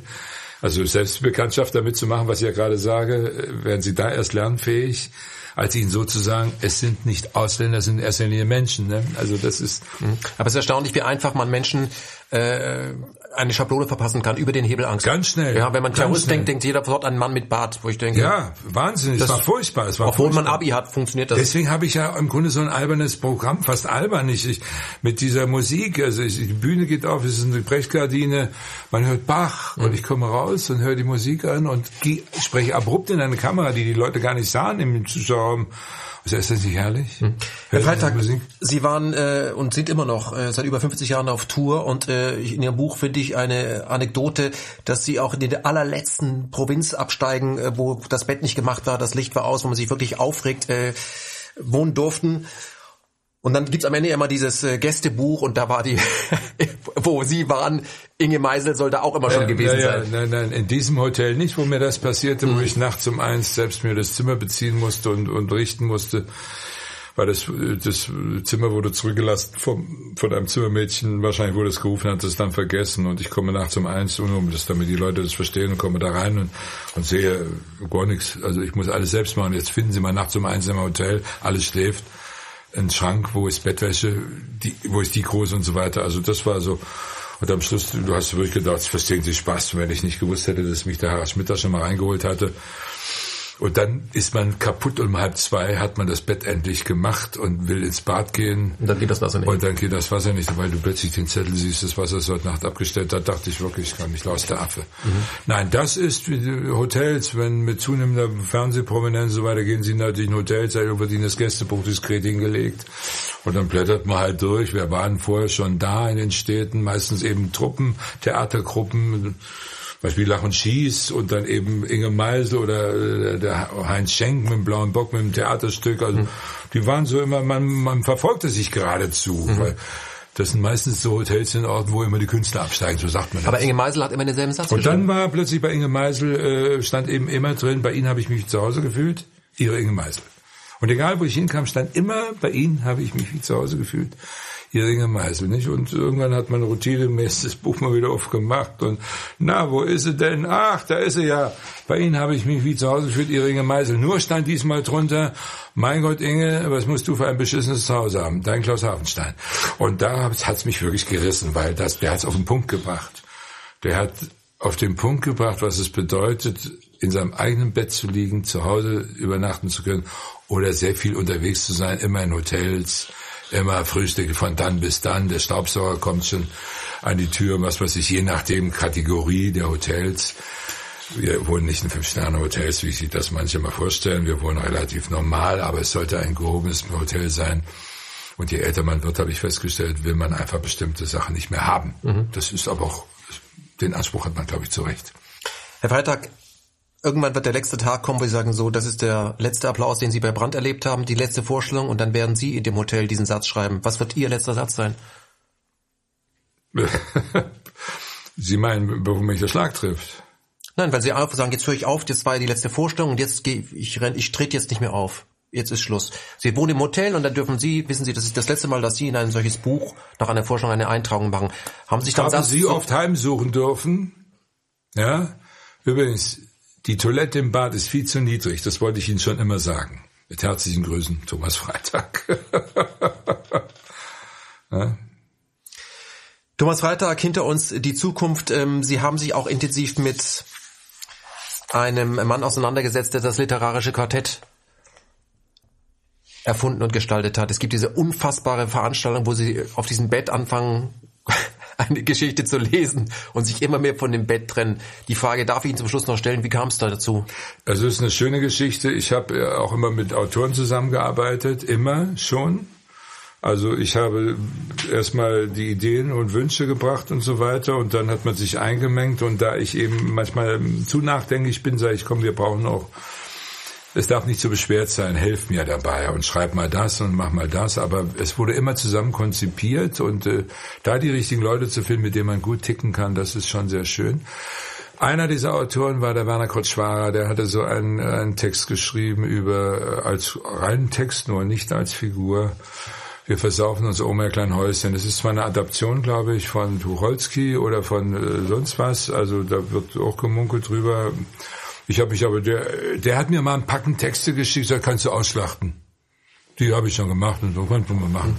Als wir anfingen zusammenzuarbeiten für ein Programm, hat er mir mal so ein Packen Texte geschickt, die er schon länger hatte und so weiter. Und Lernen Sie schnell auswendig? Nein, ganz schlimm. Also das ist, ich quäle mich. Ich mache es dann, aber ich bin. Es ist Arbeit. Es ist Arbeit mhm. und ich. Das wissen viele, die mit so, das ist halt gut. Aber irgendwie am Ende doch immer hat man es hinbekommen. Hm, jetzt habe ich eine schöne Vorstellung und die Leute wollen eine Zugabe. Und ich denke, scheiße, was machst du? Ich habe doch da diesen Text. Da, der hat da Werner mir doch gegeben. Das heißt, die Aufhängung, die ich kenne, ist ein First Take. Bitte? Das ist ein First Take, was ich da gesehen habe. Das ist. Das ist schon die x-te. Okay. Aber so, so ist es passiert. Nein, nein, Sie wollten jetzt wissen, wie es passiert ja, ist. Ja, wie es passiert es dann so zu reproduzieren. Ja. Was Sie gesehen haben, ist vor langer Zeit so reproduziert worden und ich habe es immer wieder so gespielt, obwohl es ein reiner Zufall war. Mhm. Ich will sagen, jetzt habe ich diesen Text. Wir versaufen da auch mal klein Häuschen. Ja, und äh, ich habe den so in der Hand. Ich wusste, du wirst ihn lesen müssen. Und äh, da kam mir in den Sinn und jetzt, das ist Eingebung Ach, den könntest du doch mal als Reich Ranitzky probieren. Das ist ähnlich wie eine Geschichte, wo ich den Manga machte, weil sie mich nicht, weil ich nicht wegkam von der Bühne und improvisiere eine Nummer, Manga besucht die Oper Fidelium, glauben, es ist eine komische Oper. Ja, und, und äh, das wusste ich, das ist haarsträubend wahrscheinlich, weil ich habe das weder geübt noch sonst was. Ich habe es jetzt so aus dem Moment probiert. Saarländer. Und keiner reißt mir den Kopf ab, wenn er sagt, es ist aber nicht gut gewesen. Mhm. Äh, aber da habe ich, hab ich äh, nicht Manga, nicht Saarländer, äh, die im Ruhrpott, oh, Tiechmeier, den Manga, genau. Tiechmeier. Ja, ja. Jedenfalls äh, war er dann später auch gelähmt und hatte das so der hatte mal einen Schlaganfall, glaube ich. Jedenfalls, ich habe das dann als Marcel Reich-Ranitzky gemacht. Und der Abend war gut gelaufen, ich hatte den Text und das hat die, da war der noch gar nicht so bekannt. Das war einfach nur komisch, dass, dass ich wirklich so da spreche. Und dann fläzte ich mich im Sessel so. Und der Abend, Sessel. ich wusste, das ist ja klar, ist vorbei, es geht ja um nichts mehr. Es geht ja wirklich um nichts mehr, alles ist komisch. Und dann äh, hing ich da, ich äh, sah mir selber zu, wie ich mich etwas äh, überverrenkt mit einer halben Pobacke nur noch auf dem Sessel hing und dachte mir, jetzt kannst du dich ja runterfallen lassen. Hab ich runterfallen gelassen und fing dann an, auf allen Vieren den Text weiter, wenn man um den Sessel rumzugehen, hinten hoch. Dann hat mich der Hafer gestochen, dann kam ich hinten, kam plötzlich der Kopf hoch wieder, verschwand wieder.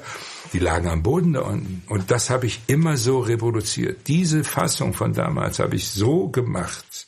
Dann wurde Reich populär war auch Gast, hat mich auch gesehen. Ich liege nicht am Boden, hat er sich beschwert, weil ich, weil wie wollen Sie so eine starke Persönlichkeit noch überhöhlen, war bei mir doch. Ich habe immer gesagt, mein Traum wäre, Reich Ranitzky in einem Schokoladensessel zu machen und am Ende der Nummer hat er den aufgefressen. So hat er sich zerputzelt. Vor Erregung und, und Dings. Also er frisst den, das eigene Möbel auf, auf dem er sitzt. Das geht aber nicht im, es geht nur im Film und das ist ein langer Film und ein verschmierter Film. Also habe ich das eben mit diesem indem ich da außen rumlaufe und dann wieder zurückkrieche. Am Schluss verliert er völlig die Orientierung, redet nach hinten und ganz zum Schluss, ach, da ist das Publikum. Ich danke Ihnen und habe verdonnert, da aber bitte Black, bevor ich auf dem Boden angekommen bin und lass mich fallen. Also praktisch das Publikum brüllt dann in, diese, in dieses Black rein. Ne? Durch Zufall, durch Zufall. Es ist eine Kultnummer draus geworden. Der liebe Werner Konschwara hat gesagt, ich habe mir in den Arsch gebissen. Das kann ich nie schaffen mit der Nummer, was du da machst. Irgendwann habe ich sie mal endlich abkaufen dürfen. Er hat sie dann auch nicht rausgerückt. Obwohl ich eigentlich die Nummer so aber es ist schön, das ist eine Spielerei gewesen. Ist dann irgendwann hat sich das aber auch überlebt. Aber ist Kult, wenn Sie so wollen. Das stimmt schon. Mhm. Ich kann nur dringend raten, äh, den Namen Thomas Freitag mal bei YouTube einzugehen, geben. Da trifft man auch all diese Dinge. Zum Teil sehr schlecht ins Netz gestellt von der ja, Optik noch so. Also da 80. Mal gerippt. Funktioniert aber trotzdem als äh, Text.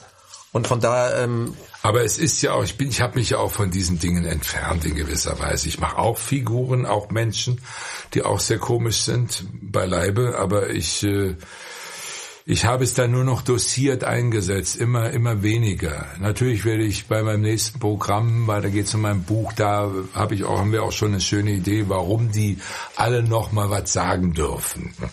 warum? Und zwar an mich gerichtet. Mhm. Den, der sie parodiert hat. Das ist eine, das ist, aber das, dann sollen sich die Leute sich überraschen lassen. Aber ansonsten habe ich das sehr reduziert. Ich bin ja auch angefeindet worden. Weiß er nicht, dass die schon lange tot sind? Wie lange will er so noch machen? Ich habe das gar nicht so sehr überzogen. Herr Schleich hat äh, Jahrzehnte nach dem Tod vom Strauß plötzlich den aus der Kiste geholt und macht faktisch in jeder Sendung den Strauß. Ja, ist halt ein Transportmittel als Figur. Mhm. Ist legitim, kann er machen. Das würde ich so weit durch nicht mehr gehen. Wenn, dann lasse ich sie. Ich, es gab ein Programm, da haben wir uns dann beholfen, Stäuber, in den der Strauß fährt, weil der, Stäuber, der Strauß kriegt eine Krise, wenn er den Stäuber reden hört, und räumt da auf. Und bei, bei Schröder war es der, war es Willi. Ja, du kannst doch gar nicht in mir sein. Doch, ich dachte zuerst auch, das geht nicht, aber dann habe ich gemerkt, da ist so viel, so viel heiße Luft drum da. Also, Weil Sie wissen, was ich meine. Als Spielmittel halte ich das für legitim. Das ist auch eine Freude. Die Leute freuen sich über sowas. Dass der alte, der alte fährt jetzt in den Stäuber rein und räumt da mal auf. Watsch, watsch, watsch. Herr Freitag, Sie haben mir im Vorgespräch erzählt, dass Sie zu allem Wahnsinn bereit sind. Das heißt, wenn Sie irgendwo mal mit Ihren Kollegen am Pool einen Badeurlaub äh, machen, Das dass Sie dann jetzt nicht machen. hier immer wieder als andere Figur aus dem Becken kommen. Das kann sein, das ist eine Frage von, von Wohlbehagen, dass ich plötzlich in die Stimme reingleite. Ich habe bis heute nicht herausgefunden, warum das so ist. Also ich gehe, wenn ich mich äh, beschwingt fühle, dann äh, rede ich auch manchmal, na, das hätte ich jetzt nicht gedacht. Oder, oder so, oder so. Aber meistens nur so bruchstückweise. Kohl habe ich zum Beispiel ganz lange, nachdem ich ihn dann gecuttet habe, also Cut gemacht habe, habe ich ihn nicht mehr gemacht. Ich habe ihn dann gemacht, als diese, als er starb und dieses ganze Gerangel um die Beerdigung war, habe ich einen Brief geschrieben, liebe Marke. Bin gut im Himmel angekommen. Und da habe ich nochmal getreten, weil da, ich habe mich da wieder, da kam nochmal so viel hoch, über was ich mich aufgeregt habe, dachte ich. Aber ich habe auch nie hinterm Zaun gehalten, dass er seine Verdienste hat. Ne? Ganz klar. Thomas Freitag, ich bedanke mich ganz herzlich für dieses äh, kurze Gespräch. Hinter uns die Zukunft. Die erste äh, Autobiografie, es gibt bestimmt ein zweites Buch. Stoffe gäbe es genug. Ja, Sie meinen, wenn ich dann 160 bin, nochmal wo, wie kam ich dazu? Es gäbe genug Material noch, was hier, da haben Sie einiges angerissen. Ähm, wenn der Corona-Wahnsinn vorbei ist, werden Sie mit äh, Programm äh, wieder zu sehen sein. Das ist auch gut so, weil Sie ja trotzdem arbeiten müssen und auch wollen. äh, Wir müssen, müssen. Wollen? Das Programm wird so heißen, wie das Buch wird, aber das Buch ist nur ein Teil davon. Ja. Thomas Vater liest, spielt und erzählt. Unter dem Gesichtspunkt äh, Mensch, du mit deinen Eckzähnen, wo hast du die denn her? Das lasse ich jetzt genauso mal stehen. Raubtier. Vielen Dank fürs hier vorbeikommen. Ich hoffe, es hat Ihnen auch Spaß gemacht. Für uns war es alles, war alles ein, ein, ein Ritt durch die Geschichte der Republik und auch durch all die Figuren. Und äh, ja, dann komme ich das nächste Mal Ihre Vorstellung, wenn sie denn stattfindet, wo sie denn stattfindet, werden es ja auch bekannt geben. Und danke fürs Kommen. Ich danke Ihnen auch und es war sehr kurzweilig.